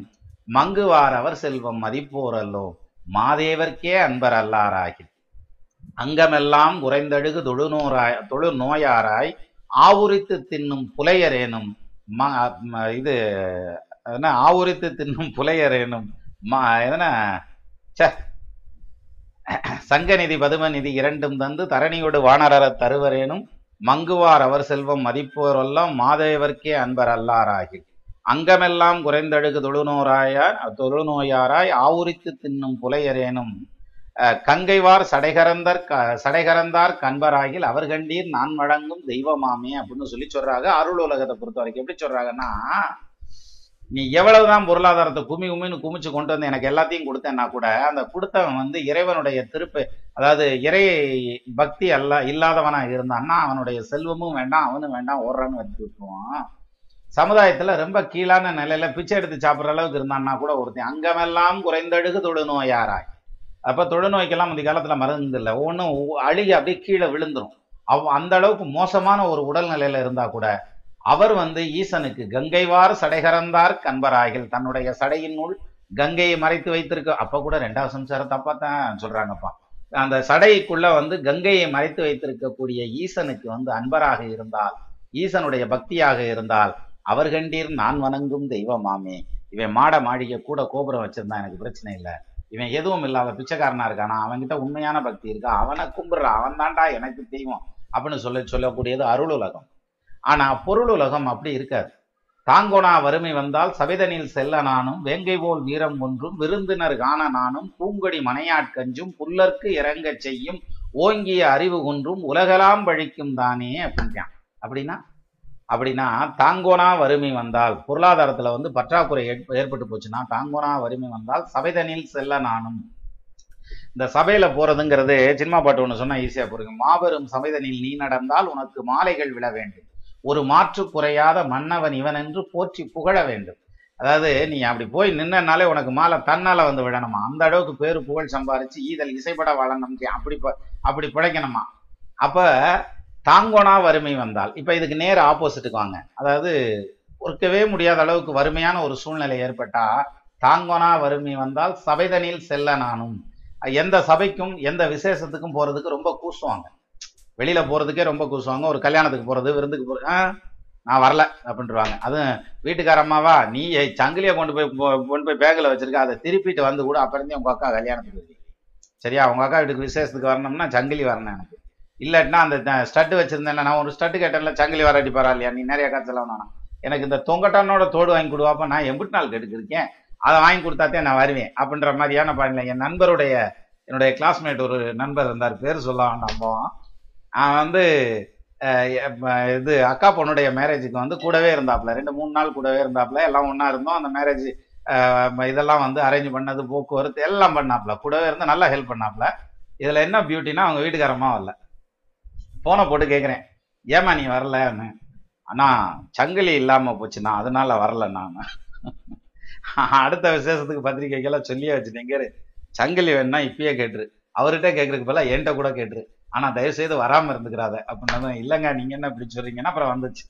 ஸோ அது மாதிரி இந்த இது பொருளாதாரத்துக்கு தான் மதிப்பு கொடுப்பாங்க. ஏன்னா விறகர் இருவர் புகழ்ந்திடவே வேண்டும் விரல் நிறைய மோதிரங்கள் வேண்டும் அரையதனை பஞ்சேனும் பட்டேனும் வேண்டும் அவர் கவிதை நஞ்சேனும் வேம்பேனும் நன்றில்ல. அதனால ஒரு சபையில போனோம்னாக்கா அதுக்கேத்த மாதிரி அப்படி பளபளன்னு போனோம் இல்லையா? அதனால தாங்கோனா வறுமை வந்தால் சபைதனில் செல்ல நானும். சபையில போக மாட்டாங்க. வேங்கை போல் வீரம் குன்றும். இப்போ ஒருத்தன் ஏத்து வந்து நின்று அவன் வரட்டான் அவனை நானான்னு வாத்துறேன்டா. அவர் என்ன பெரிய புடிங்க என்னடா வச்சு பேசிக்கிருக்கான்? அப்படின்ற மாதிரியான அந்த ஒரு ஸ்டைலில் வந்து அவன் ஒருத்தன் நிற்கிறான் அப்படின்னாக்க யார் நிற்கிறது யார்? ஏங்கிட்டே சண்டை வர்றதுக்கு நிற்கிறேன் வர சொல்லவன என்னடா நினச்சிக்கிறீங்க அப்படின்ற மாதிரி ஏத்து போவாது சரியா? வேங்கை போல் வீரம். அதே இது வந்து அவ்வளோ பெரிய பாடி பில்டராக இருப்பான். அவன்கிட்ட இலை உங்ககிட்ட கடையும் கொடுத்தான் நம்மள. அவன் என்ன அந்த அங்கே முக்கில் நின்றுக்கு இருக்கான் அவன் நீ வந்தான்னா பார்த்து நின்று ஒரு ரெண்டில் ஒன்று தெரியணும்னு உட்காந்துருக்காண்டாங்க அப்படின்னா அவங்ககிட்ட எதுக்குடா போயிட்டு அப்படியே சுற்றி போயிடலாம்டா அப்படின்னு சொல்லிட்டு அதை அவாய்ட் பண்ண பார்ப்பான். இத்தனைக்கும் ரொம்ப திறமையான ஆளாக இருப்பான் பாடி பில்டராக இருப்பான். ஆனால் அதை சந்திக்க மாட்டான். வேங்கை போல் வீரம் ஒன்றும். நீ எவ்வளோ பெரிய வீரமான ஆளாக இருந்தாலும் பொருளாதாரம் உங்கள் கையில் இல்லைன்னா வேங்கை போல் வீரம் ஒன்றும். விருந்தினர் காண நானும் விருந்தாள்களை எதிர்கொள்றதுங்கிறது சிரமம். அவங்களுக்கு பாவம் ஒரு கறிபுலி ஆக்கி போட முடியல. நாளைக்கு அவன் பாட்டுக்கு ஊருக்கு போய் மாமன் மச்சின வீட்டுக்கு போனேன் ஒரு சூப்பு கூட வச்சு எனக்கு? என்னும் செய்யாமல் விட்டாங்க? அப்படின்ற மாதிரி ஒரு பேர் வந்துடும் அப்படின்ற மாதிரியான அமைப்பில் இவங்க வந்து விருந்தினர் காண நானும் விருந்தினர்களை பார்த்தா மனசுக்குள்ள சஞ்சலமாகும். வெங்கை போல் வீரம் ஒன்றும் விருந்தினர் காண நானும் பூங்கொடி மனையாட்கு அஞ்சும். பொண்டாட்டிகிட்ட பொய் சொல்ல வச்சிரும். எது பொருளாதாரம் கையில் இல்லைன்னா மனைவி கிட்ட பொய் சொல்ல வச்சிரும். பூங்கொடி மனையாட்கு அஞ்சும். அவங்க கேட்குற கேள்விக்கு நம்ம பயப்படுற மாதிரியான சூழ்நிலையை உருவாக்கிறோம். அதே மாதிரி அவங்க இதை கேட்டுருவாளோ அதை கேட்டுருவாளோ இந்த ஜாமா இல்லைன்றுவாளோ அந்த ஜாமா இல்லைன்றுவாளோ இதுக்கு பணம் வேணும்னு கேப் அதுக்கு பணம் வேணும்னு கேட்பாளோ அந்த நிம்மதி போய் வீட்டுக்கு போறதுனாலே ஒரு வைப்ரேஷன் ஆயிடுவாங்க. வெங்கை போல் வீரம் குன்றும் விருந்தினர் காண நானும் பூங்கொடி மனையாட்கஞ்சும் புல்லர்க்கு இணங்கச் செய்யும். புல்லர்க்கு இணங்க செய்யினா ஒரு தப்பான வேலையா இருந்தா கூட பத்து பணம் வருதுன்னா சரி அதையாவது செஞ்சா போதும். வேற என்னதான் செஞ்சு சொல்ற? அதே சுத்தமா பொருளாதாரம் இல்லைல்ல கையில காசு இல்லைல்ல. அதனால அட்லீஸ்ட் சும்மா இருக்கிறதுக்கு மரியாதை போறதுக்கு இப்படி கூட போயிட்டு போட்டு முடியா? அப்படின்ட்டு அப்படியாவது ஒரு தப்பான வேலைகள் செய்யலாம் அப்படிங்கிற மாதிரியான இடத்துக்கு போயிடுவாங்க அதான் புல்லருக்கு இணங்க செய்யும். ஓங்கிய அறிவு குன்றும். நீ என்னதான் படிச்சவனா இருந்தாலும் புத்திசாலியா இருந்தாலும் உன்னுடைய அறிவு மழுங்கி போயிடும் உலகெல்லாம் பழிக்கும் தானே உலகத்தாருடைய பழி வந்து சேருமடா அப்படின்னு சொல்லி சொல்றாரு. அப்பேற்பட்ட அந்த செல்வம் எது? க- இருக்கக்கூடிய செல்வம்ங்கிறது அப்பேற்பட்ட செல்வம் அவ்வளோ முக்கியமானது. ஒருத்தருடைய வாழ்க்கையை செம்மையாக நடத்துறதுக்கும் தீர் தீர்மானமாக நடத்துறதுக்கும் நாலு பேர்த்துக்கு அரைஞ்சிக்கிறதுக்கும் நமக்கு பொருள் புகழ் சேர்றதுக்கும் அத்தனைக்கும் பொருளாதாரம்னு ஒன்று வேணும். அதனாலதான் திரைக்கடல் ஓடியும் திரவியம் தேடுனா குறுந்தொகையில் அத்தனை வாட்டு எழுதி வச்சிருக்கேன். வீட்டுக்காரம்மா விட்டுட்டு அவர் வாட்டுக்கு பொருள் தேடும் பொருட்டு பாலை நிலத்தின் வழியே போறார். அதே மாதிரி அங்கே போவேல வீட்டுக்காரம்மா ஞாபகம் வந்துருது அப்படின்னு ரொம்ப விதவிதமாக ரசிச்சு ருசிச்சு எழுதி வச்சிருக்காங்க. அதெல்லாம் பார்ப்போம். அதெல்லாம் வந்து அடுத்த செக்மெண்ட் முதல்ல பக்தி இலக்கியத்தில் நிற்போம் நிற்கிறோம் நம்ம. அப்போ அந்த மாதிரி அந்த காதல் அந்த காதலர்களை பிரிஞ்சு போய் காதலர் விரியாமல் கவவுக்கை நெகிழாமல் தீதருகை என சிலப்பதிகாரம் ஞாபகத்துக்கு வருது. ஸோ அந்த வகையில் வந்து இவங்க வந்து பொருளாதாரத்தை தேடுறாங்க. ஏன் தேடுறாங்க? அறம் செய்யும் பொருட்டு தேடுறாங்க. சரி அந்த பொருளாதாரம் அப்படிங்கிறது செல்வம் அப்படிங்கிறோம் இல்லையா? அது நம்ம எல்லாரும் கேள்விப்பட்டிருக்க விஷயம் என்ன? அது செல்வோம் அப்படின்னு சொல்லுதுரா வருவோம் அப்படின்னு சொல்லல. செல்வோம் அப்படின்னு சொல்லுதாதான் செல்வம் அப்படின்னு பேர் வச்சாங்க அப்படின்னுவாங்க. ரைட் ஆனா இங்க நம்ம அருணகிரிநாதர் வந்து வேற மாதிரி ஒரு உதாரணம் கொடுக்குறாரு. ஆறு வந்து கிழக்க இருந்து மேக்கா போகுதுன்னு வச்சுக்கிருவோம். அப்படி ஒரு எடுத்துக்காட்டுக்கு வச்சுக்கிருவோம். எல்லாம் கிழக்கிருந்து மேற்காக மேற்கா தான் போகும். மேற்கிருந்து கிழக்கு கிழக்க போகிறது வையதையும் போகும் அப்படின்னுவாங்க. அதுமாரி ஆறு வந்து கிழக்கிருந்து மேற்கா போகுது அப்படின்னா மேற்கு நோக்கி ஓடிட்டு இருக்க ஆற்றுல சில இடத்துல பார்த்தீங்கன்னா தண்ணி கிழக்கு நோக்கி ஓடும். ஆப்போசிட்டில் ஓடிட்டு இருக்கும். காரணம் அந்த இடத்துல சுழல் இருக்கும். ஒரு சுழி இருக்கும். அந்த சுழியில் பார்த்தீங்கன்னா இயற்கைக்கு எதிராக ஆப்போசிட்டாக அது அந்த தண்ணி போகும். அப்போது இது வந்து பல நூறு மைல்கள் நேர் திசையில் ஓடி வந்தது. எது? ம- மேற்கு நோக்கி பல நூறு மைல்கள் ஓடி வந்த அந்த ஆற்று தண்ணி ஒரு சில அடிகள் வந்து ஆப்போசிட் டைரக்ஷன்ல போகும். ஆனா இப்போ இறக்கம் இப்படிதான் இருக்கும். அந்த இறக்கத்தை மேட்டுல இருந்து இறக்கத்தை நோக்கி பள்ளத்தை நோக்கி தானே தண்ணீர் பாயணும். ஆனா பாயும். ஆனா எதிர்த்த சில பாயும். இந்த எதிர்த்த சில பாயக்கூடிய டைமிங்கும் தூரமும் இருக்கு இல்லையா? இது ஓடி வந்த தூரம் நானூறு கிலோமீட்டர் வந்ததா இருக்கும். ஆனா எதிர்த்து சேலை வர்றதுங்கிறது நாலு மீட்டர் போறதுங்கிறதே பெரிய விஷயம். நாற்பது மீட்டர் கூட போட்டோம். அவ்வளவுதான் போக முடியும். நானூறு மீட்டர் போயிட முடியுமா? இல்ல திருப்பி நானூறு கிலோமீட்டர் எடுத்து போயிட முடியுமா? போகாது. அப்போ அது ஒரு ஷார்ட் பீரியட் அப்படி ஒரு அப்படி ஒரு சுழல். அது அப்படிங்கிற கண்ணுமைக்கிற நேரத்தில் தண்ணியை தண்ணி ஒரு சுற்றி சுற்றி அங்கிட்டு போயிடும் ஆனால் ஆப்போசிட்டில் சுற்றும் இந்த ஆப்போசிட்டில் சுற்றுதுங்கிறதும் அந்த டெம்பரவரியாக அப்படி ஒரு ரவுண்ட் அடிச்சு அப்படி கிளம்புது பாருங்க அதுதான்டா செல்வம் அப்படின்றாரு நம்ம சுழித்தோடு மாற்றில் பெருக்கானது செல்வம். ஆற்றுல வெள்ளம் வர்றப்ப அது அப்படி ஒரு சுழி சுழிச்சு ஓடுது இல்லையா? அந்த சுழிச்சு ஓடுற நேரம் தான் செல்வம். அது உன் க- அந்த அதுதான் செல்வம் அதான் உன் கையில் இருக்கு. நீ பணக்காரன்னு நினச்சிக்காத. உன்கிட்ட வந்து கோடியில் பணம் இல்லாமல் கூட இருக்கலாம். உனக்கு ஆப்போசிட்டாக இருக்கிறவன் கோடி கோடியாக பணம் வச்சிருக்கலாம். இருபது வருஷம் வாழ்ந்தவனும் இல்லை இருபது வருஷம் கெட்டவனும் இல்லைமாங்க ஒரு டைமில் ரொம்ப பிரமாதமான ஒரு இடத்துல உயர்வான இடத்துல இருந்திருப்பாங்க. ஆனால் அவன் செம்மையாக நடக்கலைங்கிற பட்சத்தில் நீ ஒன்று உன்னுடைய கண்ணு பார்க்கவே உன்னுடைய வாழ்நாளிலேயே பல பேருடைய வளர்ச்சியையும் வீழ்ச்சியையும் பார்க்க கடவாய் அப்படின்றான். எப்போ வரைக்கும்? கிட்டத்தட்ட நாற்பது வயசுக்குள்ளேயே நீ பார்த்துடலாம். அப்போது எதுக்காக நாற்பது வயசுனா வீட்டுக்காரம்மா சொன்ன மாதிரி நீ வாட்டுக்கு ஈவினிங் எட்டு மணி ஆச்சுன்னா நாலு பெருசுகளை கூட்டு வச்சு உட்காந்துக்கிற அப்படின்னு சொல்லி சொன்னாங்கன்னு சொன்னேன்ல. உடனே போட்டாங்க. நைன்டீன் கிட்ஸ் எல்லாம் நாங்கள் நிறையா இருக்கோம் அப்படின்னு நேற்று படிச்சு காமிச்சேன். வீட்டுக்காரமான பத்தியா? நமக்கு வந்து சின்ன வயசுக்காரங்களாம் பா ரசிகர் இருக்காங்க. நீ என்ன நினச்சிக்கிட்ட? அப்படின்னு சொல்லி பேசிக்கிட்டு இருந்தோம். அது மாதிரி ஒரு நாற்பது வயசு நாற்பத்தஞ்சு வயசு வர்றதுக்குள்ளே நீங்கள் பல விஷயங்களை பார்த்துருவீங்க. வாழ்ந்தாலும் வாழ்ந்தாலும் ஏசும் தாழ்ந்தாலும் ஏசும் வையகம் இதுதானடான்றான்ல அது மாதிரி. ஸோ அந்த வகையில் அந்த சுழித்தோடுகின்ற ஆற்றலை சுழித்தோடுகின்ற சுழி எவ்வளோ நேரம்? எவ்வளோ லாங்கு எவ்வளோ டிஸ்டன்ஸ் போகுது? அவ்வளோதாண்டா செல்வம். அது வந்து அதுதான் செல்வம்னு சொன்னான். அப்படி டக்குன்னு மேலே வரும். பொருளாதாரம் கட கட கட கடன்னு கையில் கொடுக்கும் சார். கையில் கொடுக்க எல்லாத்துக்கும் கொடுக்கும். நான் வந்து மோசமான டைமில் பிறன்ட்டேன் இல்லாதவன் வீட்டில் பிறன்ட்டேன் இருக்கப்பட்டவன் வீட்டில் பிறன்ட்டேன் வசதியாக பிறன்ட்டேன் கூலிக்காரனா ஏ, நீ யாராக வேணாலும் பெற. அது பிரச்சனையே கிடையாது. நீ எத்தனை தண்டி உயரத்துக்கு போகிறேங்கிறது தக்கார் தகவலார் என்பது அவர் வரைச்சத்தார் காணப்படும்.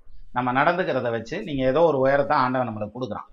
அப்படி கொடுக்கல என்ன ஆகும்னா நம்மால் வாங்கி வாங்கி வாங்கி வாங்கி சேவ் பண்ணிக்கிடுவார். பத்திரமா வச்சுக்கிடுவார். சோப்பில் வச்சுக்கிடுவார். அப்போது இந்த சோப்பில் வச்சுக்கிறியான் பாரு இவனுக்கு தான் பஞ்சாயத்தே.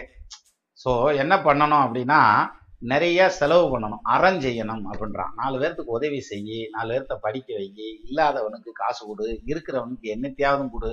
ஸோ மொத்தத்தில் இது த- அறம் செய்தால் தான தர்மம் செஞ்சு வச்சேன்னா நீ செலவு பண்ண பண்ண பண்ண பண்ண உன் பாக்கெட்டுக்கு பணம் வந்துட்டே இருக்கும். என்ன தொழிலில் வேணாலும் செலவு பண்ண பண்ண பண்ண உன் ஜோப்புக்கு பணம் வந்துட்டே இருக்கு. நான் வந்து பெரிய கோடீஸ்வரனாக இருந்தேன்னு வைங்க இந்த டைமில் இவ்வளவு செலவு பண்ணுவேன். அந்த டைமில் அவ்வளவு செலவு பண்ணுவேன். இப்படி பேசுவோம்ல இது வந்து நம்ம இயல்பாக பேசுறது. உன்னுடைய வருமானம் நூறுரூவாயா இருக்கா? பத்து ரூபா செலவுன்னு அறம் செய்யலாம்ல. ஒரு பணக்காரரும் வயசாகி இறந்து போயிடுறாரு. பெரிய கோடீஸ்வரன் அந்த ஊரில். இந்த யம கிங்கரர்கள் பிடிச்சி போகிறாங்க யாரு? அந்த ஆன்மாவை பிடிச்சிட்டு போகிறாங்க அப்போ ஒரு தெரு கூட்டிகிட்டு போகிறாங்க சொர்க்கலோகத்துக்கு. சொர்க்கலோகத்துக்குள்ள யமதர்மனுக்கு என்கொயரிக்கு போறாருன்னு வச்சுக்கிடுவோமே அப்படியா? ஏதோ ஒன்று மொத்தத்தில் கூட்டு போகிறாரு பெரிய பெரிய பில்டிங்கு மாட மாளிகை கூட கோபுரங்கள்லாம் இருக்குது உடனே அவருக்கு ரொம்ப அப்படி பெருமையாகி இந்த துண்டு கிண்டெல்லாம் அப்படி இடது போட்டு நெஞ்சு நிமித்திக்கிட்டு போவா இல்லை அப்படி நெஞ்சு நிமித்திக்கிட்டு போகிறாரு கையெல்லாம் மோதிர வச்சுக்க அப்படி அப்படின்ட்டு போகிறாரு அங்கே ஓயில இந்த பக்கம் இந்த பக்கம் மாட மாளிகையெல்லாம் இருக்குது அப்போ ஒருத்தர் சொல்கிறாரு கூட வர்ற கிங்கரர் ஒரு ஆள் சொல்கிறாரு உங்ககிட்ட வேலை பார்த்தவன் சர்வெண்ட்டு போன மாதம் தவறி போனான்ல அவனுடைய வீடு தான் இந்த வீடு அப்படின்னு சொல்லி காமிக்கிறார். இங்கே வந்து இவ்வளோ சுகவாசியாக அவன் பிழைக்கிறான் அப்படின்னு சொல்லி காமிக்கிறார். அது வந்து நாலு மாடி கட்டடம் மாதிரி ரொம்ப ஜைஜாண்டிக்காக இருக்குது. எது? இது ஆஞ்சநேயர் வந்து இலங்கையை பார்த்த மாதிரின்னு வச்சுக்கோங்களேன் மாட மாளிகையும் கூட கோபுரமா நிற்கிறதுல பெரிய வீடாக இருக்குது. ச்சே நம்ம சர்வெண்ட்டுக்கே எத்தனை தண்டி வீடு இருக்குன்னா அப்போ நமக்கு எத்தனை தண்டி வீட்டுக்கு கூட்டு போகிறாங்க சரி ரைட் போகலாம் அப்படின்னு சொல்லிட்டு அப்படி சந்தோஷமாக போகிறாரு அப்படி பெருமையாக நடந்து போகிறாரு அங்கே போனதும் ஒரு சின்ன ஹட்டு குடிசை. அந்த குடிசையை காமிச்சு இதாண்டா நீ இருக்க போ வசிக்க போற வீடு அப்படின்னு சொல்லி சொல்றாரு. அப்ப இவருக்கு டென்ஷன் ஆயிருது. ஏன்டா என்ன விளையாடுறீங்களா? என்ன லஞ்சம் வாங்கிட்டீங்களா நீங்க? ஏன்னா நமக்கு வந்து இங்க என்ன பழைய இருக்கமோ அதே தான் அங்கேயும் வரும். என்ன லஞ்சம் வாங்கிட்டீங்களா அப்படின்னு சொல்லி கேட்டா இல்லப்பா என்னையா வரும் அப்படின்னா அவன் வந்து அவன் அவனுடைய தான தர்மத்துக்கு ஏற்ற மாதிரி இங்க வந்து சுகவாசியா பிழைக்கிறதுக்கு செட்டில் ஆகி வந்திருக்கான். அவன் பூமிக்கு வந்தப்ப அத்தனை தானமும் தர்மங்களும் செஞ்சுருக்கான் செஞ்சிருக்கான். இங்க நீ வந்தப்ப என்ன தான தர்மம் நீ பூமியில இருக்கல செஞ்சியோ அதுக்கு இதுதான் மிச்சம். நீ வந்து உன் காசை வந்து அப்படியே கையில் சேர்த்து சேர்த்து வச்சுக்கிட்டே ஐயா. நேற்று தான் ஒரு பாடல் சொன்னேன். அது கட்டாயிருச்சா என்னன்னு தெரியல. உண்ணான் ஒளிவரான் ஓங்கு புகழ் செய்யான் துண்ணருங் கேளீர் துயர்களையான் கொன்னே வழங்கான் பொருள் காத்திருப்பானேல் ஆ- இழந்தான் என்று எண்ணப்படும் அப்படின்றான். அது மாதிரி நீ கையில் வச்சிருந்து என்னடா செய்யறது? இழந்து போனதுக்கு சமம். நாலு பேர்த்துக்கு உதவி பண்ணனா இல்லை நீயாவது தின்னு தீர்த்துருக்கணும். ரெண்டுமே செய்யலை. நீயும் சாப்பிடலை. நாலு பேர்த்துக்கு உதவியும் பண்ணல. கஷ்டப்படுறவனுக்கும் கொடுக்கல. செத்து போயிடுவேன்னு கஷ்டத்தில் இருக்கவன் வந்து கேட்டும் கொடுக்கல. பொன்னே வழங்கான். உன்னுடைய சொந்த பந்தம் ஃப்ரெண்ட்ஸு யாரு கேட்டும் கொடுக்கல. அப்புறம் என்னத்துக்கு அந்த செல்வம் இருந்தால் என்ன போனால் என்ன? நீ எதுவும் பண்ணலை. நீ கொடுத்த இந்த இப்படி தண்டி கொடுத்துருக்க. அதுக்கு இந்த குடிசையை தான் ரெடி பண்ணி வச்சிருக்கேன். இங்கே தான் நீ இருந்துக்கணும் அப்படின்னு சொல்லி சொன்னாங்களாம். இப்போ ஒரு நிமிஷம் ஒரு நிமிஷம் தான். இன்னைக்கு காலையிலேருந்து இப்போ ஈவினிங் வரைக்கும் நம்ம உட்காந்து இதை கேட்டுக்கிட்டு நான் பேசிக்கிருக்கேன் இது வரைக்கும் நீங்களும் நானும் எவ்வளவு தான தர்மம் பண்ணியிருக்கோங்கிறத மட்டும் யோசிச்சு பாருங்க. சரியா? என்னைய மட்டும் வெளியே விட்டுருந்தா நான் அம்பிட்டையும் ரெண்டா வளர்ந்துருவேங்க கூடாது. அதெல்லாம் தப்பு. அது அது வேற. அதை விட்டுருவோம். நீங்களும் நானும் என்ன தான தர்மம் பண்ணியிருக்கோம்? என்ன அறம் செய்திருக்கிறோம்? இன்னைக்கு ஈவினிங் வரைக்கும் காலையில எழுந்ததுல இருந்து இன்னைக்கு ஈவினிங் வரைக்கும் என்ன அறம் செஞ்சிருக்கோம் நான் வீட்டுக்காரம்மா காய்கறி அரிஞ்சு வேணா கொடுத்துருக்குறேன் அது வேணா செஞ்சிருக்கிறேன் அப்படின்னு வேணா செய்யலாமே தவிர அறம் செய்தது என்ன அப்படின்னா ரொம்ப சொற்பமா இருக்கும். சரி இன்னைக்கு இல்லைடா விட்டுருங்கப்பா. நேற்று என்ன மாதிரி செஞ்சிருக்கனா அப்படின்னா நேற்று இல்லை. சரி இந்த மாசத்துல இந்த வருஷத்துல அப்படி போடுங்க பட்ஜெட்டை அப்போ நம்ம வந்து என்ன பண்ணியிருக்கோம் அறம் செய்தது நம்ம வந்து நம்ம மறுபிறப்புக்கு என்ன செஞ்சு வச்சிருக்கிறோம்? நிலத்துக்கு அணி என்ப நெல்லும் கரும்பும் பெண்மை நலத்திற்கு அணி என்ப நாணம் குளத்திற்கு அணி என்ப தாம நிலத்திற்கு அணி என்ப நெல்லும் கரும்பும் குளத்திற்கு அணி என்ப தாமரை பெண்மை நலத்திற்கு அணி என்ப நாமம் நாணம் தான் செல்லும் உலகத்திற்கு அணி என்ப தான் செய்யும் அறம் அப்படின்னு சொல்லி சொல்றாங்க. நம்ம எந்த அறம் செஞ்சு வச்சோமோ அந்த அறத்துக்கு தகுந்த மாதிரி தான் மேலுலக வாழ்க்கை அமையும்னு சொல்லி சொல்றாங்க. ஆடா அமையாட்டி கூட போதிய நாலு பேர் சந்தோஷப்படுத்தி பார்க்கலாம்ல. நாலு பேர் சந்தோஷப்படுறனாலே அதுவே பெரிய விஷயம் தானே. அப்ப சந்தோஷப்படுத்துறதுங்கிறதுக்கு செல்வம் முக்கியம். அந்த செல்வம்ங்கிறத தேடுனா அது எப்பேற்பட்ட செல்வம்? ஆத்துல வர்ற சுழி மாதிரியான செல்வம்டா இது. இப்ப அப்படி ஒரு திருப்பு திருப்புனா ஓடி இருந்தியா அப்படின்னு தான் ஆரம்பிக்கிறாரு அருணகிரிநாதர். ஒரு வரியிலேயே இப்படி ஆரம்பிச்சுட்டு இருந்தோம்னா எந்நேரம் போயிச்சாரு சரி சுழித்தோடும் ஆற்றில் பெருக்கானது செல்வம். அப்படி சுழித்து ஓடக்கூடிய ஆற்றில் அந்த சுழல் வருது பத்தியா? அதுல ஆப்போசிட் டைரக்ஷன் ரியாக்ஷன் ஆகுது இல்லையா? அதுதான் செல்வம். அது ஒரு டைமிங் தான் இருக்கும் அப்படி சரட்டுன்னு போயிடும் சுழித்தோடும் ஆற்றில் பெருக்கானது செல்வம். அடுத்து சொல்றாரு துன்பம் இன்பம் கழித்தோடுகின்றதை கால நெஞ்சே. இந்த செல்வத்தை கையில் வச்சுக்கிட்டதான் எனக்கு வந்திருக்க கௌரவம் அடேங்கப்பா. அதாவது சாதாரணமாக இருக்கையில ஒன்றும் தெரியாது. நாலு காசு வனம் வந்துருச்சுன்னா பொண்ணோட மணி உண்டால் நாள் தான் அந்த கணக்கு தான் அப்போ கிண்ணுன்னு வந்துடும் நம்மளுக்கும் கௌரவம் வந்துடும் அதே சமயத்தில் நம்மளை மதிக்கிறவங்களும் கண்ணாபண்ணான்னு மதித்து ஏற்றி விட்டுருவாங்க தட்டேற்றி விட்டுருவாங்க. அப்போ மேலே போக போக போக அந்த மதிப்பு மரியாதையில் மேலே போக போக நமக்கு பேலன்ஸ் கிடைக்காது சார். நம்ம கீழே பார்த்தோம்னா தலை சுற்றிடும் எங்கன்னா ஒரு ஒருத்தன் விழுந்துருவோம் அப்போது எப்பயுமே புகழுரைக்கு மயங்காதவனாக இருக்கணும். அதை முதல் மனசில் ஃபிக்ஸ் பண்ணிக்கோங்க. அது ரொம்ப முக்கியம். புகழுரைக்கு மயங்காதவனாக இருக்கணும் அப்படின்னா நீயும் சாதாரணமான ஒருத்தன் தான்.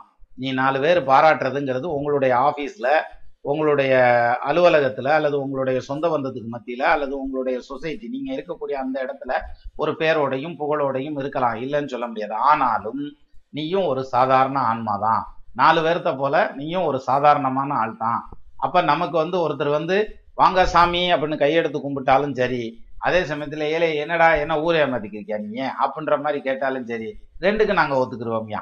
அப்படின்ற மாதிரியான அமைப்பில் ரெண்டையும் ஒரே மனசோடு ஏற்றுக்கக்கூடிய அந்த தன்மை உன்னை விமர்சனம் பண்ணக்கூடியவனையும் உன்னை பாராட்டி பேசக்கூடியவர்களையும் ஒரே மாதிரி எடுத்துக்கக்கூடிய நான் விமர்சனத்தையும் குறை சொல்ல குறையையும் எடுத்துக்க சொல்லலை. அவங்க ரெண்டு பேர்த்தையும் எடுத்துக்கிறது. ஏன்னா யார் அம்பு விடுறாங்களோ அவங்கள நோக்கி தான் இப்போ நம்ம அம்பை நோக்கி நிற்க மாட்டோம். ஸோ அந்த வகையில் அவங்க ரெண்டு பேர்த்தையும் எந்த மனசோட முழு மனசோட உன்னால் ஏற்றுக்க முடியும் அப்படிங்கிற ஒரு மனோநிலை வந்ததுன்னா உனக்கு இதே கிடையாதுல்ல. க கஷ்டமே இல்லைல்ல. கவலையே வராது. நம்ம கவலையை தூக்கி உள்ளே ஓட்டா தானே வரும். நம்ம உள்ளே போட மாட்டோமே. அதான் என்ன சொல்கிறான் துன்பம் இன்பம் கழித்தோடுகின்றதை காலம். இந்த துன்பம் இன்பம் அப்படிங்கிறதுல அப்படி துன்பம் வருதா? அப்படியே ரைட்டில் போயிரு. இங்கிட்டு இன்பம் வருதா? நீ இப்படியே லெஃப்டில் போயிரு. அப்படின்னு சொல்லி அந்த மனோநிலையை ஒரே மாதிரி எடுத்துக்கிறோம்னு வச்சுக்கோங்களேன். துன்பம் இன்பம் கழிந்தோடுகின்றது எக்காலம் எந்த காலத்தில்? இது கழிந்தோடும். நெஞ்சே மனமே அப்படின்னு கேட்கிறாரு. சரி. சுழித்தோடும் ஆற்றில் பெருக்கானது செல்வம் துன்பம் இன்பம் கழிந்தோடுகின்றது எக்கால நெஞ்சே. கரிக்கோட்டு முத்தை கொளித்தோடு காவிரி செங்கோடன் என்கிலை குன்றமெட்டும் கிழித்தோடு வேலை நென்கிலை எங்கனே முக்தி கெட்டு வரை அதாவது நீ என்ன பண்ணியிருக்கணும்? இந்த செல்வத்திலேயே ஃபோக்கஸ் பண்ணிக்கிட்டு இருக்கே நான் செல்வத்தை கூட நானும் நிறைய நேரம் பேசினேன் அப்போ அந்த செல்வத்தையே ஃபோக்கஸ் பண்ணிக்கிட்டு இருக்கே இல்லையா? உன்னுடைய கௌரவத்தையே நீ ஃபோக்கஸ் பண்ணிக்கிட்டு இருக்கே இல்லையா? அதனால நீ என்ன பண்ணியிருக்கணும்? என்ன செஞ்சிருக்கணும்? நெஞ்சே அப்படின்னு சொல்லி சொல்றாரு. நான் மனசுக்கு சொல்றாரு நெஞ்சே கரிக்கோட்டு முத்தை கொடித்தோடு காவிரி செங்கோடன் என்கிலை. கரிங்கிறது வந்து யானை. யானையத்தையும் கரின்னு சொல்லுவாங்க. சரி அதுக்கு ஏன் கரின்னு வருந்துச்சு யானைக்கு தும்பி கை இருக்கு இல்லையா? அந்த கைங்கிறது கரம். கரமுடையது கரி. அவ்வளோதான் விஷயம். வேற ஒன்றும் இல்லை. இது மாதிரி மீனிங்ஃபுல்லாக வந்து மற்ற மொழிகளில் பேர் இருக்குமான்னு தெரியல. ஏன்னா யாமறிந்த மொழிகளிலே அப்படின்னு பாரதியார் சொன்னார். நமக்கு வேற மொழி தெரியாது. அது வந்து கறி கரி அப்படிங்கிறதுக்கு வந்து இப்படி ஒரு பேர். அதாவது கரமுடையது கறி கை இருக்கு இல்லையா? அது வந்து தும்பிக்கை வச்சிருக்கிறதுனால கறி கரிக்கோட்டு. கரிக்கோட்டுனா யானையினுடைய கோடு. தந்தம் இருக்கு இல்லையா? அந்த தந்தம் முத்து. நீரில் வரக்கூடியது எது? முத்து. சிப்பி முத்துலாம் இருக்குல்ல அந்த முத்து. கொளித்தோடு காவிரி. காவிரி ஆற்றை பற்றி சொல்கிறாரு அந்த காவிரி ஆற்றுல தண்ணி போகுது இல்லையா? தண்ணி போகல பார்த்தா யானை தந்தம்லாம் கிடக்குதான் முத்துக்களெல்லாம் கிடக்குதான் சிப்பிகளெல்லாம் கிடக்குதான். ஏன்னா மலங்காட்டிலேருந்து அடிச்சுட்டு அடிச்சிட்டு வருது. அது யானை கனையெல்லாம் அடிச்சுட்டு வந்திருக்கும் மிருகங்களை அடிச்சிட்டு வந்திருக்கும். மிருகத்தினுடைய எலும்பு கிடக்கும் யானையினுடைய கோடு கிடக்கும். அப்போ யானைங்கிறது இட்ஸ் அ மோஸ்ட் பவர்ஃபுல் இல்லையா? அந்த டைம்ல எல்லாம் ரொம்ப பவர்ஃபுல்லான ஒரு மிருகம் அப்படின்னு எடுத்துட்டா யானையை வச்சுக்கிறாங்க. அதனால தான் மெகா கன்ஸ்ட்ரக்ஷன்லாம் அப்போ யானையை வச்சு பண்ணாங்க. இப்போ நம்ம ஜேசிபி வச்சு பண்ணுறோம் அதே மிஷினாக வச்சு பண்ணுறோம் ஸோ இந்த யானை அந்த யானையாலேயே ஏற்று நிற்க முடியாது காவிரி ஆத்து வெள்ளத்தை. அப்பேற்பட்ட வெள்ளத்தில் அடிச்சிட்டு வந்ததில் அந்த கொம்பு கும்பெல்லாம் முறிஞ்சு அந்த கொம்பெல்லாம் அங்கங்கே செதறி கிடக்குமா? இது தண்ணி அப்படி மேலாப்பில் ஓடுறப்ப நல்லா தெளிந்த நீரோடைய போகிறப்ப பார்த்தா கீழே தரையில் என்ன இருக்குன்னு நல்லா தெரியும். அது கொளித்து ஓடுறது. அப்படின்னா அது என்ன கொளிக்கிறது அப்படின்னா இந்த முறத்தை வச்சு புடைக்கிறது கொளிக்கிறதுன்னு சொல்லுவாங்க. கையில் அப்படி மண்ணாலி அப்படி அப்படி கொளிப்பாங்க இல்லையா? கிராமத்தில் இருந்திருக்கேன். இப்போ டவுனில் இருக்க பிள்ளைய மண்ணையே தொட முடியாது. அப்போ எங்கிட்டு போய் கொளிக்கிறது அப்போது கொளித்தோடுகின்ற அப்படின்னாக்க அந்த இது ஆற்று வெள்ளம் ஓட ஓட அந்த மணல் லேசாக அப்படி அப்படியே அரிச்சு அரிச்சு அங்கங்கே யானையினுடைய தந்தங்கள் தெரியுது முத்துக்கள் தெரியுது சிப்பிகள் தெரியுது. அப்பேற்பட்ட வளமிக்க காவிரி ஆறு சரியா? அந்த காவிரி க- கரையில உட்கார்ந்திருக்கக்கூடிய செங்கோடன் என்கிலை திருச்செங்கோட்டில் வாழ்ந்திருக்கக்கூடிய உறைந்திருக்கக்கூடிய முருகப்பெருமான் என்று சொல்லல நீ நெஞ்சு. தன்னுடைய நெஞ்சுக்கு சொல்றார் தன்னுடைய மனசுக்கு சொல்றார் மனமே நீ வந்து என்ன செஞ்சிருக்கனா செல்வத்தை பத்தியே தான் யோசனை பண்ணிக்கிட்டு இருந்தியே தவிர இந்த வளமிக்க காவேரி யாரு? எப்ப எப்பேற்பட்ட வளமிக்க காவேரி யாரு? என்னைக்கும் தண்ணி வத்தாத காவேரி யாரு? அந்த காவேரி ஆத்துல யானையினுடைய தந்தங்களும் சிப்பிகளும் முத்துக்களும் கொளித்து ஓடுகின்ற அப்படி மேலால சும்மா கிடக்குமியா. பார்த்தாலே அப்படி பாதி தந்தம் மறைஞ்சு பாதி தந்தம் மறையாம அப்படி மண்ணுக்குள்ள போஞ்ச மணிக்கெல்லாம் கிடக்கும். பாதி முத்து உள்ள இருக்கும் சிப்பி உள்ள இருக்கும் மண்ணுக்குள்ள பாதி வெளியில இருக்கும். அப்படி கொளித்து ஓடுகின்ற பாதி தெரிஞ்சு பாதி தெரியாம அப்படி ஓடுகின்ற காவிரி கரையில் அமர்ந்திருக்க திருச்செங்கோட்டில் அமர்ந்திருக்கக்கூடிய முருகப்பெருமானை நினைக்கவும் இல்லை சொல்லவும் இல்லை. இது மனசுக்கு சொல்றார்? நினைக்கவும் இல்லை சொல்லவும் இல்லை. நான் இங்கு ஸ்ட்ரீமிங் எப்படி போகுதுன்னு பார்க்கவும் இல்லை. கொளித்தோடு காவிரி செங்கோடன் என்கிலை குன்றமெட்டும் கிழித்தோடு வேல் என்கிலை. அவர் கையில் வச்சிருக்காரு ஞானவேல். நீ முருகனத்தே நினைக்கல விட்டுருப்பா. ஞானவேல் கையில் வச்சிருக்காரு இல்லையா? குன்றமெட்டும் கிழித்தோடு எட்டு திசையில் இருக்கக்கூடிய அத்தனை குன்றுகளையும் கிழித்தோடுகின்ற கிரஞ்சமலையை இப்போ தூள் தூளாக்கிய அப்பேற்பட்ட அந்த வேலென்கிளை முருகப்ப முருகப்பெருமான அந்த வடிவேலை பற்றி நீங்க நினைக்கவே இல்லை. எங்கனே முக்தி கிட்டுவது. நீ இப்படி சுத்திக்கு இருந்தேன்னா எப்படித்தான் உனக்கு முக்தி கிடைக்கும்? இறைவனுடைய பாதார விந்தங்களை போய் எப்படித்தான் சேர முடியும்? என்னதான் நினச்சிட்டு இருக்க? அப்படின்னு நெஞ்ச நோக்கி குறப்பட்டுக்கிறார். எப்படின்னு குறப்படுறாரு? உனக்கு பூரா கழுதைக்கு நினைப்பு அருகங்காட்டு மேலன்னு வாங்க. அதாவது கழுதை வந்து அப்போ என்ன டியூட்டி கொடுக்குறாங்களோ அதை பார்க்காது. அதை விட்டுட்டு அங்கே ஆற்று கரைக்கு போனோம்னாக்க பயங்கரமாக அருகம்புல் இருக்காங்க. நல்லா மேஞ்சிடலாம் அப்படின்ற மாதிரியான எண்ணத்துலேயே இருக்கும். அதனாலதான் கழுதைக்கு நினைப்பாரு அருங்காட்டு அந்த கணக்கு அது டூட்டியை பற்றி யோசிக்காது. அது மாதிரி நீ மனமே நெஞ்சே நீ எந்நேரமும் வந்து இதையே சிந்திச்சுக்கிட்டு இருக்க. எது செல்வத்தையும் பொருளாதாரத்தையும் நிலையில்லாத ஐட்டத்தையும் அதையே தான் சிந்திச்சுக்கிட்டு இருக்க. அரைஞ்செஞ்சவாடும் கிடையாது. அப்படி நீ நின்றுட்டு இருந்தன்னா இந்த துன்பம் இன்பம்ங்கிறதுக்குள்ளேயே உழன்று உழன்று அகப்பட்டுக்கிட்டே இருக்க. அதை எல்லாத்தையும் தூக்கி வெளியே எறிஞ்சிட்டு இன்ப துன்பங்களை தூக்கி எறிஞ்சிட்டு அங்கேருந்து வெளியில வந்து இந்த செல்வம் இருக்கு இல்லையா? இந்த செல்வத்தை வந்து இந்த செல்வத்து மேல இருக்க பிடிப்பு பற்றுகளை விட்டு வெளியில வந்து அதை விட்டு வெளில வந்தாலே இன்ப துன்பம் தானா போயிடும். இருந்தாலும் இன்ப துன்பம் அத்தனையும் விட்டு விலக்கி இந்த பொருளாதாரம் செல்வம் உலகாயாதமான விஷயங்கள் புகழ் ஆசை இந்த இது எல்லாத்தையும் அறவே அறுத்து எறிஞ்சு தனியா வந்து நிற்கிறது. எந்த காலத்தில் அப்படி வந்து நிற்கிறது நீ என்ன செய்கிற அதுக்கான வழி என்ன? ஆற்றுப்படுத்துதல் என்ன? ஆற்றுக்கரையில் உட்காந்துருக்கக்கூடிய திருச்செங்கோட்டு பெருமானை நீ நினச்சி பார்த்தியா அவர் கையில் இருக்க வேலை நினச்சி பார்த்தியா ரெண்டையும் நினச்சி பார்த்து அதை வழிபடுறத விட்டுட்டு நீ இது பின்னாலேயே ஓடிக்கிட்டு இருந்தனா? இன்ப துன்பங்களால் நீ ரியாக்ட் பண்ணிக்கிட்டே இருந்தனா? அப்புறம் நீ முக்தி வர வருது எந்த காலம்? முக்திக்கும் இன்ப துன்பத்துக்கும் சம்மந்தமே கிடையாது. ரெண்டு ஆப்போசிட் ஆப்போசிட் டைரக்ஷன் அப்போ நீ அதோட டச் பண்ணிக்கிட்டு இருந்தானா இந்த பக்கம் எப்படி அப்பா வர்றது அப்படின்னு சொல்லி கேட்குறாரு. அதான் திரண்ட கருத்து இதுக்கு இந்த பாடலுக்கான திரண்ட கருத்தாக சொல்லலாம். நமது நேயர்கள் ஆள் போல் தழைதழைத்து அருகது போல் வேரூன்றி மூங்கில் போல் கிளை கிளைத்து முதியாமல் வாழ்ந்திருக்க வாழ்கவென வாழ்த்தி அமைகிறேன். வணக்கம்.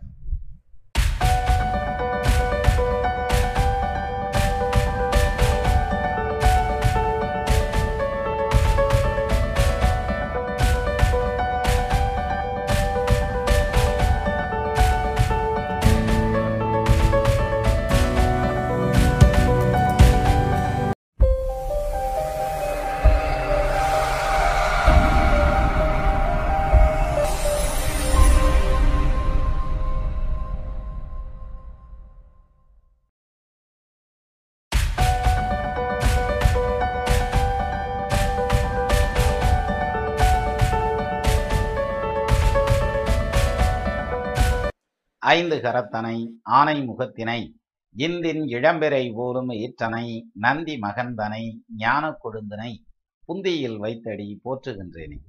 வணக்கம்.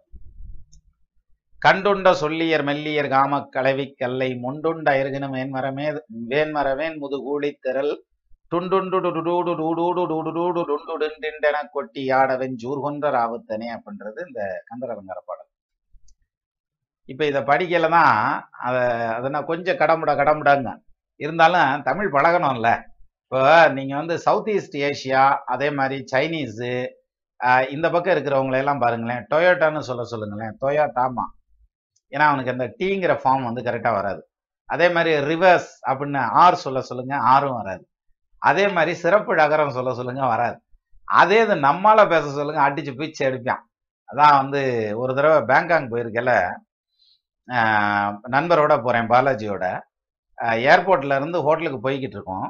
அப்போது பேசிட்டு வரையில அந்த டிரைவர்கிட்ட வந்து இப்போ நம்ம போய் இறங்குனது நம்ம தான் சும்மா இருக்க மாட்டோம்ல. வாயடிச்சே வளையிருக்கோம்ல அதனால அவன் வாயை கிண்டுவோம்ல. அப்போ வந்து நீ எந்த ஊரியா? என்னையா பண்ணிக்கு இருக்க? எவ்வளோ நாளாக டாக்ஸி ஓட்டுற? என்ன வரும் அப்படின்னு நாலு வார்த்தை தான் கேட்டிருப்பேன். உடனே அவன் சொன்னான் ஆர் யூ ஃப்ரம் இந்தியா அப்படின்னா எஸ் ஆமாம் இந்தியா அப்படின்னா எப்படின்னா India speed speed speed speech English அப்படின்ட்டான் பார்த்துங்க அப்போ அதாவது வேகமா பேசுவாங்களாம். நம்ம ஊருக்காரங்க பேசுறது அப்படின்றது.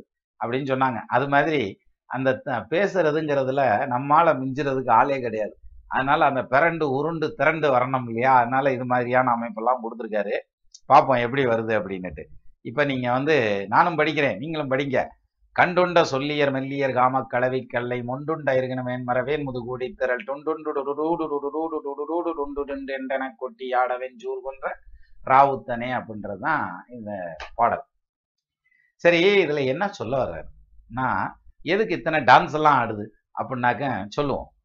கண்டுண்ட சொல்லியர் மெல்லியர் காமக்கடவி கல்லை முண்டுண்ட இருங்கன்னு மேன்மரவேன் முது கூலித்திரல் அதாவது முதுகூலி அப்படிங்கிறது உரை கண்டவர்கள்லாம் நமக்கு முன்னால உரை கண்டவர்கள்லாம் எப்படி சொல்லியிருக்காங்க அப்படின்னா முது அப்படிங்கிறது ரொம்ப பழமையான கூலித்திரள் அப்படின்னா பேய் கூட்டங்கள் அப்படின்னு சொல்லி உரை கண்டிருக்காங்க. நம்ம அப்படியே எடுத்துக்கிறோம் ஃபர்ஸ்ட் முதுகூழி திரள் அப்படின்னாக்க முதிர்ந்த பேய் கூட்டங்கள் ஏ- முதிர்ந்த பேய்கள் அப்படின்னா ரொம்ப ஏஜ்டு பேய்கள் போல இருக்கு. அது மாதிரி ஏஜ்டு பேய்கள் முது முதுகோழி திரள் அந்த முதுமையான பேய் கூட்டங்கள் டுண்டுண்டு டுடுடோடு டுடுடோடு டூடோடு டுடுடோடு டுண்டு டுண்டிண்டென கொட்டியாட. அவங்க எல்லாம் சேர்ந்து அந்த வயசான பேய் அது பாவம் எந்திரிக்க முடியாம கூட இருக்கலாம் வயசான பேய் இல்ல முதுகூலி திரல்ல ஆனாலும் அந்த பேய் வந்து அப்படியே டான்ஸ் ஆடுதான் எப்படி ஆடுதான் அகோரமான டான்ஸ் கொட்டிக்கிட்டு இந்த கையில இருக்க இதெல்லாம் வந்து ட்ரம் செட் மாதிரி இருக்கிறதெல்லாம் கொட்டிக்கிட்டு அஹ், டுண்டுண்டு டுடுடூடு டுடுடூடு டுடுடூடுன்னு அது பாட்டுக்கு அந்த இது எல்லாமே ஒலி குறிப்பு இதுக்கு வந்து மீனிங் கிடையாது இது வந்து ஒலி குறிப்பு எது டுண்டுன் டுடுடுடுடு டூடு டுடுடுடுடு டுண்டு டுண்டு டின் டின் டிண்டென இதெல்லாமே ஒலி குறிப்பு அதாவது இந்த மாதிரியான டான்ஸோட ஆடிச்சுங்க. இந்த மாதிரியான ஒலி எழு- அஹ் எழும்ப ஆடுச்சுங்க. யாரெல்லாம் ஆடுறாங்க? முதுகூலி திரள் முதுமையான பேய்கள் முதிர்ந்த பேய் கூட்டங்கள் அப்படின்னு எடுத்துக்கலாம். இதைத்தான் சொல்லியிருக்காங்க. டிண்டென என கொட்டி ஆட வெஞ்சூர் கொன்ற ராவுத்தனே. அதை அப்புறம் எடுத்துக்கிறோம் இந்த எனக்கு எப்படி தோன்றது அப்படின்னா என்னுடைய இதில் வந்து எப்படி தோணுதுன்னா முதுகூலி திரள் அப்படிங்கிறது முது அப்படிங்கிறது பழமையான காலத்துக்கு அப்பாற்பட்ட முற்பட்ட அப்படிங்கிற மாதிரியான ஒரு அர்த்தத்துல எடுத்துக்கிட்டோம்னா கூலித்திரல் அப்படிங்கிறது வந்து நம்மளுடைய கர்ம வினைகள்.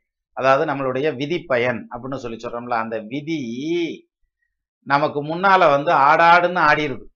சரியா? இழைக்கின்ற விதி முன் செல்ல தருமம் பின்னிறங்கி ஏக அப்படின்னு சொல்லி சொல்றான். உழைக்கின்ற கவரியின்றி கொற்றவன் குடையுமின்றி இழைக்கின்ற விதி முன் செல்ல தருமம் பின்னிறங்கி ஏக யாரு? ராமபுரான் போறாராமா இப்போ அவங்க அம்மா வந்து மகன் வந்து இது பண்ண போறியான் முடிச்சு விட போறியான் முடிச்சு விட்டு வரையில பாத்தீங்கன்னா தேங்கப்பா பட்டை பரிவாரங்களோட வெண்குடை கவிக்க அப்படி வந்து ஒரு பெரிய பரிவாரங்களோட மஞ்சள் தண்ணியில நனைஞ்சு ஏன்னா முடிசூட்டியிருக்காங்கல்ல அந்த மாதிரி அபிஷேகம் எல்லாம் பண்ணி அனுப்புவாங்க. அப்படி வருவார். அரசரா வருவார் நம்ம பையன் அப்படின்னு சொல்லி அந்த அம்மா உட்காந்துருக்காங்க ராமபிரான் வர்றாராம் குழைக்கின்ற கவரியின்றி குழைகின்ற கவரின்னா சைடில் அப்படி கவரி வெஞ்சாமரம் வீசுவாங்கல்ல அதெல்லாம் ஒருத்தர் இல்லையா இவங்க படைபரிவாரத்தோட வர்றதுனால அதெல்லாம் வீசிட்டு வருவாங்கன்னு இந்த மாதிரி நினைச்சிட்டு இருக்கு. ஏன்னா தான் வீட்டுக்காரனுக்கு எல்லாம் வீசிட்டு இருக்காங்களே.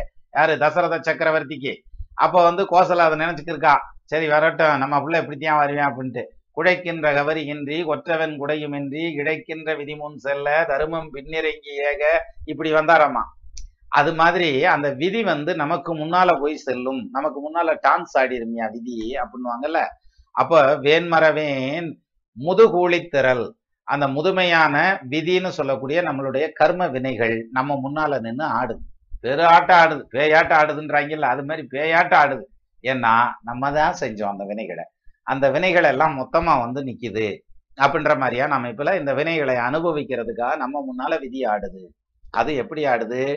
டுண்டு டுண்டு டுண்டுண்டு டூடூடு டூடூடு டுண்டு கொட்டி ஆட. அப்படி கொட்டிக்கிட்டு ஆடுதான். நம்மளை நம்ம சிரமப்படுறத பார்த்து அந்த விதி ஆடுது விதி சிரிக்குது அப்படின்னு எடுத்துக்கலாம்.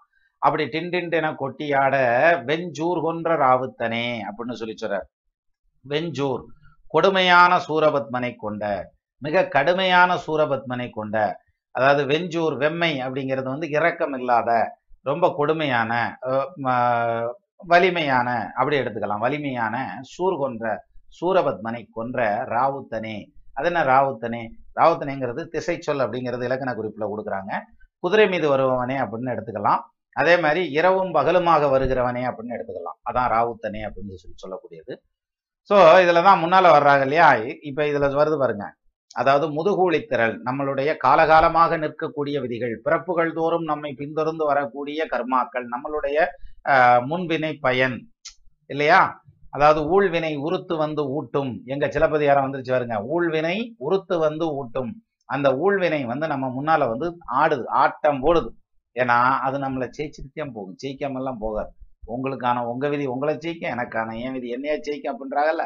அது மாதிரி அவரவருடைய விதி அவரவருடைய வினை பயன் அவங்க அவங்கள அனுபவிக்கிறதுக்காகத்தான் பிறப்பெடுத்திருக்காங்க அனுபவிச்சுட்டும் இருக்காங்க. அப்பேற்பட்ட அந்த முதுகூலி திரள் அந்த வினைப்பயன் நம்ம முன்னால பேயாட்டம் ஆடுது. அப்படி பேயாட்ட ஆட வெஞ்சூர் கொன்ற ராவுத்தனே இந்த சூரபத்மனை கொண்ட முருகப்பெருமானே இப்ப அங்க வாங்க. கண்டுண்ட சொல்லியர் மெல்லியர் காம கலவி கல்லை முண்டுண்ட இருக்கணும் மேன்மறவேன் கண்டுண்ட சொல்லியர் அப்படின்னாக்க கண்டுண்ட சொல்லியர்னா கண்ணு வந்து சாப்பிட்டுரும் மனுஷனை இல்லையா? அதுலதான் எண்ணரும் நலத்தினல் இணையளி நின்றுடி இணையல் நின்றுளி கண்ணொடு கண்ணினை கவ்வி ஒன்றை ஒன்று உண்ணவும் நிலைவராது உணர்வும் ஒன்றிட அண்ணலும் நோக்கினான் அவளும் நோக்கினாள். எடுத்துக்காட்டு கொடுத்தேன்னு நினைக்கிறேன் இந்த பாட்டு. இதே பாட்டு எடுத்துக்கோங்க. ஒன்றை ஒன்று உண்ணவும் நிலைவராது உணர்வும் ஒன்றிட. ஒன்ன ஒன்று சாப்பிட்டு விடுதாமியா சாப்பிட்டாலும் பத்த மாட்டேங்குதான். அந்த உணர்வுகள் அப்படியே ஒரே வேவ் லென்த்ல நிற்கிதான் எனக்கு அந்த பொண்ணுக்கு கெமிஸ்ட்ரி ஒர்க் அவுட் ஆயிருச்சு அப்படின்றாங்கல்ல. அந்த கெமிஸ்ட்ரியை சொல்றாருங்க அப்ப கண்டுண்ட சொல்லியார். அந்த கண்ணு வந்து இப்ப பெண்களுடைய கண் நம்மளை சாப்பிட்டுருந்தா அப்படின்னு சொல்லி சொல்றாரு. கண்டுண்ட சொல்லியர். அவங்க பேசுனாக்க பேச பேச கேட்டுக்கிட்டே இருக்கலாம். கிளி மாதிரி பேசுற அப்படின்னுவாங்க. அதுக்கப்புறம் தான் கல்யாணம் பண்ணிட்டு வந்து பேய் மாதிரி கத்துறாடா அவ. ஸ்பீக்கரே வேண்டியதில்லடா. இவங்க அப்பயும் பெக்கலையே உள்ள ஆம்பளி பேர் வச்சு பெற்றிருக்காண்டா அவவாடுக்கு காட்டி குமிச்சிருவாடான்றான்ல. அப்பேற்பட்டது வந்து அந்த கல்யாணத்துக்கு முன்னால பேசல. அவ்வளவு மென்மையா இருக்குமா. கண்டுண்ட சொல்லியர். அதாவது கற்கண்ட போல சொற்கள் சொல்லக்கூடியவர்.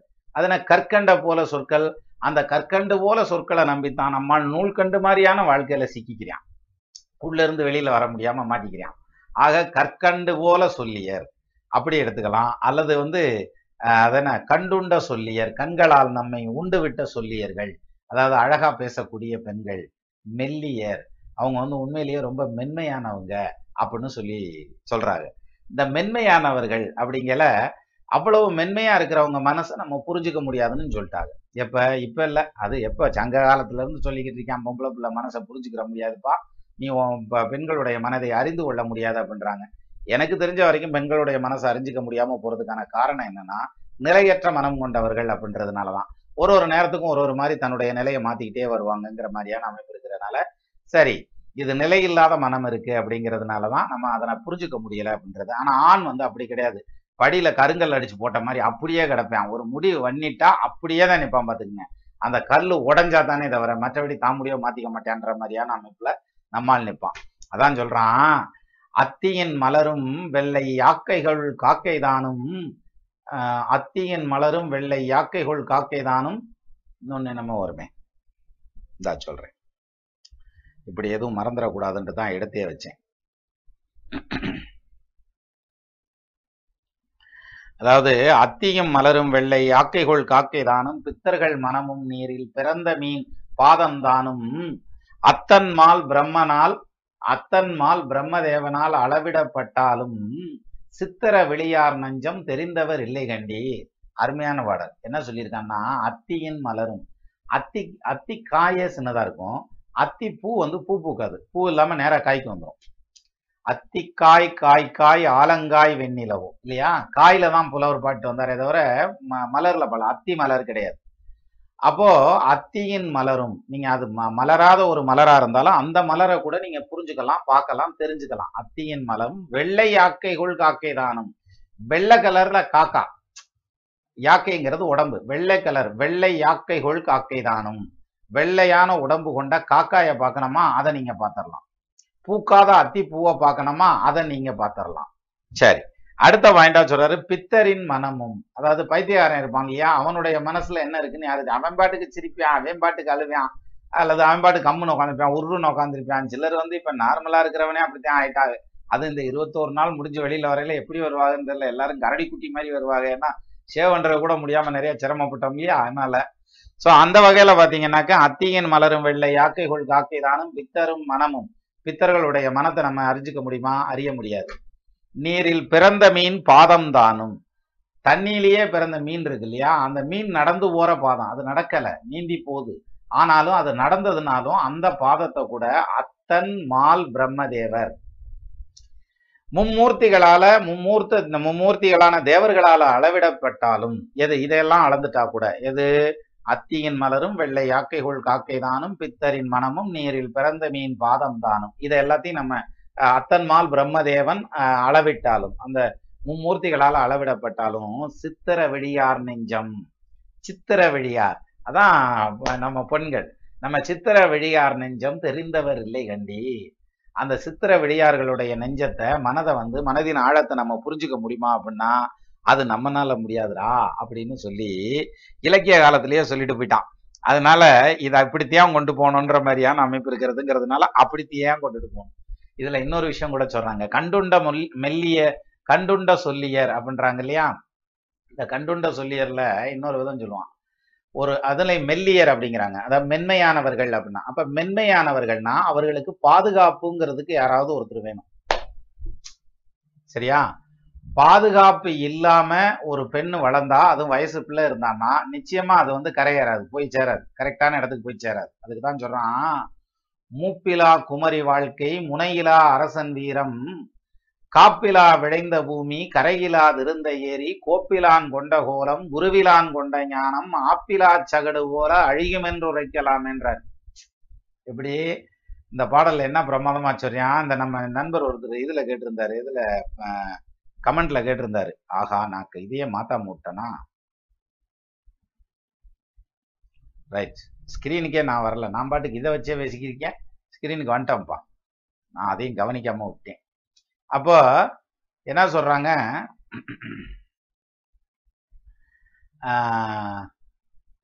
இது மூப்பிலா குமரி வாழ்க்கை. மு- அதாவது வயசான ஒருத்தர் கூட இருக்கணும். அப்படி இருந்தா தான் அந்த குமரிகனுடைய வாழ்க்கை நல்லா இருக்கும். மூப்பிலா குமரி வாழ்க்கை. முனையிலா அரசன் வீரம். ஒரு அரசன் இருந்தான்னா அவன் ரொம்ப முனையா இருக்கணும். அவன் பயங்கர ஷார்ப்பான புத்திக்காரன்டா டக்குன்னு பிடிச்சிருவான்டா நம்மள அப்படின்ற மாதிரி அந்த ஒரு வேலையை இப்போ போறோம்னா ஒரு போரே தொடுக்க போறோம்னா அஹ் அந்த போர்ல வந்து அப்படி அந்த படை திரட்டி போறப்ப வந்து அவ்வளவு ஆக்ரோஷமா போகணும் முனையோட போகணும் அந்த வேகத்தோட போகணும் அப்படின்றான். அதெல்லாம் இல்லைன்னா அவன் அரசனே இல்லை. அது டூப்ளிகேட் அரசன் ஆகிடுவாங்க மூப்பிலா குமரி வாழ்க்கை முனையிலா அரசன் வீரம். காப்பிலா விளைந்த பூமி. எந்த பூமி விளைஞ்சிருந்தாலும் பாவக்காயே விளைஞ்சிருந்தாலும் அதுக்கு சுத்தி வேலி இருக்கணும். இருந்தா அது பாதுகாப்பா இருக்கும். இல்லைன்னா விளைஞ்சும் பிரயோஜனம் இருக்காது. காப்பிலா விளைந்த பூமி கரையிலாது இருந்த ஏரி. ஏரின்னு இருந்தா அதுக்கு கரை இருக்கணும். கரை இல்லைன்னா தண்ணி நிக்க போறதில்ல. சரியா? அது பள்ளமாவே இருந்தாலும் தரையில இருந்து பள்ளமா இருந்தாலும் சுத்திலும் ஏரியில கரை இருக்கணும். கரை இருந்தா தாண்டா அதுக்கு ஏரி இல்லைன்னா ஏரி இல்லை. தடாகம் கூட இல்லை அப்படின்னு சொல்லி சொல்லுவாங்கல்ல.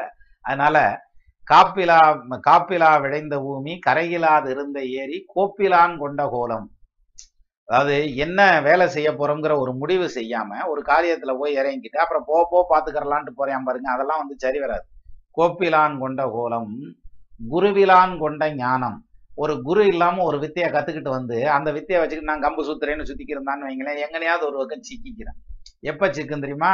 யாராவது ஒருத்தர் வந்து எதிர்வாது பண்றாங்க இல்லையா? எதிர்வாது பண்றப்ப அல்லது நம்மகிட்ட கேள்வி கேட்கிறப்ப அல்லது ஏதாவது ஒரு விஷயத்தை பத்தி விளக்கம் கேட்குறப்ப நம்மளால பதில் சொல்ல முடியாது. சிக்கிங்க அந்த இடத்துல தான் குரு ரொம்ப முக்கியம் அப்படிங்கிறது. அப்போ கோப்பிலான் கொண்ட கோலம் குருவிலான் கொண்ட ஞானம் ஆப்பிலா சகடு போல ஆப்பிலா சகடு அப்படிங்கிறது வந்து அச்சாணி இல்லாத வண்டி போல ஆப்பிலா சகடு போல அடியும் என்று உரைக்கலாமே அழிஞ்சு போயிருந்தா அப்படின்னு சொல்லி சொல்றாரு.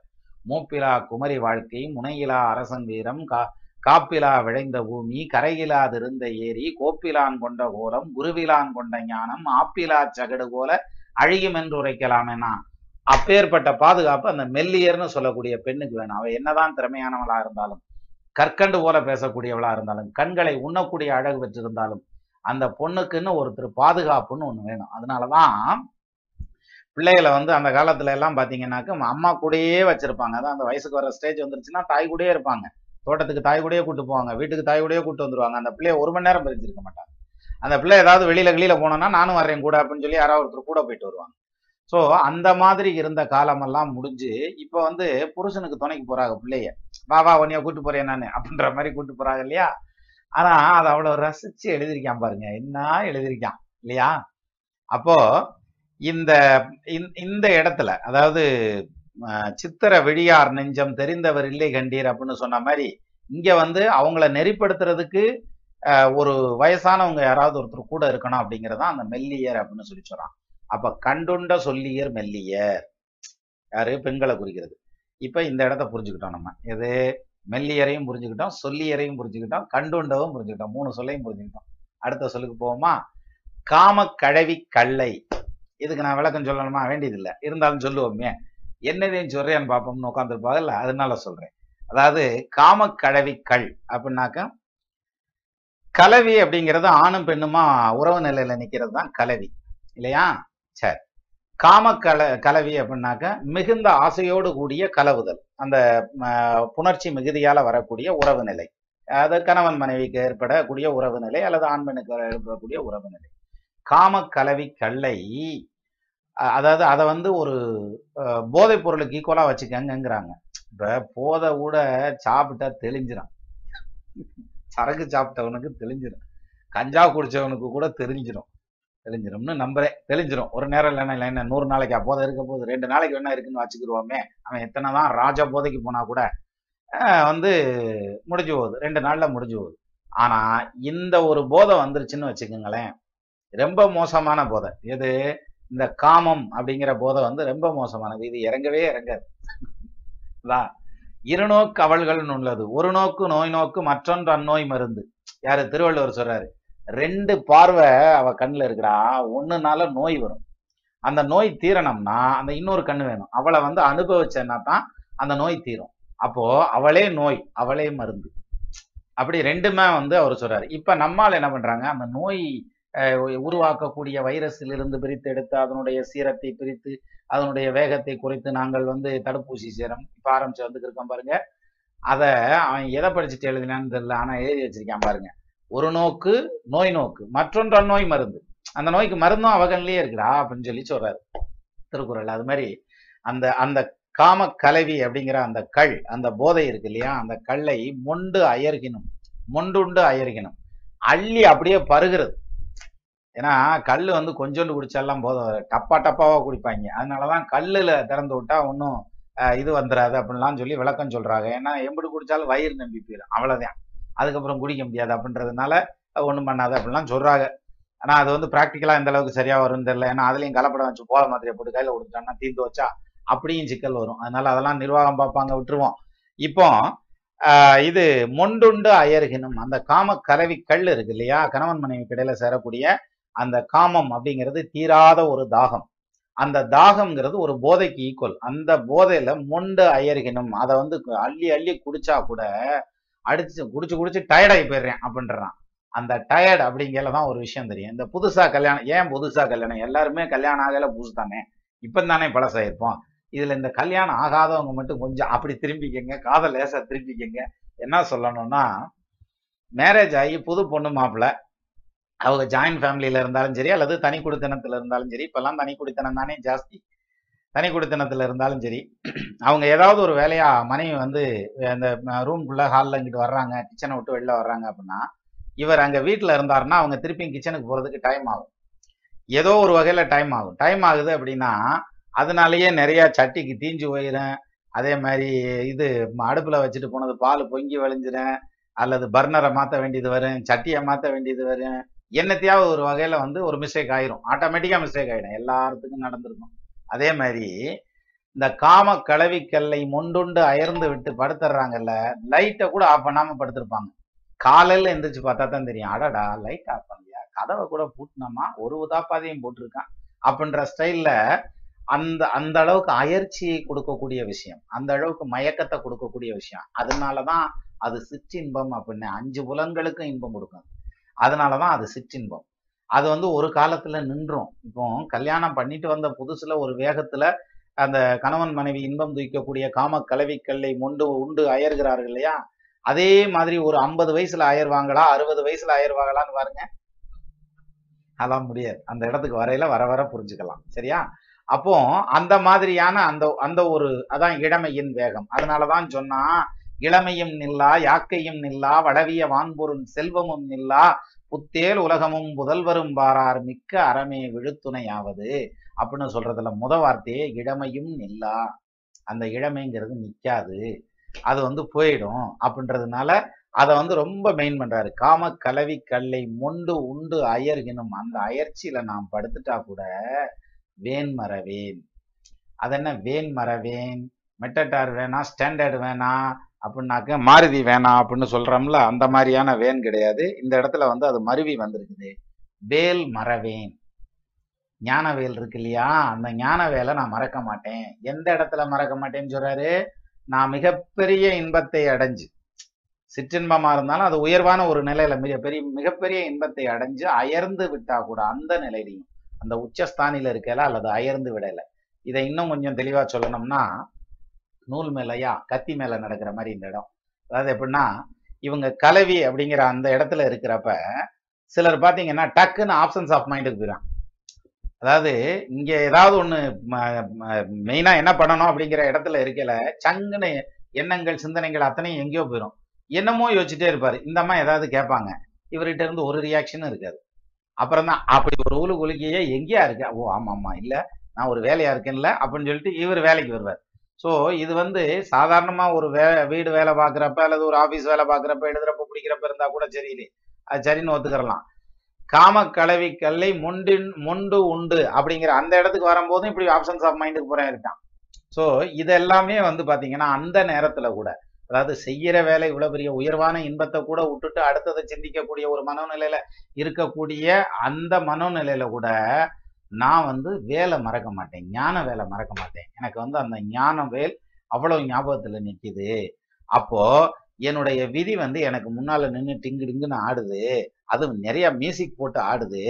இந்த மியூசிக் போடுற ஆடுற இந்த இந்த என்னுடைய விதியை என்னுடைய கர்மாவை ஆஹ், வெஞ்சூர் கொன்ற ராவுத்தனே அதாவது முருகப்பெருமானே சூரபத்மனியே தூள் தூளாக்குனியே என்னுடைய விதியை தீர்த்து வைக்க மாட்டியா? அப்படின்னு சொல்லி கேட்குறாரு கரெக்டாக தானே கேட்கிறாரு சரியாத்தையும் கேட்குறாரு ஏன்னா இந்த பாட்டு வந்து ஒரு டைப்பான பாடல். இதில் நம்ம முதல் சொன்ன மாதிரி கத்தி மேலே நடக்கிற மாதிரி கொஞ்சம் இறங்குனோம்னா விரசம் ஆயிடும் அது மாதிரியான டைப் ஆகிடும் இருந்தாலும் எனக்கு தெரிஞ்ச வரைக்கும் சொல்லியிருக்கேன். நமது நேயர்கள் ஆள் போல் தழைதழைத்து அருகது போல் வேரூன்றி மூங்கில் போல் கிளை கிளைத்து முதியாமல் வாழ்ந்திருக்க வாழ்கவென வாழ்த்தி அமைகிறேன். வணக்கம்.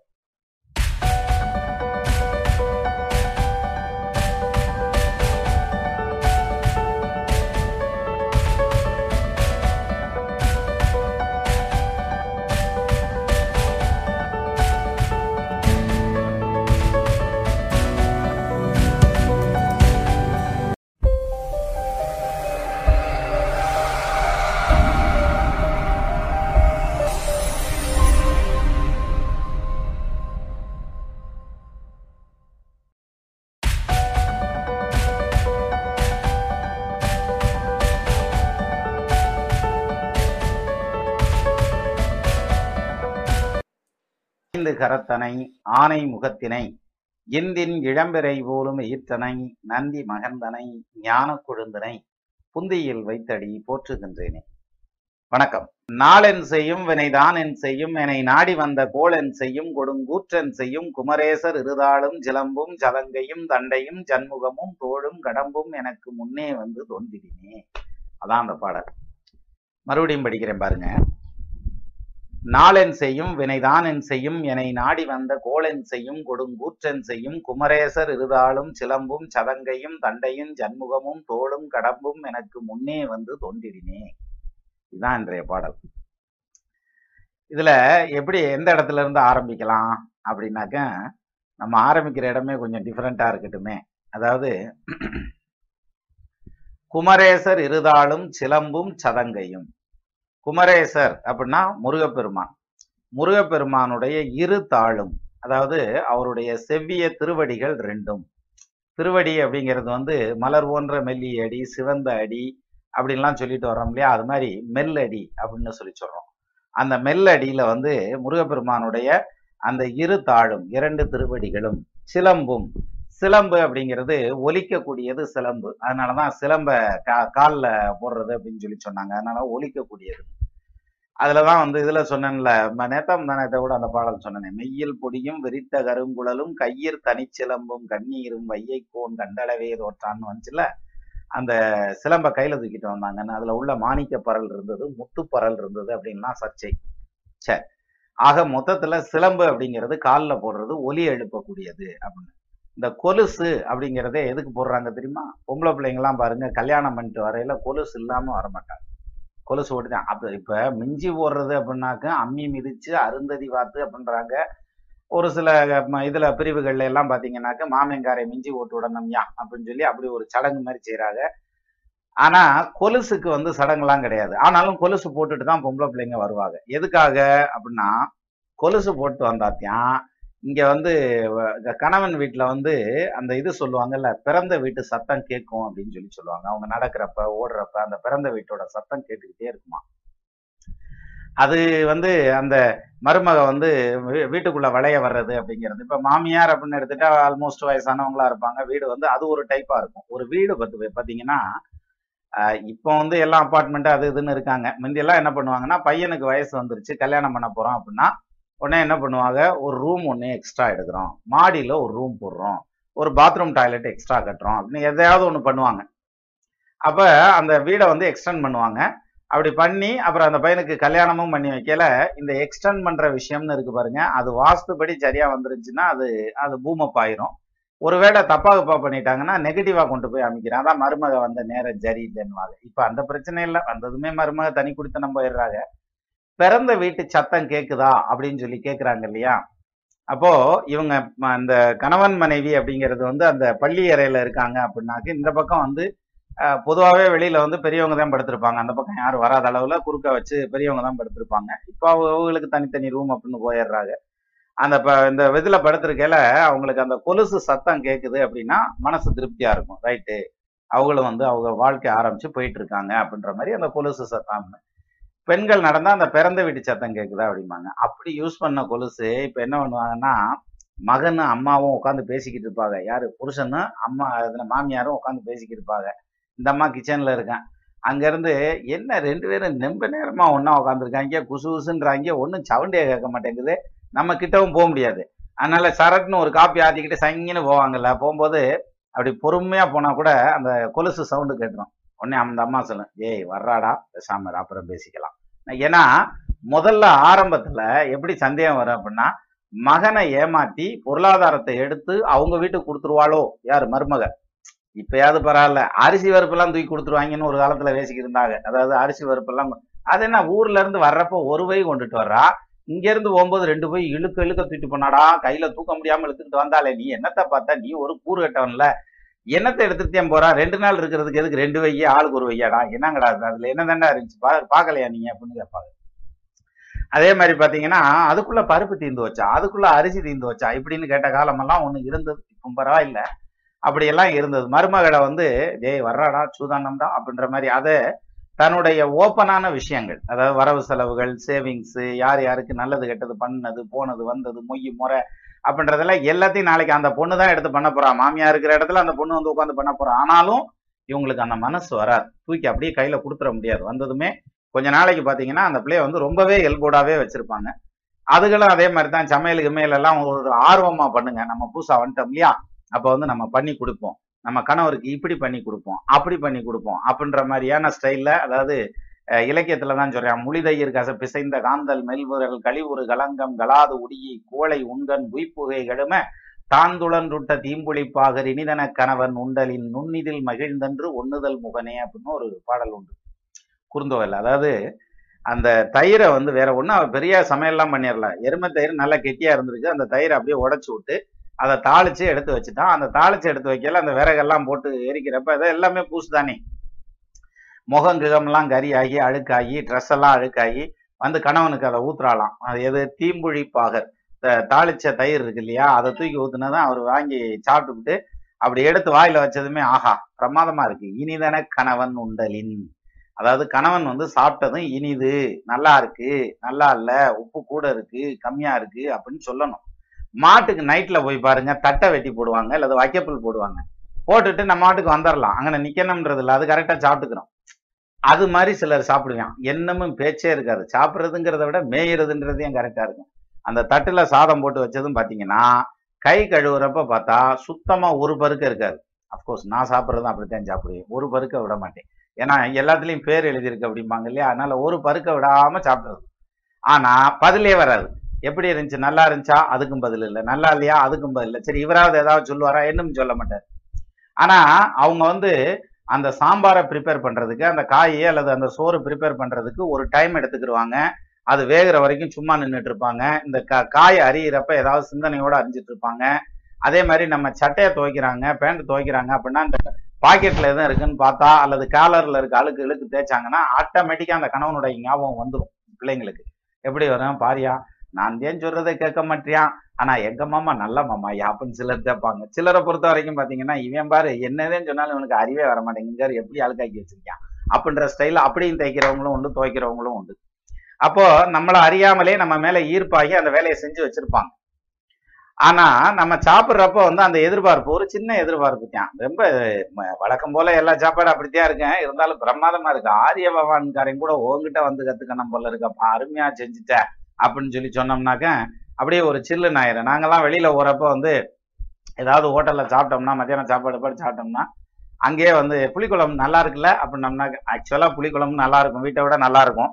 சரி இந்த குழம்பு வந்து மறுபடியும் சாப்பிடலாம் அப்படிங்கிறதுக்காக சரி கொஞ்சம் வாங்கிட்டு போயிடுவோம் அப்படின்னு சொல்லிட்டு நேராக போய் நான் புளிக்குழம்பு எக்ஸ்ட்ரா வாங்கிட்டு வர்றேன் அப்படின்னு சொல்லிட்டு போகக்கூடாது. அப்போ என்ன சொல்லணும் கேட்கணும். வீட்டுக்காரன் மாட்டேன் எத்தாப்புல சாப்பிடுவாங்க இல்லையா? ஏ புளிக்குழம்பு நல்லா இருக்க மாதிரி இருக்கு. சாப்பிட்டு பாரு. நீ வைக்கிற மாதிரியே இருக்கு. அப்படின்னு இந்த கூட ஒரு வார்த்தை விட்டுறேன் நீ வைக்கிற மாதிரியே இருக்கு அப்படின்னா அவங்க லேசா அப்படி சாப்பிட்டு போயிட்டு ஆமாங்க நல்லா இருக்குதுங்க. நான் வேணா ஒரு பாக்கெட் எக்ஸ்ட்ரா வாங்கிடட்டுமா? ஃப்ரிட்ஜில் போட்டேன்னா நாளை கூட சாப்பிட்டுக்கலாம்ல. ஆ சரி வாங்குங்க அப்படிம்பாங்க. வேற வழி இல்ல. இந்த குழம்போட நீ வைக்கிற குழம்புக்கு இது பரவாயில்ல. இது ஸ்டாண்ட் பை குழம்பு மாதிரி வச்சுக்கலாம். ஏதாவது அவசர தேவைகளுக்கு எடுத்து யூஸ் பண்ணிக்கலாம் அப்படிங்கிற மாதிரியான ஸ்டைல்ல இதை வாங்கி வச்சுக்கலாம். எது? இந்த புளிக்குழம்பு அது வாங்குறதுமே அவங்கள முன்னால உருட்டி விட்டு தாயக்கட்டையை உருட்டி விட்டு வாங்குவோம்ல அது மாதிரி உருட்டி விட்டு தான் வாங்கணும். அது மாதிரி நம்ம வந்து அந்த சாப்பிட்றது நல்லா இருக்கு அப்படின்னு சொல்லி அதை சாப்பிட்டோம்னா அவங்களுக்கு ம மறுநாள் சமைக்கிறப்ப அப்படியே ரொம்ப மனசு நிறைஞ்சு சமைப்பாங்க.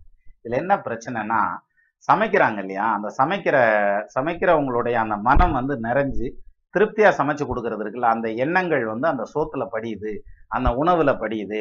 அதை வந்து நம்ம சாப்பிடல அதுக்கேற்ற மாதிரியான ரியாக்ஷன் வருது. இதுக்கெல்லாம் சயின்டிபிக் எவிடன்ஸ் இருக்கான்னு கேட்கக்கூடாது. சில விஷயங்களுக்கு எவிடன்ஸ் இருக்காது. இப்படின்னு சொல்றாங்க. அப்போ அந்த உணவு சமைக்கல அவங்கள சந்தோஷமா வச்சுக்கணும்னா நம்ம சாப்பிட்றப்ப சந்தோஷமா இருக்க மாதிரி நடிக்க கத்துக்கணும். அப்ப நல்லா நடிச்சோம்னா மறுநாள் அவங்க ரொம்ப சந்தோஷமா சமைச்சு நிஜமாலுமே நல்லா கூட வந்துடும் இது சாம்பார் சாதம்லாம் நல்லாவே வந்துடும் ஸோ அப்படி இருக்கிற பட்சத்துல நீங்க என்ன பண்ணணும்னா இந்த இது அதாவது நான் எங்கேயோ ஆரம்பிச்சு எங்கேயோ போயிட்டேன். கொலுசுல ஆரம்பிச்சது. ஸோ இந்த தண்டை அப்படிங்கிறது வந்து ஒலி எழுப்புறதுக்காக போடக்கூடியது. அது மாதிரி பெண்கள் கொலுசு போடுறாங்க அப்படின்னு சொல்லி ஆரம்பிச்சோம். குமரேசர் இரு தாளும் ரெண்டு தாளும் சிலம்பும் அவர் அணிஞ்சிருக்கக்கூடிய சிலம்பு தண்டை. தண்டைங்கிறது இது கா இது அதன வெள்ளியில கம்பி மாதிரி அப்படி வளைச்சு போட்டு விடுவாங்க இல்லையா? அது தண்டை. இப்போ தண்டையெல்லாம் இப்போ போடுறது இல்லை பிற- குழந்தை பிறந்த உடனே தண்டை போடுவாங்க. அந்த இது கருமணி பால் பாசி வாங்கி கட்டுவாங்க. அப்புறம் கையில வசம்பு கட்டுவாங்க. இப்போ அதெல்லாம் இல்லை. இருந்தாலும் குமரேசர் இருதாளும் சிலம்பும் சதங்கையும் தண்டையும் சண்முகமும். தண்டை கட்டி அகச்சா சண்முகம்ங்கிறது வந்து வடமொழி சொல். இது வந்து ஆறு முகங்களை குறிக்கக்கூடியது அப்படின்னு சொல்லி சொல்றாரு. அப்போ அதான் சண்முகானந்தன் அப்படின்னு சொல்லி சொல்றோம் இல்லையா? அதனால ஆறு முகங்கள் கொண்ட முருகப்பெருமான். அப்போ இரண்டு தாளு சிலம்பு சதங்கை தண்டை ஆறு முக ஆறு திருமுகங்கள் சண்முகமும் தோளும். ஏன்னா மத மதர்த்த தோள்கள் அப்படின்னு சொல்லி சொல்றாங்கல்ல வாழ்விசைத்தெடுத்து வந்தான் மடக்கி மான தோல்விசை துணைகள் பொங்க கழுத்தினை சுருக்கி தூண்டி. சுந்தரகாண்டத்துல கம்பர் எழுதுவார். அதாவது இவருக்கு அனுமானுக்கு வந்து அந்த தோல் அப்படி நின்னுச்சான் தோல் விசைத்தெடுத்து அஹ்?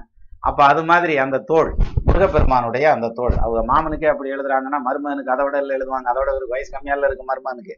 அதனால பெரிய தோள்கள் அப்படி அந்த தினவெடுத்த தோள்கள் அப்படின்றாங்கல்ல அந்த தோல் அது இல்லாம கடம்பு கடம்பு அப்படிங்கிறது குறிச்சொல். அதாவது எப்படின்னா கடம்புன்னு சொல்றது கடம்ப மாலை கடம்ப மலர் கடம்ப மலர் சூடியிருக்கார் கடம்ப மாலை அணிந்திருக்கிறார். யாரு? முருகப்பெருமான். ஏன்னா குறிஞ்சி நிலத்தின் தலைவன் இல்லையா? குறிஞ்சி நிலத்துல இருக்கக்கூடிய கடம்ப பூயும் கடம்ப மாலையும் அணிஞ்சிருக்கார். அதுக்கு அந்த குறிச்சொல்லா கடம்பு அப்படின்னு வருது. அப்போ இப்ப முருகன்கிட்ட இருந்து என்னென்னலாம் வருது? இருதாளும் சிலம்பும் ரெண்டு பாத அணிகள் ரெண்டு பாதங்களும் சிலம்பு சதங்க தண்டை சண்முகம் ஆறு திருமுகங்கள் தோல் வலிமை பெற்ற தோள்கள் கடம்ப மாலை தோளில் பாய்ந்திருக்கக்கூடிய கடம்ப மாலை. இதெல்லாம் வந்து எனக்கு முன்னே வந்து தோன்றினே இது அத்தனையும் வந்து என்னுடைய கண் முன்னால நின்னுச்சுன்னா இந்த இடத்து வரையும் வந்துட்டோமா? இது அத்தனையும் வந்து நம்ம கண்ணு முன்னால நின்னுச்சுன்னா இப்ப முத வரைக்கும் வாங்க.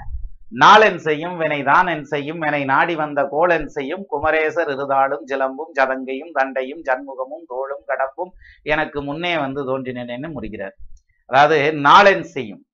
இன்னைக்கு வந்து அஷ்டமி நாளைக்கு நவமி அடுத்து தசமி இப்படி சொல்லிக்கிட்டு வர்றோம் இல்லையா? அதே மாதிரி வந்து இன்னைக்கு மூல நட்சத்திரமாம்ல இன்னைக்கு ஆபரேஷன் பண்ணி குழந்தை எடுக்க வேணாம் அப்படின்னு சொல்றாங்கல்ல அப்படி கிடையாது. எந்த நாளா இருந்தாலும் ஏத்துக்கிறலாம்யா. அதனால ஒரு பிரச்சனையும் இல்லையான்றாரு இப்ப ஆலிசூல் உலகமெலாம் வரதனை ஆள நீ போய் தாளிருந்த ஜடைகள் தாங்கி தாங்கருந்தவ மேற்கொண்டு பூலிவெம் கானம் நன்னி புண்ணிய துறைகளாடி ஏழிரண்டு ஆண்டில் வா என்று இயம்பினன் அரசன் என்றான் அப்படின்னு சொல்லி கையை சொன்னதும் ராமபிரான் என்ன சொல்றாரு? அதாவது அப்பா உங்க அப்பா வந்து போயிட்டு வர சொல்லிட்டாரு. நீ காட்டுக்கு போயிட்டு ஒரு பதினாலு வருஷம் கழிச்சோ அதை நம்ம கடையில போய் ஒரு பிஸ்கட் பாக்கெட் வாங்கிட்டு வான்ற மாதிரி எளிமையா சொல்லிட்டாரு. ஏழு இரண்டு ஆண்டில் வா அப்படின்னு சொன்னதுமே இப்ப நம்ம அந்த இடத்துல இருந்தோம்னா என்ன சொல்லுவோம்? யோசிச்சு பாருங்க. முத நாள் வந்து உன் பேருக்கு சொத்து பத்தெல்லாம் மாத்தி கொடுத்துட்றேன்னு சொல்லிட்டாங்க. எஸ்டேட்டையும் மாத்தி கொடுத்துட்றியா தோட்டத்தையும் மாத்தி கொடுத்துறேன் அல்லது வண்டி வாகனத்தெல்லாம் உன் பேர்ல இண்டஸ்ட்ரியை உன் பேர்ல மாத்தி கொடுத்துறேன்னு நைட்டு சொல்லிட்டு காலையில சித்தி வெளியில வந்து கூப்பிட்டு விட்டு சித்தி வெளியில வந்து அப்பா வர வேண்டாம். அப்பாவுடைய செகண்ட் சேனல் வெளில வந்து இந்த மாதிரி அதெல்லாம் ஒன்றும் இல்லைன்ட்டாக நீ இனிமேல் நிற்காத கிளம்பு முத. அப்படின்னாக்க நம்மால் என்ன சொல்லுவான் தெரியுமா? யாரு?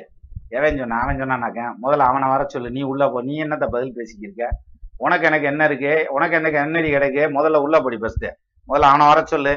ஏன்னா மரியாதை எல்லாம் காத்துல போயிடும் அவனை வர சொல்லு ஃபர்ஸ்ட் என்ன சொல்றியான்னு கேட்பான். என்ன நேத்து நேத்து ஒரு பேச்சு இன்னைக்கு ஒரு பேச்சு பேசுவாங்களா? அழிச்சழிச்சு பேசுவாங்களா? வரச்சோரி முத பாத்துக்கிடுவான் என்னத்துக்கு என்னத்தை என்ன புத்தில சொன்னேன் நேத்து வந்து நான் தரேன்னு சொல்லிட்டு. இப்படித்தானே ஆரம்பம் ஆனா ராமபிரான் அதான் அவதாரத்துக்கு நமக்கு வித்தியாசம். அவர் தான் நம்மள படைச்சாரு? நம்ம நம்ம ஸ்டைல்ல தானே பேசுவோம். அதனால அவர் ஸ்டைல்ல எப்படி பேசுறாருன்னா மன்னவன் பணியிதன்றாகில் நும்பனி மறுப்பனும் இதை அப்படி பிரிச்சோம்னா அவ்வளோ அழகா இருக்குங்க தமிழ். அதாவது மன்னவன் பணி இது அன்று ஆகில் நும்பனி மறுப்பனும் மன்னவனுடைய அதாவது அப்- அப்பான்னு சொல்லலை அந்த இடத்துல. கவனிச்சு பாருங்க அப்பான்னு சொல்லலை. அரசனுடைய பணி இல்லைன்னாலும் நீ சொன்னா நான் வேணாம் நான் சொல்லிடுவேன் நான் கிளம்பி கிளம்பி போறேன். அவன் என்ன சொல்றா? பூலி வெம் கானம் நன்னின்றான். இவர் என்ன சொல்றாரு? மின்னொளிர் மின்னொளிர் கானகம் இன்றே சென்றேன் விடையும் கொண்டேன்றாப்ல. யாரு? ராமர். இந்த மின்னொளிர் அந்த மின்னொளிர் கானகம். எனக்கு அருமையான காடு அது. நான் அங்க போறதை பத்தி எனக்கு ஒன்றும் பிரச்சனை இல்லை அப்படின்னு சொல்லிட்டு இவர் கிளம்புறேன். விடையும் கொண்டேன் அப்படின்றாரு. இப்பவே நான் வந்து உன்கிட்ட வந்து போயிட்டு வரேன்னு சொல்லிக்கிறேன் விடையும் சொல்றேன். ஏன்னா சொன்ன உடனேமே அப்படியே ஃபாலோ பண்ற மாதிரி இருந்தாங்க கூட அதுல வாருங்க இன்னைக்கு செவ்வாய்க்கிழமை சித்தி. அதனால வேணாம் விட்டுருவோம். இல்ல சனிக்கிழமை இன்னைக்கு வேணாம். நாளைக்கு அஷ்டமி நவமி இருக்குது. அப்புறம் வடக்க சூலம். அதனால இன்னும் ஒரு நாலு நாள் போட்டேன். அதுக்கப்புறம் நான் காட்டுக்கு போய்க்கிறேன் அப்படின்னு சொல்லி அவர் தவணை வாங்கல. மின்னொளிர் கானகம் இன்றே போகிறேன் விடையும் கொண்டேன். முடிச்சு வச்சு அப்பயே ஒரே வரியில எல்லாத்தையும் முடிச்சாப்ல இது ராமபிரானுடைய பண்பு. அப்போ இந்த இதுல வந்து அந்த நாளென் செய்யும் அப்படிங்கிறது எந்த நாள்னு அவர் பார்க்கல. எந்த நேரம்னு பார்க்கல.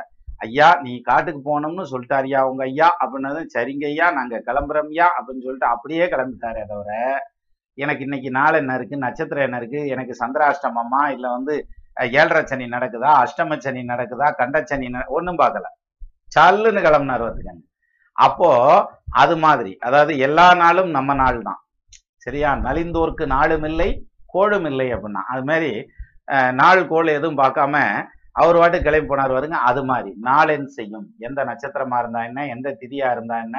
சந்திராசிரமமா இருந்தான்னா அல்லது ஜாதக ரீதியா எந்த பிரச்சனைகளா இருந்தா நாள் என் செய்யும். நாள் இன்றைய நட்சத்திரம் என்னை ஒன்றும் செய்யாது. நாள் என் செய்யும். வினைதான் என் செய்யும். இது அதை விட ரொம்ப முக்கியமான இடம். அதாவது என்னன்னா நம்ம செய்யக்கூடிய க இந்த நம்மளுடைய கர்ம வினைகள் இருக்கு இல்லையா? நம்ம பின்தொடர்ந்து வரக்கூடிய வினை பயன் வினை தொகுப்பு. அதை வந்து பிராப்த கர்மா சஞ்சித கர்மா அப்படி இப்படின்னு பேரெல்லாம் வச்சு கூப்பிடுறோம் இல்லையா?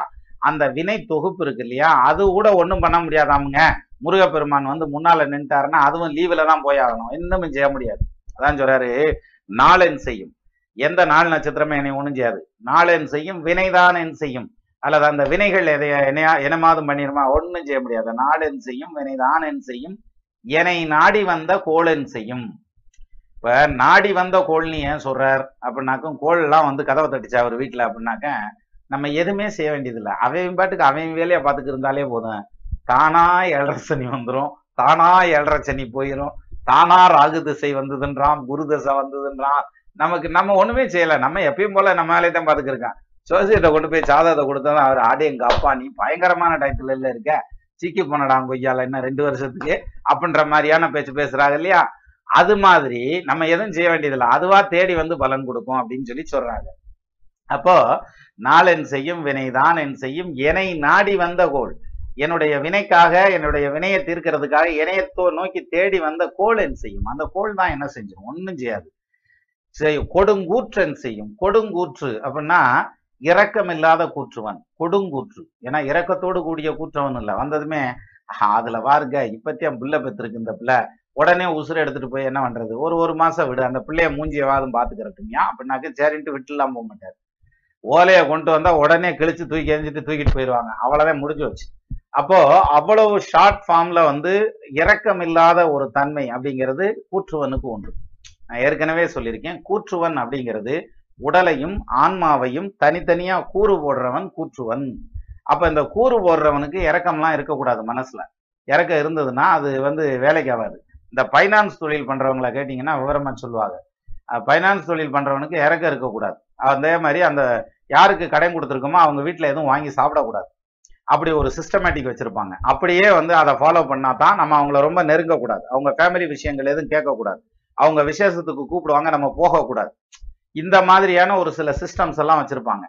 இது மாதிரி இருந்து அந்த அந்த டிஸ்டன்ஸை மெயின்டைன் பண்ணா தான் கூற்றுவன் கூற்றுவனா இருக்க முடியும். அதே மாதிரி கொற்றவன் கொற்றவனா இருக்க முடியும். அரசன் வந்து அணுகுவதற்கு எளிமையானவனா இருந்துடக்கூடாது. எல்லா பேரும் என்ன பண்ணிடுவேன் அந்த இங்க பாருங்க பக்கத்து வீட்டுக்காரன் சாக்கடை தண்ணியை என் பக்கம் திருப்பி விட்டான்னு வந்து நின்றுவேன் நமக்கு வந்து அடுத்த நாட்டோட போர் பண்றதை பத்தி பேசிக்கிட்டு இருக்கிறதோ அல்லது நாட்டோட வணிகம் பண்றதை பத்தி பேசிட்டு இருக்கிறதுக்கு நடுவில் இவன் சாக்கடை தண்ணியும் வந்துடும் ஸோ அதனால அரசன் அணுகுவதற்கு எளியனா இருக்கக்கூடாது. அது கூற்றுவனும் அப்படிதான் கொற்றவனும் அப்படிதான். அப்ப கூற்றுவனை பக்கத்திலேயே நெருங்க முடியாது. நம்ம ஒரு எந்த ஒரு நெகோசியேஷனும் பேச முடியாது. அதனாலதான் அதை கொடும் கூற்று அப்படின்னு சொல்லி சொல்றாங்க. அப்பேற்பட்ட கொடுங்கூற்றுன்னு சொல்றோம் இல்லையா அந்த கூற்றுவனுமே எதுவும் செய்ய முடியாது. எப்போ? முருகப்பெருமானுடைய சிம்பல் வந்து நின்னாலே போதும். அவர் வந்து நின்னாலே அந்த சிம்பல்ஸ் வந்து நின்னாலே அவர் முருகன் வந்து நின்ன மாதிரி. நேற்று கூட கேட்டாங்க நம்ம மக்கள் ஏன் தின்னு ரோசம் உட்காந்துட்டு அதெல்லாம் ஒன்றும் பிரச்சனை இல்லைங்க. சும்மா இந்த பக்திங்கிறது மனசுக்குள்ள வைக்கணும் அப்படிங்கிறதுன்னு சொன்னேன். இன்னைக்கு சொல்றாரு பாருங்க. முருகனுக்கான அந்த அந்த அடையாளங்கள் அத்தனையும் வந்து ஒன்னொன்னா தனித்தனியா சொல்றாரு பாருங்க. இந்த அடையாளங்கள் வந்து நின்னாலே அத்தனையும் ஓடி போயிருந்தான் அப்படின்னு சொல்லி சொல்றாரு. எத்தனையும் ஓடி போயிரும்? அதாவது உன்னுடைய ஜாதகமாகட்டும் உன்னுடைய சோசியமாகட்டும் உன்னுடைய இது அதன தோஷங்கள் ஆகட்டும் வினைப்பயனாகட்டும் ஆயுள் முடிவாகட்டும் எதுவா இருந்தாலும் கூற்றுவன் கூட வந்து உன்னை ஜெயிச்சுட்டு போக முடியாது. காலா சற்றே அருகே வாடா உன்னால் உன்னை காலால் எட்டி உதைக்கிறேன்னு தான் பாரதியார் படியிருக்கார் போல இருக்கு. சோ அவர் இதெல்லாம் படிச்சுத்தானே படிப்பார் நாளென் செய்யும் வினை தானென் செய்யும் என்னை நாடி வந்த கோலென் செய்யும் கொடுங்கூற்றென் செய்யும். யாராலையும் எதுவும் பண்ண முடியாது. எப்போ? முருகப்பெருமானுடைய அருள் என் முன்னால இருக்குது. குமரேசர் இருதாளும் சிலம்பும் சதங்கையும் தண்டையும் சண்முகமும் தோளும் கடம்பும் எனக்கு முன்னே வந்து தோன்றிடினே. இப்பேற்பட்ட ஆபத்தே எனக்கு வராது. அப்புறம் எப்பேற்பட்ட ஆபத்தியா வந்துட போகுது? நிச்சயமா வாழ்க்கை நல்லா தான் இருக்கும். நான் சந்தோஷமாத்தியம் பிழைப்பேன். அப்படின்ற மாதிரியான ஒரு பாயிண்ட்ல சொல்றாரு. அப்போ குமரேசர் இருந்தாலும் சிலம்பும் சதங்கையும் தண்டையும் எல்லாம் நம்மகிட்ட வரணும்னா தானா வராதுல்ல? நம்ம வந்து நினைக்கணும்ல? அப்ப முருகப்பெருமானை வணங்கணும்ல சிலர் தான் சொல்லுவாங்க. ஆமா கந்தர் அலங்காரம் இப்படித்தான். நானும் கேஷுவலாத்தையும் கேட்க ஆரம்பிச்சேன். நல்லத்தையும் பாடி இருக்காங்க உள்ள இருக்கு. சரி நம்மளத்தையும் படிச்சு பார்ப்போம். டைம் கிடைக்குது படிப்போம் அப்படின்னு நினைச்சிட்டே இருப்பாங்க. படிக்கிறதுக்கு டைமே அமையாது.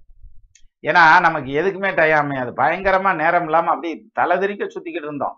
ஒரு நாளைக்கு நாற்பத்தெட்டு மணி நேரம் படைச்சிருந்தான்னா கூட நமக்கு நல்லா இருந்திருக்குமே. நாலாயிரம் கண் படைத்திலனையே அந்த நான்முகனே அப்படின்னு அருணகிரிநாதர் படைச்ச சொன்ன மாதிரி இந்த செங்கோட்டு வேலவனை பார்க்கறதுக்கு நாலாயிரம் எனக்கு படைக்காம போயிட்டானே அப்படின்னு சொல்லி அருணகிரிநாதர் கேட்பார் அது மாதிரி எனக்கு நாற்பத்தெட்டு மணி நேரம் ஒரு நாளைக்கு இருந்தா கூட பத்தாவது போல இருக்கே அப்படி பிஸியா இருந்தேன் அப்படின்னு சொல்லிக்கிட்டு இருந்தவங்க எல்லாம் இன்னைக்கு வீட்டுல உட்காந்துருக்காங்க சும்மா உட்காந்துருக்காங்க பூரா இருபத்தி நாலு மணி நேரமே பிரியாத்தியா இருக்கு.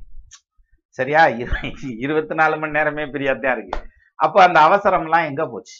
அந்த அந்த வேகமெல்லாம் எங்க போச்சு? எங்க போச்சுன்னா எல்லாமே நம்ம உசுருக்கு பின்னாலதான். நமக்கு பின்னாலதான் எல்லாம். நம்ம இருந்தா தாயா? செவர் இருந்தா தாயா? சித்திரை எழுத முடியும். செவரே இல்லைன்னா சித்திரை எங்கிட்ட எழுதுவ? அப்போ அந்த செவர் அப்படிங்கிறதுல நாற்பத்தெட்டு மணி நேரம் இருபத்தி நாலு மணி நேரம்லாம் கணக்கு இது மெயினா இருக்கணும்னா நீ சேஃபா இருக்கணும்னா இருந்தே ஆகணும். அதான் இப்போ போட்டிருக்கு. போட்டு தள்ளியிருக்கு. அப்போ இவ்வளவு பிஸியா இருந்தது. எனக்கு டைமே இல்லைன்னு சொன்னவங்க எல்லாம் எங்க? எல்லாம் சும்மாதான் உட்காந்துருக்காரு அப்போ இதை படிக்கிறது அப்படிங்கிறது இறைவனை வழிபடுறது அப்படிங்கிறது. அதாவது நான் கார்த்திகை அன்னைக்கு போய் முருகப்பெருமானை கும்பிட்றேன் சஷ்டிக்கு விரதம் இருக்கிறேன். நான் இதை பண்றேன் அதை பண்றேன்னா நீங்க என்னைக்கு எதை பண்றீங்கிறது மேட்டரே கிடையாது. இறைவனை பொறுத்த வரைக்கும். நமக்கு தான் இது எல்லாமே இந்த நாலு நட்சத்திரம் போக்குவரத்து அத்தனையும் நமக்கு தான் ஏன்னா இறப்புக்கு பின்னால் போற இடத்துல வந்து கேலண்டரே இல்லை கடியாரமும் இல்லைன்றாங்க. அப்புறம் என்ன திதி என்ன நட்சத்திரம் வருது? ஒன்றும் வராது. எல்லாமே பிளைன் ஸோ அதை பத்தி தான் நம்ம ஏற்கனவே பார்த்துருக்கோமே. அப்போ அப்பேற்பட்ட இடத்துல எதுவுமே உள்ள வராது அப்படிங்கிற அந்த இடத்துல உறைந்திருக்கக்கூடிய பரம்பொருள். அவருக்கு நீ என்னைக்குனாலும் எப்பனாலும் எங்கனாலும் எப்படினாலும் சாமி கும்பிடலாம். நீ இப்படித்தான் கும்பிடணும்னு இல்லை இப்படித்தான் வேண்டணும்னு இல்லை இப்படித்தான் கேட்கணும்னு இல்லை சாக்கிய நாயனார் கல்லை விட்டு அடிச்சு கேட்டார்ல அது மாதிரி கூட. நீ எந்த அளவுக்கு செய்யறியோ உன்னால உன் உன்னுடைய உள் மனசுல என்ன இருக்கோ அதுக்கு மட்டும்தான் பலன் இருக்கும். சரி இப்ப நான் வந்து நாலு பேர் பாக்குற மாதிரி ரொம்ப விரிவா பூஜை பண்றதுங்கிறது பெரிய பொட்டு வச்சுக்கிறதுங்கிறது காவி கட்டிக்கிறதுங்கிறது அந்த வேஷங்கள். அது எல்லாத்தையும் மெய்யலாம் நீரி பூசி வேணிகள் முடித்து கட்டி கையினில் படைகறந்த புத்தக கவடி ஏந்தி மைவொதி விளக்கே என்ன மனதினில் கருப்பு வைத்து பொய்த்தவ வேடம் கொண்டு புகுந்தனன் முத்தநாதன் சேக்கிலார் சொன்ன மாதிரி வேஷம் வேணா போட்டுக்கலாம். ஆனா அந்த வேஷத்தை வச்சு நம்மளை தான் ஏமாத்திக்கிறோமே தவிர நம்ம நாலு பேரை ஏமாத்துறதுக்கு வேணா பயன்படுத்திக்கலாமே தவிர நீ மனசுல என்ன வச்சிருக்கியோ அதுக்கு மட்டும்தான் உனக்கு பலன் இருக்கும் அப்படிங்கறதான் இதுல ஸ்பெஷலே அதான் ஸ்பெஷல் அதனாலதான் ஒரு புஸ்தகம் எடுக்கிறோம் நம்ம படிக்கணும்னு டிசைட் பண்ணிட்டோம்னா அதை எடுத்ததும் அட்டை டு அட்டை முடிச்சிடணும். கர கர கரகரன்னு இழுத்து எரிஞ்சிடணும். பத்து நாள் ஆனாலும் சரி இருபது நாள் ஆனாலும் சரி. அண்ணாத்துறை தான் ஒரு தடவை ஆப்ரேஷன் பண்றப்ப சொன்னாராம் இன்னும் ரெண்டு நாள் கழிச்சு வச்சுக்கலாம் இங்க ஆப்ரேஷன் அப்படின்னு சொன்னாராம். சி. என். முதல்வராக முதல்வரா இருந்தவர் தமிழக முதல்வரா இருந்தவர்.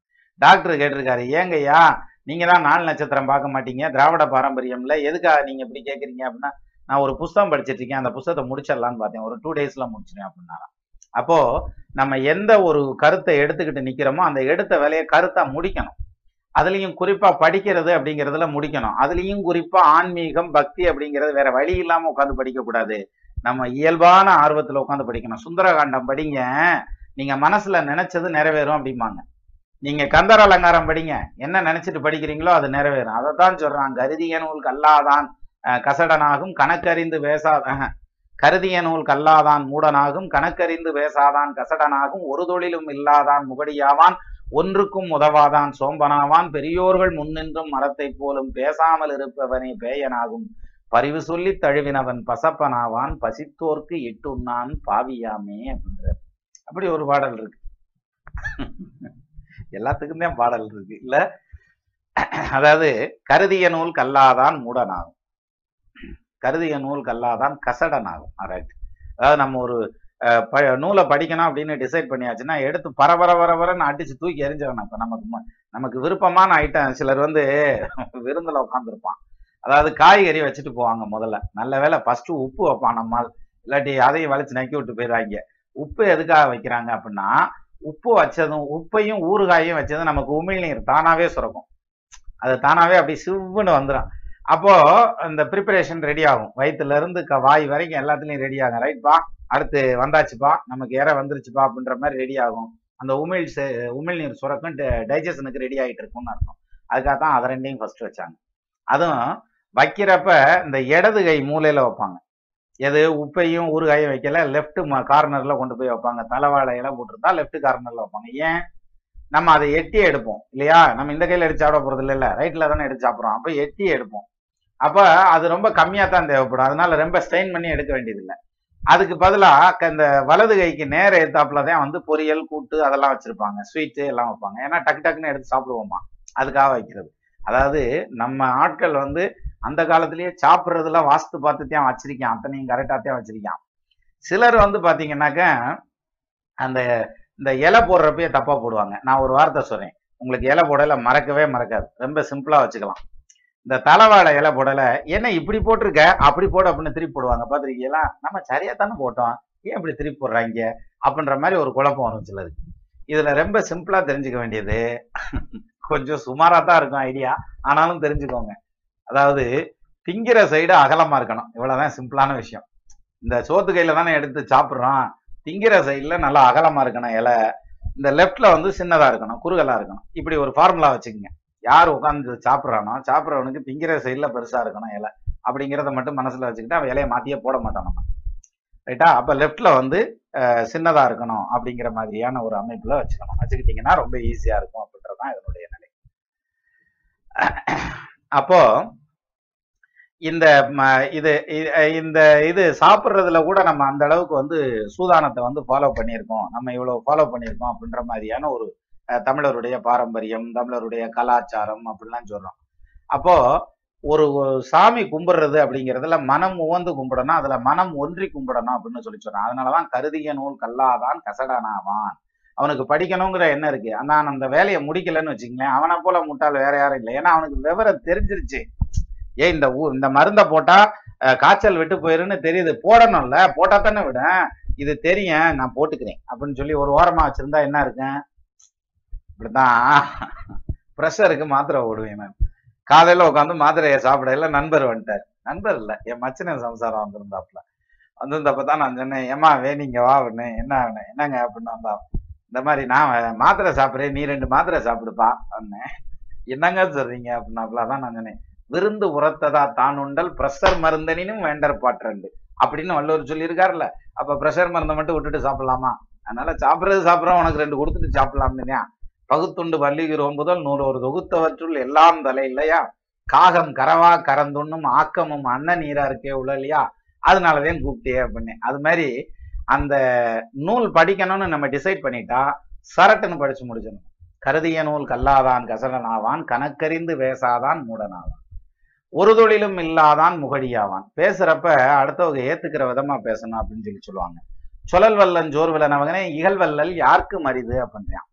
பேச்சுல வல்லவனான ஒருத்தனை யாராலும் வெல்ல முடியாது அப்படின்னு சொல்லி அப்படின்னு சொல்லி சொல்றாங்க. அப்ப அந்த வகையில இந்த பேச்சில் வெல்றதுங்கிறது திறமையா பேசணும் அப்படின்னு சொல்லி சொல்றாங்கல்ல அந்த பேச்சு கொடுக்கறதுங்கிறது இறைவன் பார்த்து கொடுக்கறது தான் இல்லையா?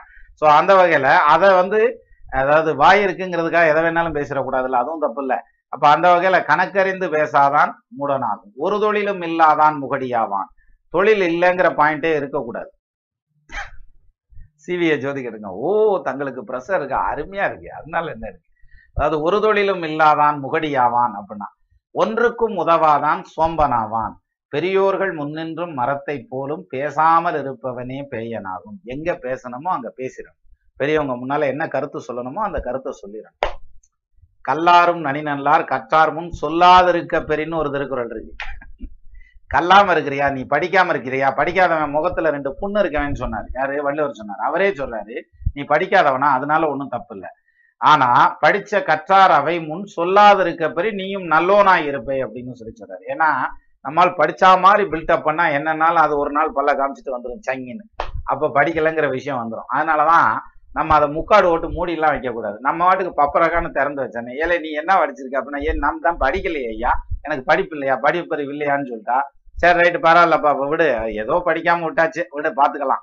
அப்படின்ற அந்த மாதிரியான வந்து ஒரு அமைப்புல வேணா சொல்லாமே தவிர அதை விட்டுட்டு நீங்க படிச்சா மாதிரி ஒரு பில்டப் பண்ணிக்கிட்டு இருந்தீங்கன்னு வச்சுங்களேன் ஒரு நாள் அது தெரியுதுன்னு வச்சுங்களேன் என்னமோ பெரிய ஜிபிஐ வச்சு தெரியாத கண்டுபிடிச்ச மாதிரியும் அது என்ன வெளிநாட்டு தீவிரவாதியை கண்டுபிடிச்ச ஸ்டைலில் பேசுவாங்க என்னப்பா உனக்கு விவரம் தெரியுமா? அவன் படிக்கலையாம்ல.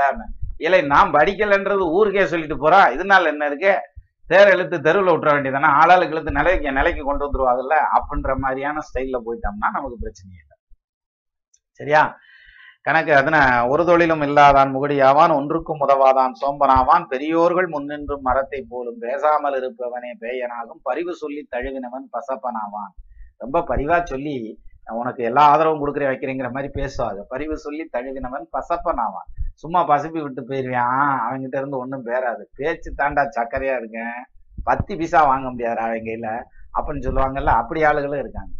இல்லையா பருவு தொல்லி ப சொல்லி ப தழுவினவன் பசப்பனாவான். பசித்தோர்க்கு இட்டு உண்ணான் பாவியாமே. சரி நல்லா புரிஞ்சுக்கோங்க. அதாவது நம்ம விருந்து வைக்கிறோம். பசியில பத்து பேர் வெளியில நிக்கிறான் அப்படின்னா முதல்ல அவனை சாப்பிட வைக்கணும். இல்லையா? அதுக்கப்புறம் நம்ம சாப்பிட்றதுங்கிறதே மதி. விருந்து உரத்ததா தான் உண்டல். ஆனாலும் நமக்கு இன்னும் அந்த அந்த இடத்துக்கு வரல. ஆனாலும் இப்போ மனித நேயம் பார்த்தீங்கன்னாக்கா இந்த சென்னையில எல்லாம் பார்த்தா நிறைய பேர்த்துக்கு நிறைய பேர் ஹெல்ப் பண்றாங்க. சாப்பாடுலாம் கொடுக்குறாங்க. சிலர் சாப்பாடோட சேர்த்து கொரோனாவும் சப்ளை வந்துட்டாங்கிற மாதிரியான நியூஸ் எல்லாம் வருது. இதெல்லாம் கேட்கல. என்னதான் செய்யறது? அவரும் வந்து நல்ல மனசோட தானே பண்ணியிருப்பார். அதான் இதனுடைய ரைட் இப்போ நம்ம வந்து அது என்ன சொல்லுவாங்க? யூஸ்வலாக நம்ம நண்பர் சொல்லுவார் இல்லையா? திரண்ட கருத்து என்னப்பா? அப்படின்னாக்க நீங்கள் வந்து முருகப்பெருமானை கும்பிட்டீங்கன்னா அவர் முன்னால் வந்து நின்றுவார். ஃபுல் மேக்கப்பில் வந்து நின்றுவார். எல்லா அலங்காரத்தோடையும் வந்து நின்றுவார். அவர் வந்து நின்ட்டார்னா யமன்லேருந்து எந்த விஷயமும் உனக்கு எதிரியா நிக்கிறதுக்கு வாய்ப்பே இல்லை. அத்தனை விஷயத்திலையும் நீ ஆண்டவன் முனியத்துல ஜெயிச்சிருவ அப்படின்னு சொல்லி சொல்றாரு. இவ்வளவுதான் மேட்ருது அந்த பாட்டத்தையும் இதுல சொல்றாரு. நாளென் செய்யும் வினைதான் என் செய்யும் வினை நாடி வந்த ஓலென் செய்யும் கொடுங்கூற்றன் செய்யும் குமரேசர் இருந்தாலும் சிலம்பும் ஜலங்கையும் தண்டையும் ஜன்முகமும் தோளும் கடம்பும் எனக்கு முன்னே வந்து தோன்றினேன் இதான் இன்றைய பாடல். நமது நேயர்கள் ஆள் போல் தழைதழைத்து அருகது போல் வேரூன்றி மூங்கில் போல் கிளை கிளைத்து முதியாமல் வாழ்ந்திருக்க வாழ்கவென வாழ்த்தி அமைகிறேன். வணக்கம்.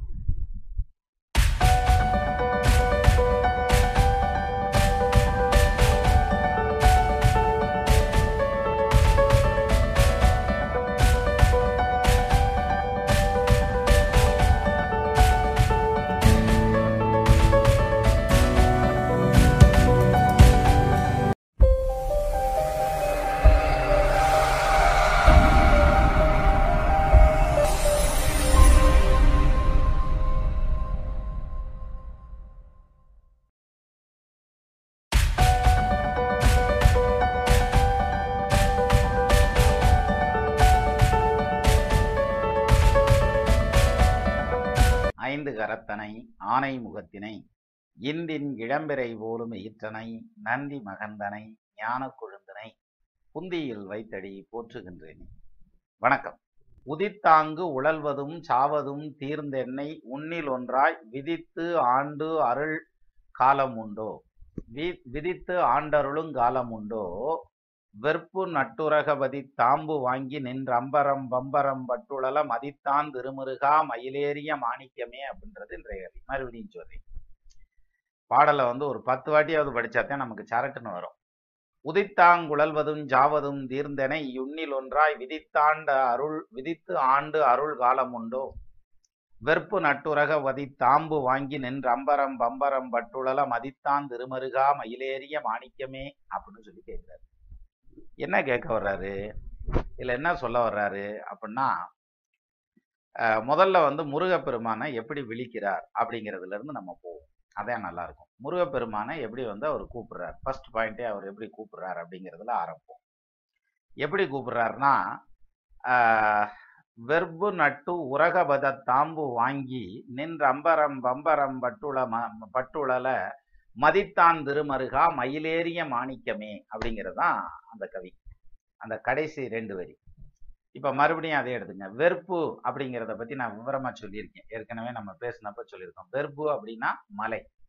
வீங்கு நீர் இலங்கை வெறுப்பின் நற்பெரும் தவத்தாடாகி என் அங்கையை கண்டேலன்னன் இருப்பிறப்பு என்பதொன்றும் இரும்பொறை என்பதொன்றும் கற்பெனும் மணியதொன்றும் களிநடம் உரிய கண்டேன்னு சீதையை பார்த்ததை பற்றி அனுமர் சொல்கிறதா வந்து அந்த மாதிரியான ஒரு பாயிண்ட் உண்டு. அப்போ இந்த இடத்துல வெர்பு அப்படிங்கிறது எது? மலையை குறிக்கக்கூடியது அப்போ வெர்பு நட்டு மலையை கொண்டு வந்து நட்டு வச்சு மலை என்னத்துக்குப்பா நட்டு வச்சாங்க அப்படின்னாக்கா அதுக்கு தான் விளக்கம் பின்னால் வருது. மலையை கொண்டு வந்து நட்டு உரகம் அப்படின்றான். உரகம்னா பாம்பு. அதையும் உரகம்ன்றது.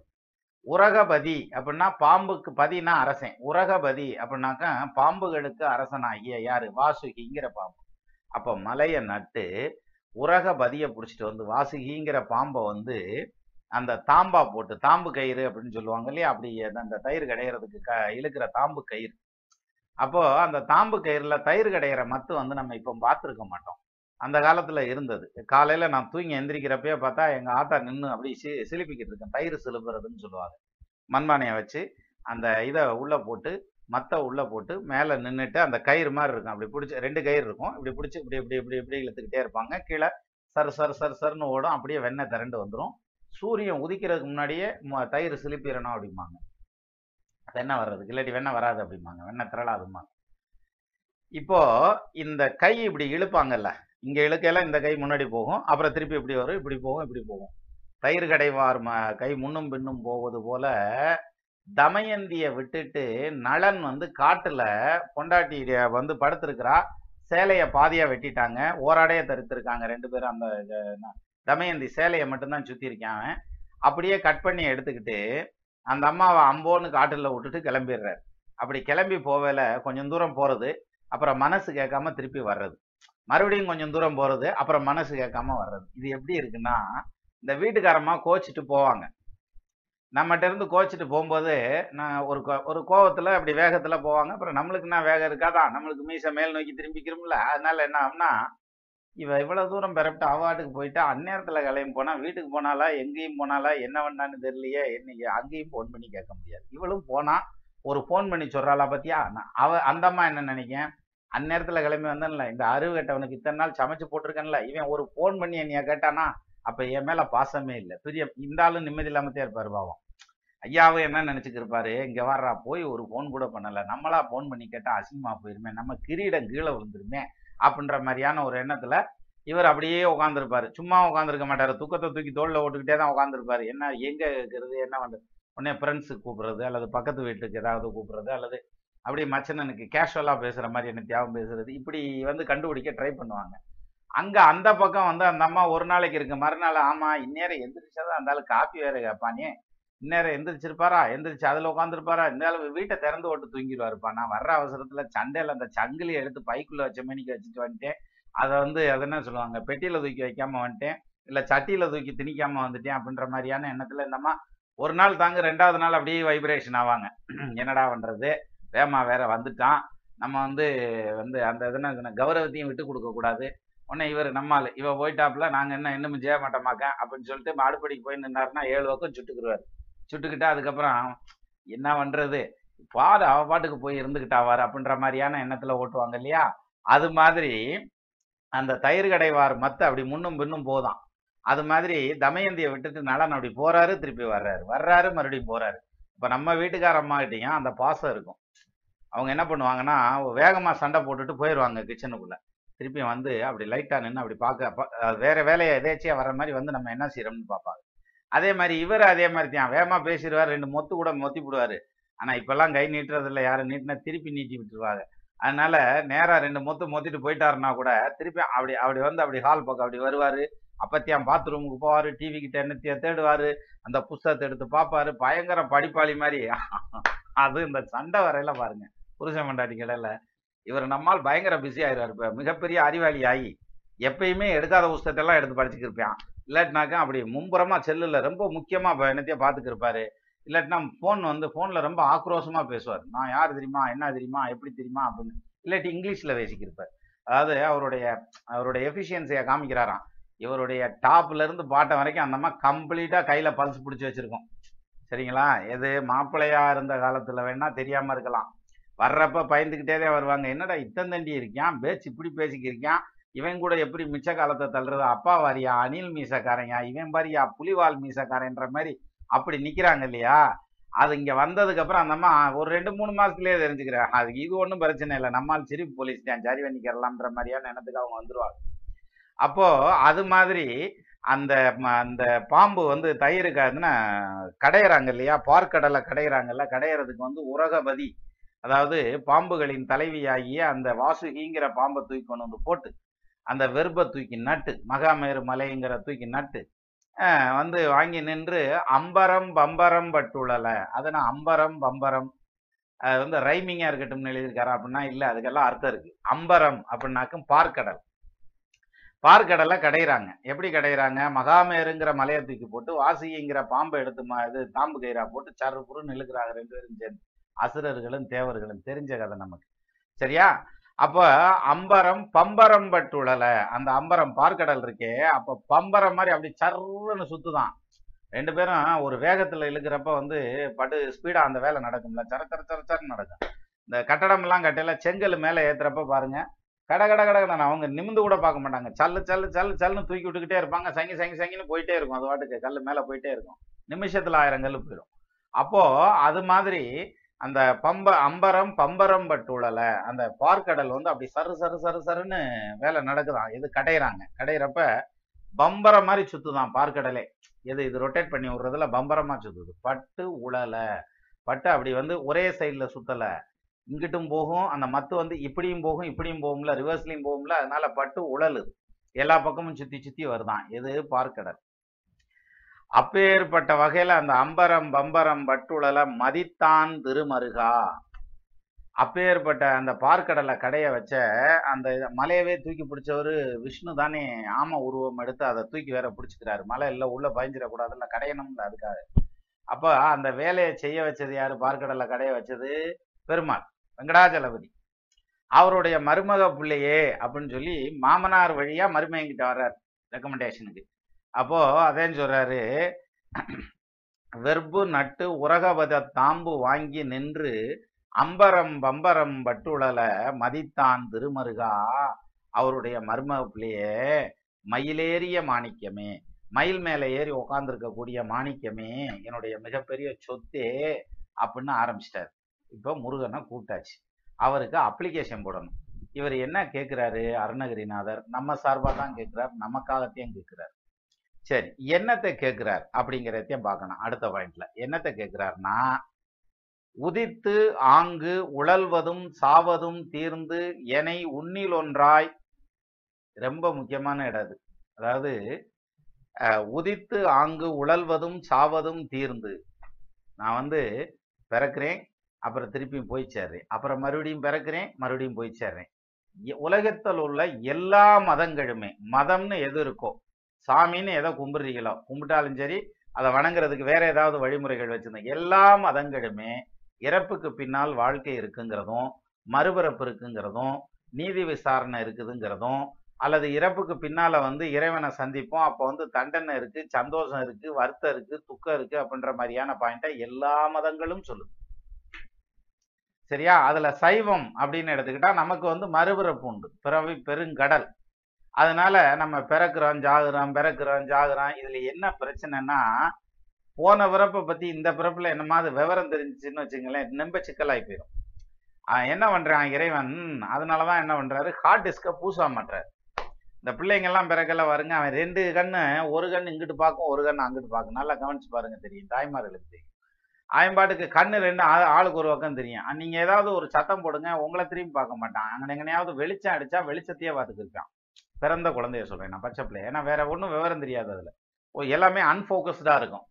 ஏன்னா அவனை பொறுத்த வரைக்கும் வெது வெது வெது வெதுன்னு ஜம்முன்னு கண்ணை திறந்தா கருப்பு கருகும்னு இருட்டா இருக்குன்னு ஜம்முன்னு வடுத்திருந்தது வயிற்றுக்குள்ள அந்த உந்தி தள்ளி பிறந்து வர்றாங்க இல்லையா? பிரசவ வேதனைங்கிறது தாய்க்கு மட்டும் இல்லை சார். பிள்ளைக்குமே மரண வேதனையா இருக்கும். அங்க உள்ள இருக்க முடியாமத்தையும் உதச்சி வெளியே வருது. சரி.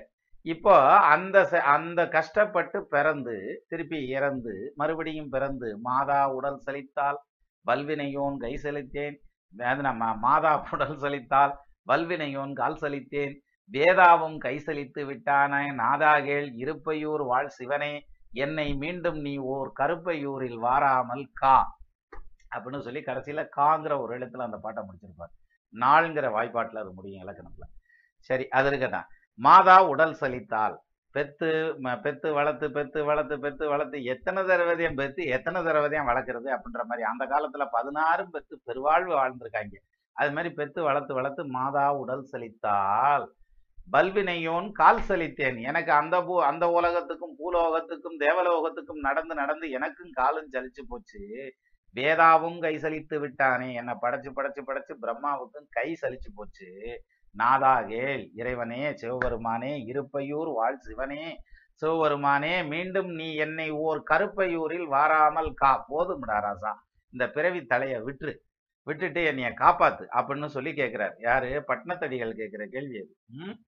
இங்க அதையும் சொல்றாரு. உதித்து ஆங்கு உழல்வதும் சாவதும். முதல்ல பிறக்கிறோம் அப்புறம் பிறந்ததுக்கு அப்புறம் கஷ்டப்படுறோம். இப்போ கஷ்டப்படுறோம் அப்படிங்கிற பாயிண்ட்டை மட்டும் யாரும் ஒத்துக்கிறது இல்லை என்னன்னா நம்ம மட்டும் ஏன் கஷ்டப்படுறோம்? லோகத்துல அம்பிட்டு போயிலும் சொவ்வாசியா சம்முன்னு இருக்கான் அப்படின்ற எண்ணத்துல தான் இருப்பாங்க. இல்லையா? அப்போ கஷ்டப்படுறதுங்கிறது வந்து அவங்க மட்டும்தான் கஷ்டப்படுவாங்க. சௌரியமா இருக்கிறது லோகமே சௌரியமா இருக்குங்கிற மாதிரி. அப்படி கிடையாது. பணம் இருந்தா ஒருத்தர் சந்தோஷமா நிம்மதியா இருந்துருவாங்களா அப்படின்னாக்க போய் பாருங்க எல்லா கோயில்லையும் வந்து பெரிய பெரிய காரா நிற்கும் அப்படின்னா என்ன அர்த்தம்? அவங்க எல்லாம் சந்தோஷத்தை திருப்பி கொடுத்துட்டு போக வந்திருக்கான்னு அர்த்தமா? இல்லாமத்தையும் கேட்க வந்திருக்கிறாரு. சரி வசதி இல்லாதவங்கிட்ட அந்த சந்தோஷம் இருக்கா? அவனும் அதை தேடித்தான் போய் கேட்கான் சந்தோஷம்ங்கிறது வந்து வெளியிலேருந்து இருந்து உள்ள உள்ளேருந்து வெளியில் உள்ள இருந்து வெளியில தெரியல. அதான் பிரச்சனையே இங்கே. அப்போ நீ எவ்வளவு காசு பணம் சம்பாதிச்சாலும் என்னதே செஞ்சாலும் ரெண்டு இட்லி ஒரு காப்பிக்கு மேலேயா சாப்பிட்ற போற? மிஞ்சி போனா இன்னொரு இட்லி சாப்பிட்டா ரெண்டு நேரம் அப்படி நெளிச்சுக்கிட்டே நெளிச்சுக்கிட்டு உட்காந்துருக்காங்க அது மாதிரியா நம்ம இப்ப சாப்பிட்றதுக்குன்னு ஒரு வயசு இருக்கும் அந்த வயசுல ஐம்பாட்டுக்கு சாப்பிடலாம். இப்போ சின்ன பிள்ளைல எல்லாம் பாருங்க மொச்ச வச்சிருந்தாங்களா? வீட்டுல அது வந்து பிரமாதமா இருந்தது அப்படின்னு சொல்லிட்டு ஆஹா இங்க எதுவும் அடி வாங்குச்சா? ஆ மொச்சை வச்சிருந்தாங்களா? அது எதுவும் வந்து பிரமாதமா இருந்தது அப்படின்னு சொல்லி பூரத்தையும் போட்டு சாப்பிட்டு போயிடுவேன். அதே இது வந்து கல்யாணம் ஆனதுக்கு அப்புறம் பாருங்க ஏய் இது நல்லா இருக்குப்பா சாப்பிட்றதுக்கு.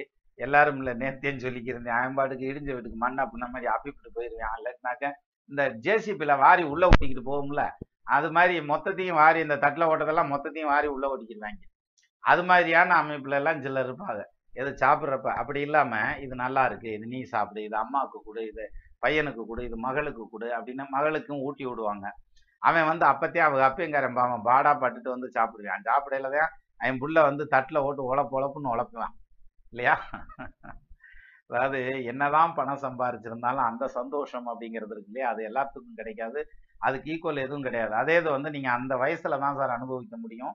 அந்த பிள்ளைங்க குழந்தையா இருக்கையில தான் படைப்பு வள படைத்து வளரோடும் உடைப்பெரும் செல்வராயினும் இடைப்பட குறுகுறு நடந்து சிறுகை நீட்டி இட்டும் தொட்டும் அள்ளியும் துளைந்தும் மெய் நெய்யுடை அடிசில் மெய்வட விதிர்த்தும் மயக்குறு மக்களை இல்லாருக்கு பயக்குறை இல்லை தாம் வாழ்நாளே நான் தான். வாழ்ற நாள் பிரயோஜனம் இல்லடாங்கிறான். பிள்ளைய வளர்க்குறதுங்கிறது வந்து அந்த சின்ன குழந்தையா இருக்கு இல்லையா? அது வந்து எல்லாம் போட்டு உழப்பி கிளப்பி சாப்பிடும். எடுத்து ஊட்டி விடும். மொத்தமாக அழிச்சுன்னா ரெண்டு பருக்கதையும் வாய்க்குள்ளே போகும். அத்தனை சிந்து சிந்திடுவான். அந்த அந்த ஒரு இது இருக்கு இல்லையா? அது அவ்வளோ சந்தோஷப்பட்டு அவ்வளோ பிரமாதமாக அந்த பிள்ளைய வளர்த்து எடுக்கிறாங்க. ஆனால் வளர்த்து எடுக்கிறது ஒவ்வொருத்தனும் என்ன பண்ணுறான் நான் சிரமப்படுறேன் கஷ்டப்படுறேன் அதை படுறேன் இதை படுறேன் இப்படியே தான் சொல்லிக்கிட்டு இருக்கான் அப்போ உழல்றது அப்படிங்கிறது அதான். அப்போ உதித்து ஆங்கு உழல்வதும் சாவதும். கஷ்டப்பட்டாச்சு. அப்புறம் செத்தும் போயிடுறாங்க. மறுபடியும் பிறக்கிறான். மறுபடியும் உழல்றான் மறுபடியும் ஜாகிரியான்.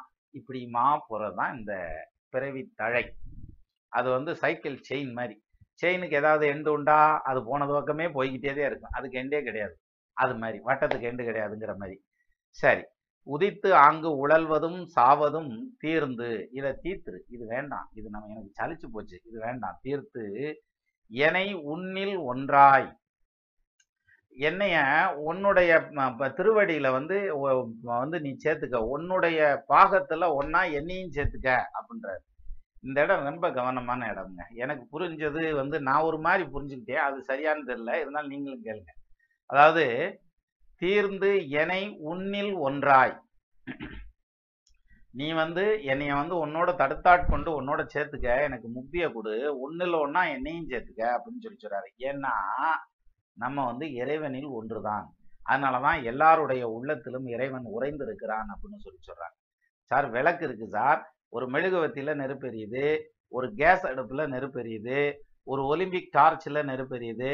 இன்னும் சொல்லணும்னா மிகப்பெரிய நெருப்பாக எரியறதுங்கிறது வந்து இப்போ இந்த என்ஜின்ல எல்லாம் அந்த ஃப்ளைட் என்ஜின்ல எல்லாம் பார்த்தீங்கன்னா எல்லாம் நெருப்பு தானே எரியுது.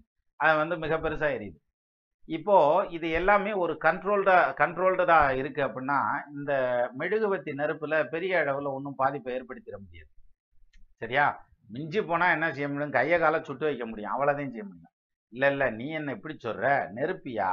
லேசா பிடிச்சிச்சுன்னா பிடிச்சி அது பெருசாகி அதுக்கப்புறம் வேணா அது பாதிக்கலாம். நல்லா புரிஞ்சுக்கோங்க. பிடிச்சி அந்த மெழுகுவத்தி நெருப்பு வந்து இன்னொன்னுல போய் பிடிச்சு அந்த நெருப்பு பெருசாகி அழிவை கொடுக்கலாமே தவிர இந்த மெழுகுவத்தி நெருப்பு வந்து பெருசா ஒன்றும் அழிச்சிடாது அந்த நெருப்பை பெருசாக்குனா தான் மட்டும்தான் அழிக்க முடியும். அந்த வகையில நம்மகிட்ட இருக்கிறதுங்கிறது வந்து ஜீவாத்மா. அது வந்து பரமாத்மாவினுடைய ஒரு பாகம் அப்படின்னு தான் எடுத்துக்கிறான். அப்ப பரமாத்மாவுடைய ஒரு பாகம் அப்படின்னா நம்மளே இறைவன் இறைவன்ல ஒரு பகுதி. அதனாலதான் எல்லாருடைய உள்ளத்திலும் இறைவன் உறைந்திருக்கிறான் அப்படின்னு சொல்லி அதனால தான் ஓடும் செம்பனும் ஒக்கவே நோக்கு வரணும் அவன் வசதியானவனாக இருக்கட்டும் படிச்சவனா இருக்கட்டும் படிக்காதவனாக இருக்கட்டும் முட்டாப்பேலா இருக்கட்டும் அதிகாரத்தில் இருக்கிறவனாக இருக்கட்டும் அல்லது சமுதாயத்தில் சாதாரண நிலையில் இருக்கு யாராக இருந்தாலும் சரி அவனையும் கையெடுத்து கும்பிடு. கும்பிட முடியும்னா நீ அந்த பக்குவத்துக்கு வந்துக்கிட்டு இருக்க. பரிபக்குவ நிலையை நோக்கி வந்துக்கிட்டு இருக்கன்னு அர்த்தம். நீ அவனை கும்பிட்றேன்னு அவன் நினச்சிக்கிருப்பான். நிச்சயமாக கிடையாது. அந்த ஆன்மாவை கும்பிடுறதுங்கிறது வந்து அதாவது ஒரு ஆன் ஆன்மாவை கஷ்டப்படுத்தாமல் இருக்கிறதுங்கிறது வந்து புண்ணியம். கஷ்டப்படுத்திட்டு இருக்கிறதுங்கிறது பாவம். அவ்வளோதான வித்தியாசம்? வேற ஒன்றும் பெரிய வித்தியாசம் இல்லையே. அந்த வகையில் உன்னில் ஒன்றாய். இந்த ஆத்மா வந்து நம்மளுடைய இது வந்து அதாவது பேட்டரியில் இருக்க சார்ஜர் சார்ஜ் மாதிரி தான் நம்மளுது. சின்ன அளவில் வோல்டேஜ் இருக்கும். டூ வோல்டேஜ் டுவெண்ட்டி வோல்டேஜ் அந்த அந்த அளவுக்கு இருக்கும். ஆனால் அது வந்து எப்படின்னா அணுமின் நில நிலைய மாதிரி ஏகப்பட்ட வோல்டேஜில் இருக்கும். சரியா? அதுதான் பரம்பொருள். நம்ம புரிஞ்சுக்கிறதுங்கிறது வந்து அதுக்கு மேலே புரிஞ்சுக்கிற முடியாது. ஏன்னா பரம்பொருள் வந்து நம்மளுடைய கட்டுக்குள்ளே வந்து நிற்காது அதான பிரச்சனையே. நம்ம படைச்சவனே அவன் அவன் அப்புறம் வந்து நம்ம கட்டுக்குள்ளே வந்து நின்னா என்ன ஆகும்? அப்போ நம்ம புரிஞ்சுக்கிறோம் இல்லையா? அதை அறிஞ்சுக்கிறோம் இல்லையா? அப்படி கிடையாது. இப்போ ஒரு சின்ன எடுத்துக்காட்டு.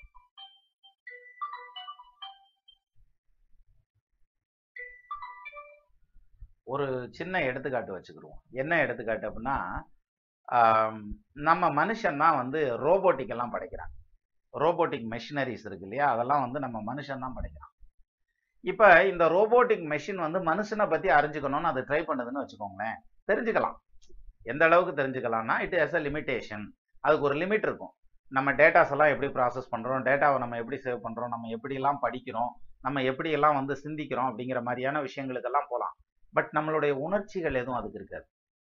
இல்லையா? நமக்கு வந்து லேசா நாலு நாள் உடம்பு சரியில்லைனாலே பதறி போயிடுவான் பதறி.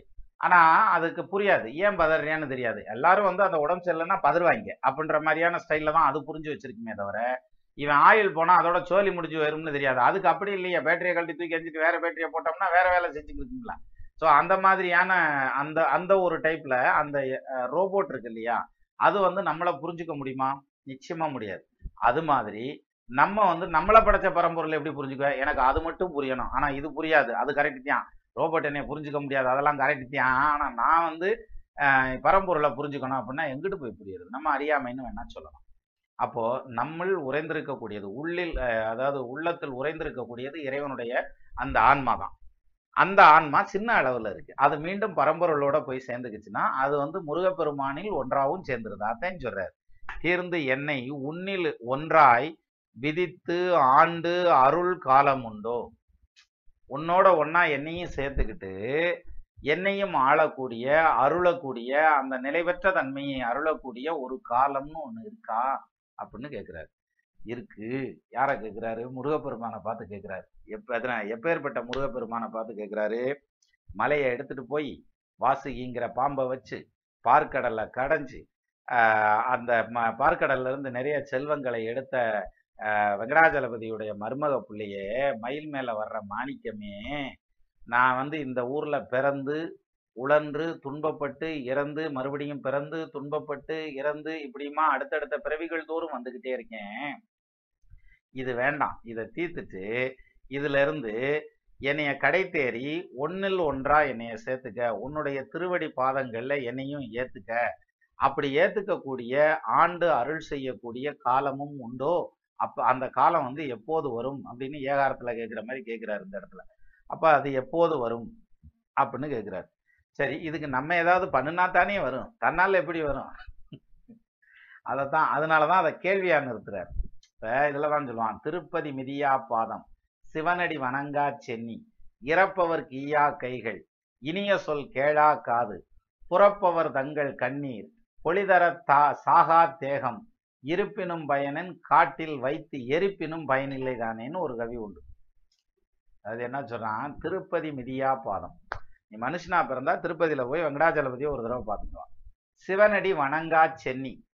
சிவபெருமானை வந்து தலை கீழே பட விழுந்து வணங்கணும். பூமியில பட விழுந்து வணங்கணும். அப்படி வணங்கல அப்படின்னாலோ அல்லது நீ பெருமாளை போய் பார்க்க அங்க வைணவத்துக்கும் சிவத்துக்கும் பஞ்சாயத்து கிடையாது. அங்கெல்லாம் பஞ்சாயத்து இல்லை. அவர் சொல்றதே தாங்கிற திருப்பதி மிதியா பாதம் சிவனடி வணங்கா சென்னி. இறப்பவர்க்கு ஈயா கைகள். ஒருத்தன் எனக்கு பிச்சை கொடுன்னு கேட்டு ஏற்பது அதாவது ஈ என இறத்தல் இழிந்தன்று அதனெதிர் ஈயேனல் அதனினும் இழிந்தன்று. கொள்ளென கொடுத்தல் உயர்ந்தன்று அதனெதிர் கொள்ளேனல் அதனினும் உயர்ந்தன்று. அது மாதிரி எனக்கு பிச்சை ஓடுன்னு ஒருத்தன் கை நீட்டி கேட்கறதுங்கிறது ஈ- கேவலமான செயல். அதுலேயும் வந்து நீ கொடுக்காம இருந்தனா அது அதை விட பெரிய கேவலமான செயல். சிவனடி வணங்கா சென்னி இறப்பவர் கீயா கைகள் இனிய சொல் கேடாக்காது. சொற்கள்னு கேட்டா நல்ல விஷயங்களை கேட்கணும். சரியா? சில விஷயங்கள் தீய விஷயங்களா இருக்கும். அதை ரொம்ப ஆர்வமா நம்ம கேட்போம். அப்படி இல்லாம நல்ல விஷயங்களை நம்ம கேட்கணும். நல்ல விஷயத்துக்கு மத்தியில நிக்கல. நம்மளும் வந்து அதன கற்ப கற்பக கற்பகத் தருவை சேர்ந்த காகமும் அமுதம் உண்ணும். விற்பன விவேகம் உள்ள வேந்தரை சேர்ந்தோர் வாழ்வர். இப்புவி என்றும் அற்பரை சார்ந்த ஒரு வாழ்வு அரிதரிதாகும் அம்மா நான் நல்லவங்களுக்கு பத்- மத்தியில நின்னோம்னா நமக்கு நல்ல சொல்லு கிடைக்கும். வாழ்க்கையும் செம்மையாமையா அதாவது காதுல நல்ல சொற்கள் மட்டும்தான் விடணும் அப்படிங்கிறாங்க. அப்போ திருப்பதி மிதியா பாதம் சிவனடி வணங்கா சென்னி இறப்பவர் கீயா கைகள் இனிய சொல் கேளாக்காது. இதுக்கப்புறம் சொல்றார் பாருங்க புறப்பவர் தங்கள் கண்ணீர் ஒளிதர சாகா தேகம். என்ன அர்த்தம் அப்படின்னா சடையப்ப வள்ளல் வந்து கம்பரை வந்து ஆதரிச்சார். இல்லையா? புறவலர் அவர் ஆதரிச்சார். அவருடைய பாடலை வந்து பாத்தீங்கன்னா கடைசியில் கடைசியில கொண்டு போய் வைக்கிறாரு பாருங்க. அரியணை அனுமன் தாங்க அங்கதன் உடைவாள் ஏந்த இருவரும் கவரி வீச விரைசரி கமலந்தாள் சேர் வெண்ணையூர் சடையந்தங்கள் மரபுலோர் கொடுக்க வாங்கி வசிஷ்டனே புனைந்தான் மௌலி அப்படின்னு கொண்டு வந்து வைக்கிறார். வெண்ணையூர் சடையந்தங்கள் அந்த பட்டாபிஷேக பாடலையே கொண்டு வந்து வைக்கிறார். அதுக்கப்புறம் இடையில சொல்லியிருக்காருன்னு எடுத்துக்கிட்டாலும் அந்த மெயினான இடத்துல கொண்டு போய் வைக்கிறார் பாருங்க. பட்டாபிஷேக பாடலை ராமாயணத்துல இருந்து எடுத்துக்க முடியுமா? எடுக்க முடியாது. அதான் மெயின் அந்த பாட்டில் கொண்டு போய் இங்க சொல்லி விட்டுருக்காரு பாருங்க. அந்த நன்றி உணர்ச்சி. அப்ப நம்மளுக்கு ஒரு ஒரு நன்றி செஞ்சிருக்காங்க. நம்மளுக்கு தானம் தர்மம் செஞ்சிருக்காங்க. நம்மளுக்கு அறம் செஞ்சிருக்காங்க. நம்ம அவங்கள்ட்ட வாங்கி சாப்பிட்ருக்கோம் ஐயா நீ வேலை செஞ்சே வாங்கி சாப்பிட்ருப்ப ஆனா வாங்கியிருக்க அப்படின்ற மாதிரியான அந்த நன்றி உணர்ச்சின்னு ஒன்று இருக்கணும் இல்லையா? அது இருந்தா தான் மனுஷன் அந்த அந்த நமக்கு உதவி செஞ்ச ஒருத்தருக்கு ஒரு கஷ்டம்னு வந்து அவர் கண்ணுல இருந்து தண்ணி கண்ணீர் வந்ததுன்னா நம்ம உயிரை கொடுத்தாவது அந்த வேலையை முடிச்சு கொடுக்கணும்னு சொல்லி சொன்னான் சரியா? புறப்பவர் தங்கள் கண்ணீர் பொழிதர சாகா தேகம். இருப்பினும் பயனன். அப்படியான ஒரு தேகம் இருந்தா என்ன? காட்டுல வச்சு எரிச்சா என்ன? உயிரோட இருந்தாலும் சரி செத்த புணமா இருந்தாலும் சரி ரெண்டு ஒன்று தாண்டான்னு சொல்லி சொல்றாரு அது மாதிரி அறம் செஞ்சு நம்ம நம்மனால முடிஞ்ச பல விஷயங்களை உலகருக்கு செஞ்சு அதுவும் நிஷ்கர்மமா இறைவன் மேல பேர சொல்லி ப- பரம்பொருள் மேல பேர சொல்லி அந்த ப- ப- புண்ணியங்களை செஞ்சு வச்சோம்னா நிச்சயமா நம்ம கிடைத்தேறதுக்கான அடுத்த வழி கிடைக்கும். அதையும் பரம்பொருளை நோக்கியே கேட்கிறார் இப்பேற்பட்டவனுக்கு மாமனாருக்கு மருமக பிள்ளையே நீ ஏதாவது ஒரு வகையில என்னைய வந்து காப்பாத்திக்கிற மாட்டியா? அப்படி ஒரு காலம் உண்டா? அது எப்போ உண்டு? அதுக்கு விவரம் சொல்லு அப்படின்னு சொல்லி கேட்கிறார் இதுதான் இதனுடைய திரண்ட கருத்து. நமது நேயர்கள் ஆள்வோல் தழைதழைத்து அருகது போல் வேரூன்றி மூங்கில் போல் கிளை கிளைத்து முதியாமல் வாழ்ந்திருக்க வாழ்கவென வாழ்த்தி அமைகிறேன். வணக்கம்.